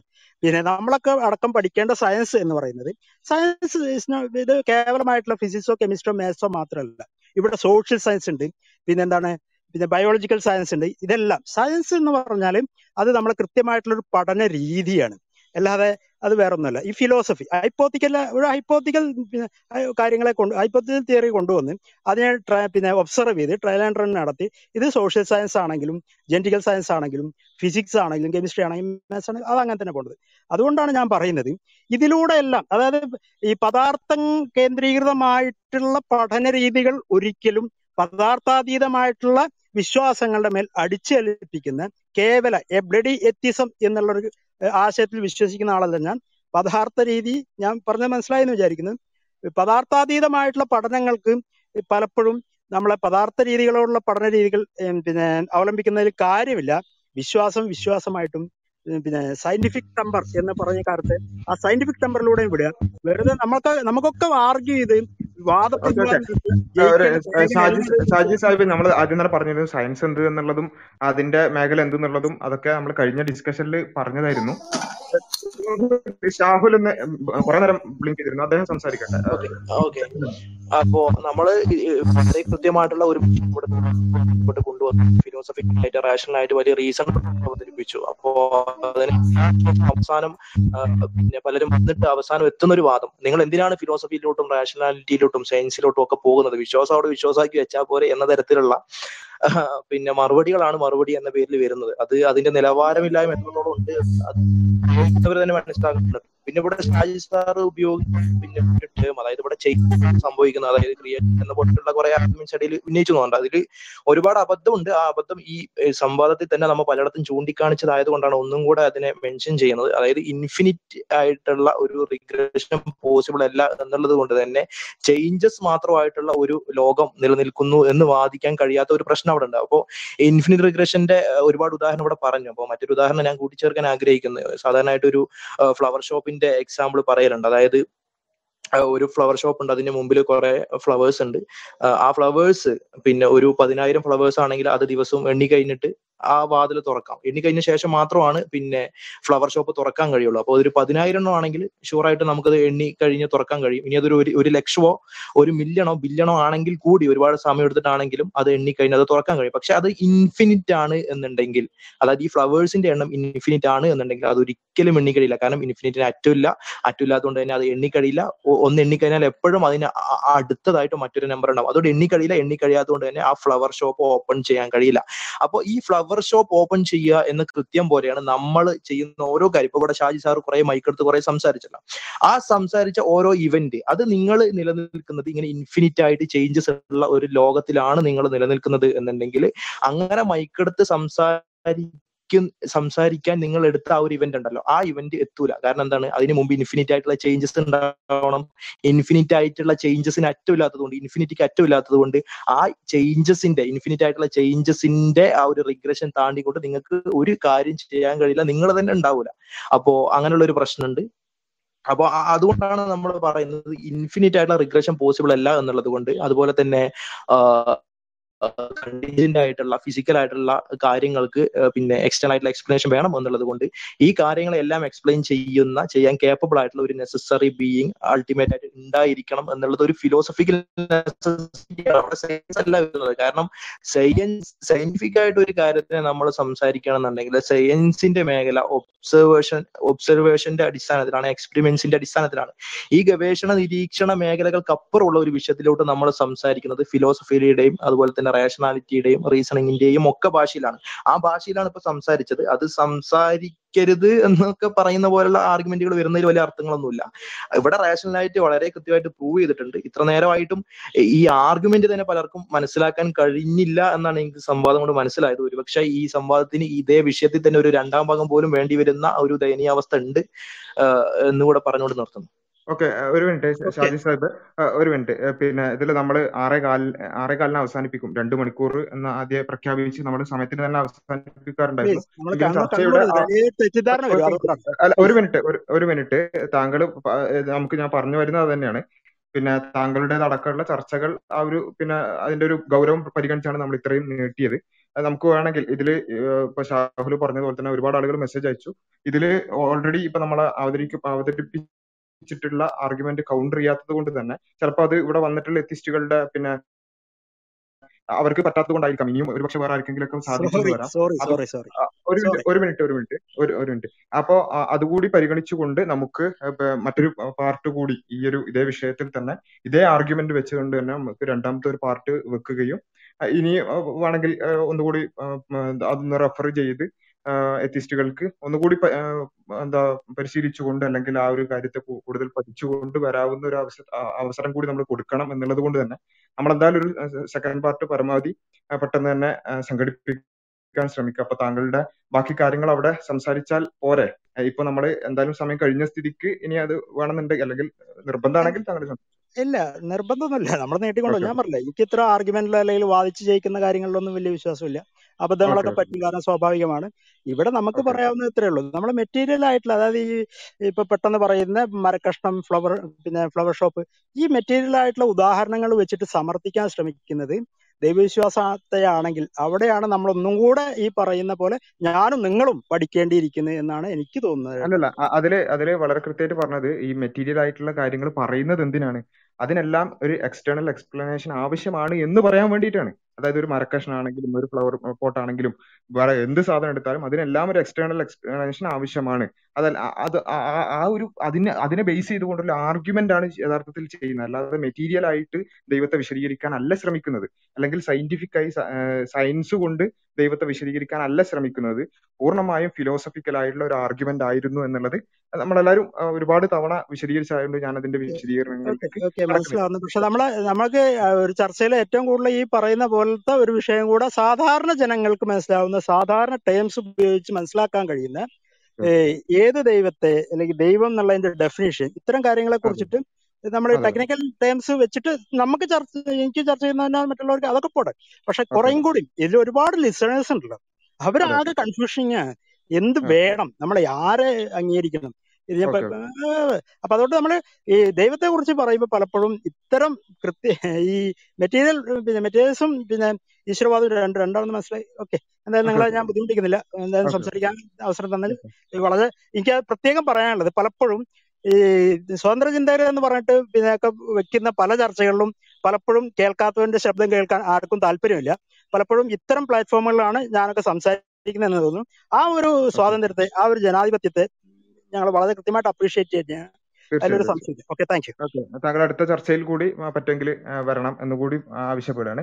അതുപോലെ തന്നെ നമ്മൾ ഇവിടെ പറഞ്ഞത് പിന്നെ ഈ ഒരു നമ്മൾ ഒരിക്കലും തന്നെ മെറ്റീരിയലായി ദൈവത്തെ വിശദീകരിക്കല്ല മറിച്ച് മെറ്റീരിയൽ ആയിട്ടുള്ള എല്ലാത്തിനും ഇപ്പൊ ഇവിടെ പറഞ്ഞ മരക്കഷ്ണായാലും ഫ്ലവർ പോട്ട് ആണെങ്കിലും നമ്മളാണെങ്കിലും ഈ പ്രപഞ്ചമാണെങ്കിലും അതെല്ലാം എക്സ്റ്റേണൽ എക്സ്പ്ലനേഷൻ ആവശ്യമാണ്. അത് അതില്ലാത്ത ഒന്ന് എന്നുള്ള ആ ഒരു അസ്തിത്വത്തിലേക്കാണ് നമ്മൾ യഥാർത്ഥത്തിൽ വിരൽ ചൂണ്ടിയിട്ടുള്ളത്. അതൊന്നുകൂടി ആ, വ്യക്തമായി ഒന്ന് മനസ്സിലാക്കാൻ ശ്രമിക്കുക. അതിൽ പിന്നെ വേറൊരു കാര്യം എന്ന് വെച്ചാൽ നിങ്ങൾ ഇങ്ങനെ എന്തിനാണ് കുറെ ടേംസ് ഉപയോഗിച്ചുകൊണ്ട് ഇതാക്കുന്നത്? എന്തിനാണ് ഇത്ര കോംപ്ലക്സ് ആയി വിശദീകരിക്കുന്നത്. നമ്മൾ പറയാ ഈ പ്രപഞ്ചം ഈ പ്രപഞ്ചത്തിന് ഒരു സൃഷ്ടാവ് ഉണ്ട് എന്നുള്ളത് ഒരു സാമാന്യ യുക്തിയല്ലേ? അത് ആ പ്രപഞ്ചത്തിന്റെ സൃഷ്ടാവിനെ അംഗീകരിക്കണം എന്ന് നമ്മൾ സിമ്പിൾ ആയിട്ട് പറഞ്ഞാൽ ഇവർ പറയും അല്ല അങ്ങനല്ല അത് അങ്ങനെ ഉണ്ട് ഇങ്ങനെ ഉണ്ട് പിന്നെ പറഞ്ഞിട്ട് ഇവർ കുറെ പറയും. എന്നാ ശരി എന്നാ പിന്നെ നമുക്ക് കോംപ്ലക്സ് ആയിട്ട് പോവാം. കോംപ്ലക്സ് ആയിട്ട് ചർച്ച ചെയ്യാം. പിന്നെ ഫിലോസഫിക്കലായി ആ വിഷയത്തെ സമീപിക്കാം എന്ന് കരുതി നമ്മൾ ഫിലോസഫിക്കൽ ആർഗ്യുമെന്റുകൾ മുന്നോട്ട് വെക്കുമ്പോൾ ഇവർ പറയുകയാണ് നിങ്ങൾ എന്തിനാണ് കോംപ്ലക്സ് ആകുന്നത് നമുക്ക് സിമ്പിൾ ആയിട്ട് ചിന്തിച്ചൂടെ എന്ന് പറയുന്നതിൽ അർത്ഥമില്ല. ഒരു കാര്യം ആർഗ്യുമെന്റേഷൻ മുന്നോട്ട് വെക്കുകയാണെങ്കിൽ ആ ആർഗ്യുമെന്റിനെ കൗണ്ടർ ചെയ്യാൻ സാധിക്കണം. നിർഭാഗ്യവശാൽ ഇന്ന് വന്നിട്ടുള്ള എത്തിസ്റ്റുകൾ ആരും ആ ആർഗ്യുമെന്റ് കോറിലേക്ക് പോലും വരാതെ നിന്നു അത് ഒരു വന്ന ആളുകളുടെ പ്രശ്നമാണ് എന്ന് അല്ലെങ്കിൽ വന്ന ആളുകൾക്ക് അത് കൃത്യമായി മനസ്സിലാകാത്തത് കൊണ്ടോ അല്ലെങ്കിൽ കൗണ്ടർ ചെയ്യാൻ പറ്റാത്തത് കൊണ്ടോ ആയിരിക്കാം. ഇനിയും കേരളത്തിലെ എത്തിസ്റ്റുകൾ ഇത്രയല്ലല്ലോ. അപ്പോൾ ഇനിയും ആണെങ്കിൽ നമുക്ക് എത്തിസ്റ്റുകൾക്ക് അത് കൗണ്ടർ ചെയ്യാൻ പറ്റുന്നുണ്ടെങ്കിൽ നമുക്ക് മറ്റൊരു ഇപ്പൊ തന്നെ ഒരുപാട് ആളുകൾ മെസ്സേജ് അയച്ചു. രണ്ടാം പാർട്ട് നിർബന്ധമായിട്ട് വേണം എന്നുള്ള നിലയ്ക്ക്. അപ്പൊ നിർബന്ധമായും നമുക്ക് ആ രൂപത്തിൽ തന്നെ മുന്നോട്ട് പോകാം. ഇത് മാത്രമല്ല ഈ കണ്ടിൻജൻസി ആർഗ്യുമെന്റ് ഇവിടെ ഉദ്ധരിച്ചു എന്നുള്ളത് കൊണ്ട് അത് മാത്രമല്ല മറ്റൊരുപാട് ആർഗ്യുമെന്റുകൾ ദൈവത്തിന്റെ അസ്തിത്വത്തിന് വേണ്ടി മുന്നോട്ട് വെക്കാൻ നമുക്ക് സാധിക്കും. ഈ ഒരു ആർഗ്യുമെന്റ് മുന്നോട്ട് വെച്ചിട്ട് പോലും കേരളത്തിലെ നിരീശ്വരവാദികളായ ആളുകൾക്ക് ഒരുപാട് ആളുകൾ വന്ന് നോക്കിയിട്ടും അതിനെ കൗണ്ടർ ചെയ്യാൻ സാധിച്ചില്ല എന്നുള്ളത് അവരെ സംബന്ധിച്ചിടത്തോളം അവരുടെ ഒരു ഇന്റലക്ച്വൽ ആയിട്ടുള്ള ഒരു അവസ്ഥയെ സൂചിപ്പിക്കുന്നത് അവർക്ക് അവരെ സംബന്ധിച്ചിടത്തോളം പിന്നെ മദ്രസയുടെ അടുത്തുകൂടി പോകുമ്പോൾ മൂത്രം മണക്കുന്നുണ്ടോ? പിന്നെ അതുപോലെ തന്നെ കേരളത്തിലെ മദ്രസയിലെ ഉസ്താദുമാർ എന്തെങ്കിലും ചെയ്യുന്നുണ്ടോ?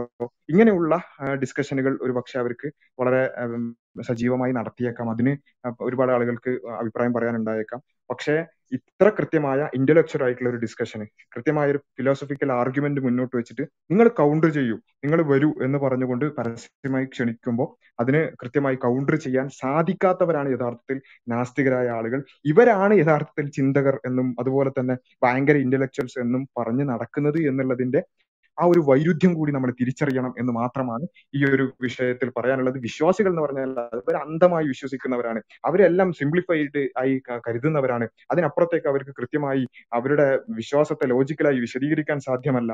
അവർക്ക് ലോജിക്കലായി ചിന്തിക്കാൻ സാധ്യമല്ല. എന്ന് പറയുന്ന ആളുകൾ അവരെ മദ്രസയിലെ മൂത്രത്തിന്റെ മണവും അതുപോലെ തന്നെ ഉസ്താദുമാരുടെ കണക്കും എടുക്കുമ്പോൾ ഞാൻ ഞങ്ങളിവിടെ കൃത്യമായി വ്യക്തമായി ഞങ്ങൾ വിശ്വസിക്കുന്ന ദൈവം അത് ഏകനായ ദൈവമാണെന്ന് മാത്രമല്ല അതിനെ കൃത്യമായി പിന്നെ വിശദീകരിക്കുവാനും അതിനെ ലോജിക്കലി അതിനെ പ്രൂവ് ചെയ്യാനും ഞങ്ങൾ റെഡിയാണ് എന്ന് പറഞ്ഞു നിൽക്കുമ്പോൾ അവിടെ കൃത്യമായി അതിനൊരു കൗണ്ടർ പോയിന്റ് പോലും ആ ആർഗ്യുമെന്റിനെ ഒന്ന് തൊടാൻ പോലും കേരളത്തിലെ നിരീശ്വരവാദികൾക്ക് സാധിക്കുന്നില്ല എന്നുള്ളത് അത് അവരെ നിരീശ്വരവാദികളായ ആളുകൾ ഇത് കേൾക്കുന്നുണ്ടെങ്കിൽ അവർ അവരെ തന്നെ ഒന്ന് പിന്നെ പുനർവിചിന്തനം നടത്തേണ്ട ഒരു വിഷയമാണ് എന്നുള്ളത് കൂടി സൂചിപ്പിക്കുകയാണ്. ഏതായാലും ഇത്ര നീണ്ടുപോയ ഏകദേശം രണ്ടര മണിക്കൂറോളമായി സാധാരണ നമ്മൾ സമയത്തിന് തന്നെ നിർത്താറുണ്ടായിരുന്നു. ആ ഒരു വിഷയത്തിന്റെ ഒരു ഗൗരവത്തെ കണക്കിലെടുത്തുകൊണ്ടാണ് നമ്മൾ അത്രയും കുറച്ച് നീട്ടിയത്. ഏതായാലും ഈ ഒരു വിഷയത്തിന്റെ തുടർ ചർച്ചകൾ അതുപോലെ തന്നെ ഈ ഇന്ന് അവതരിപ്പിക്കപ്പെട്ടിട്ടല്ലാത്ത ദൈവത്തിന്റെ അസ്തിത്വം തെളിയിക്കുന്ന കൃത്യമായ ആർഗ്യുമെന്റുകൾ ഒരുപാട് നമുക്ക് മുന്നോട്ട് വെക്കാനുള്ളത് അത്തരം ആർഗ്യുമെന്റുകൾ അടക്കം നമുക്ക് മുന്നോട്ട് വെച്ചുകൊണ്ട് അടുത്ത ദിവസങ്ങളിൽ നമുക്ക് ചർച്ചകളാകാം എന്ന് മാത്രം പറഞ്ഞുകൊണ്ട് ഇന്നത്തെ ചർച്ച ഇവിടെ താൽക്കാലികമായി അവസാനിപ്പിക്കുകയാണ്. കാര്യങ്ങൾ കൃത്യമായി മനസ്സിലാക്കുവാനും വസ്തുനിഷ്ഠമായി കാര്യങ്ങൾ വിലയിരുത്തുവാനുമുള്ള ശ്രമങ്ങൾ നമുക്ക് വേണം. ഏതെങ്കിലും തരത്തിലുള്ള ഒരു പിന്നെ ഒരു ഒരു പ്രചാരണങ്ങളിലും ട്രെൻഡുകളിലും വീണുകൊണ്ട് നിരീശ്വരവാദത്തെയും അതുപോലെ തന്നെ ഭൗതികവാദത്തെയും എല്ലാം പുൽകുന്ന ആളുകളെ സംബന്ധിച്ചിടത്തോളം അവർ ഒന്നുകൂടി ചിന്തിക്കുവാൻ ഇത്തരം ചർച്ചകൾ വഴിയൊരുക്കട്ടെ എന്ന് മാത്രമാണ് ആശംസിക്കാനുള്ളത്. ഏതായാലും നമ്മുടെ ഈ ഒരു ചർച്ചയിൽ പങ്കെടുത്ത എല്ലാവർക്കും ഓരോരുത്തരുടെ ഈ പേരുകൾ പറയുന്നില്ല. എല്ലാവരോടും ഒറ്റ വാക്കിൽ നന്ദി പറഞ്ഞുകൊണ്ട് ഈ ഒരു ചർച്ച ഇന്നത്തേക്ക് താൽക്കാലികമായി അവസാനിപ്പിച്ചതായി അറിയിക്കുകയാണ്. നമ്മുടെ കഴിഞ്ഞ ചർച്ചകളും ഈ ചർച്ചയും എല്ലാം യൂട്യൂബിൽ ഇൻഷാല്ല നമ്മൾ കഴിഞ്ഞ ചർച്ചകൾ ഓൾറെഡി അപ്ലോഡ് ചെയ്തിട്ടുണ്ട്. ഈ ഒരു ചർച്ചയും രണ്ട് ദിവസത്തിനുള്ളിൽ തന്നെ അപ്ലോഡ് ചെയ്യുന്നതാണ്. അൺമാസ്കിംഗ് എത്തീസം എന്ന് പറയുന്ന നമ്മുടെ യൂട്യൂബ് ചാനലിലാണ് അത് അപ്ലോഡ് ചെയ്യുക. അതുപോലെ തന്നെ ഇനി വരുന്ന ചർച്ചകൾ ലഭിക്കാൻ നമ്മുടെ സ്പീക്കേഴ്സ് കോർണർ മലയാളം എന്ന് പറയുന്ന ഈ ഒരു ക്ലബ്ബ് എല്ലാവരും ഫോളോ ചെയ്യണം എന്നുകൂടി ആവശ്യപ്പെട്ടുകൊണ്ട് ഇന്നത്തേക്ക് താൽക്കാലികമായി വിടവാങ്ങുകയാണ്. وآخر دعوانا أن الحمد لله رب العالمين. السلام عليكم ورحمة الله وبركاته.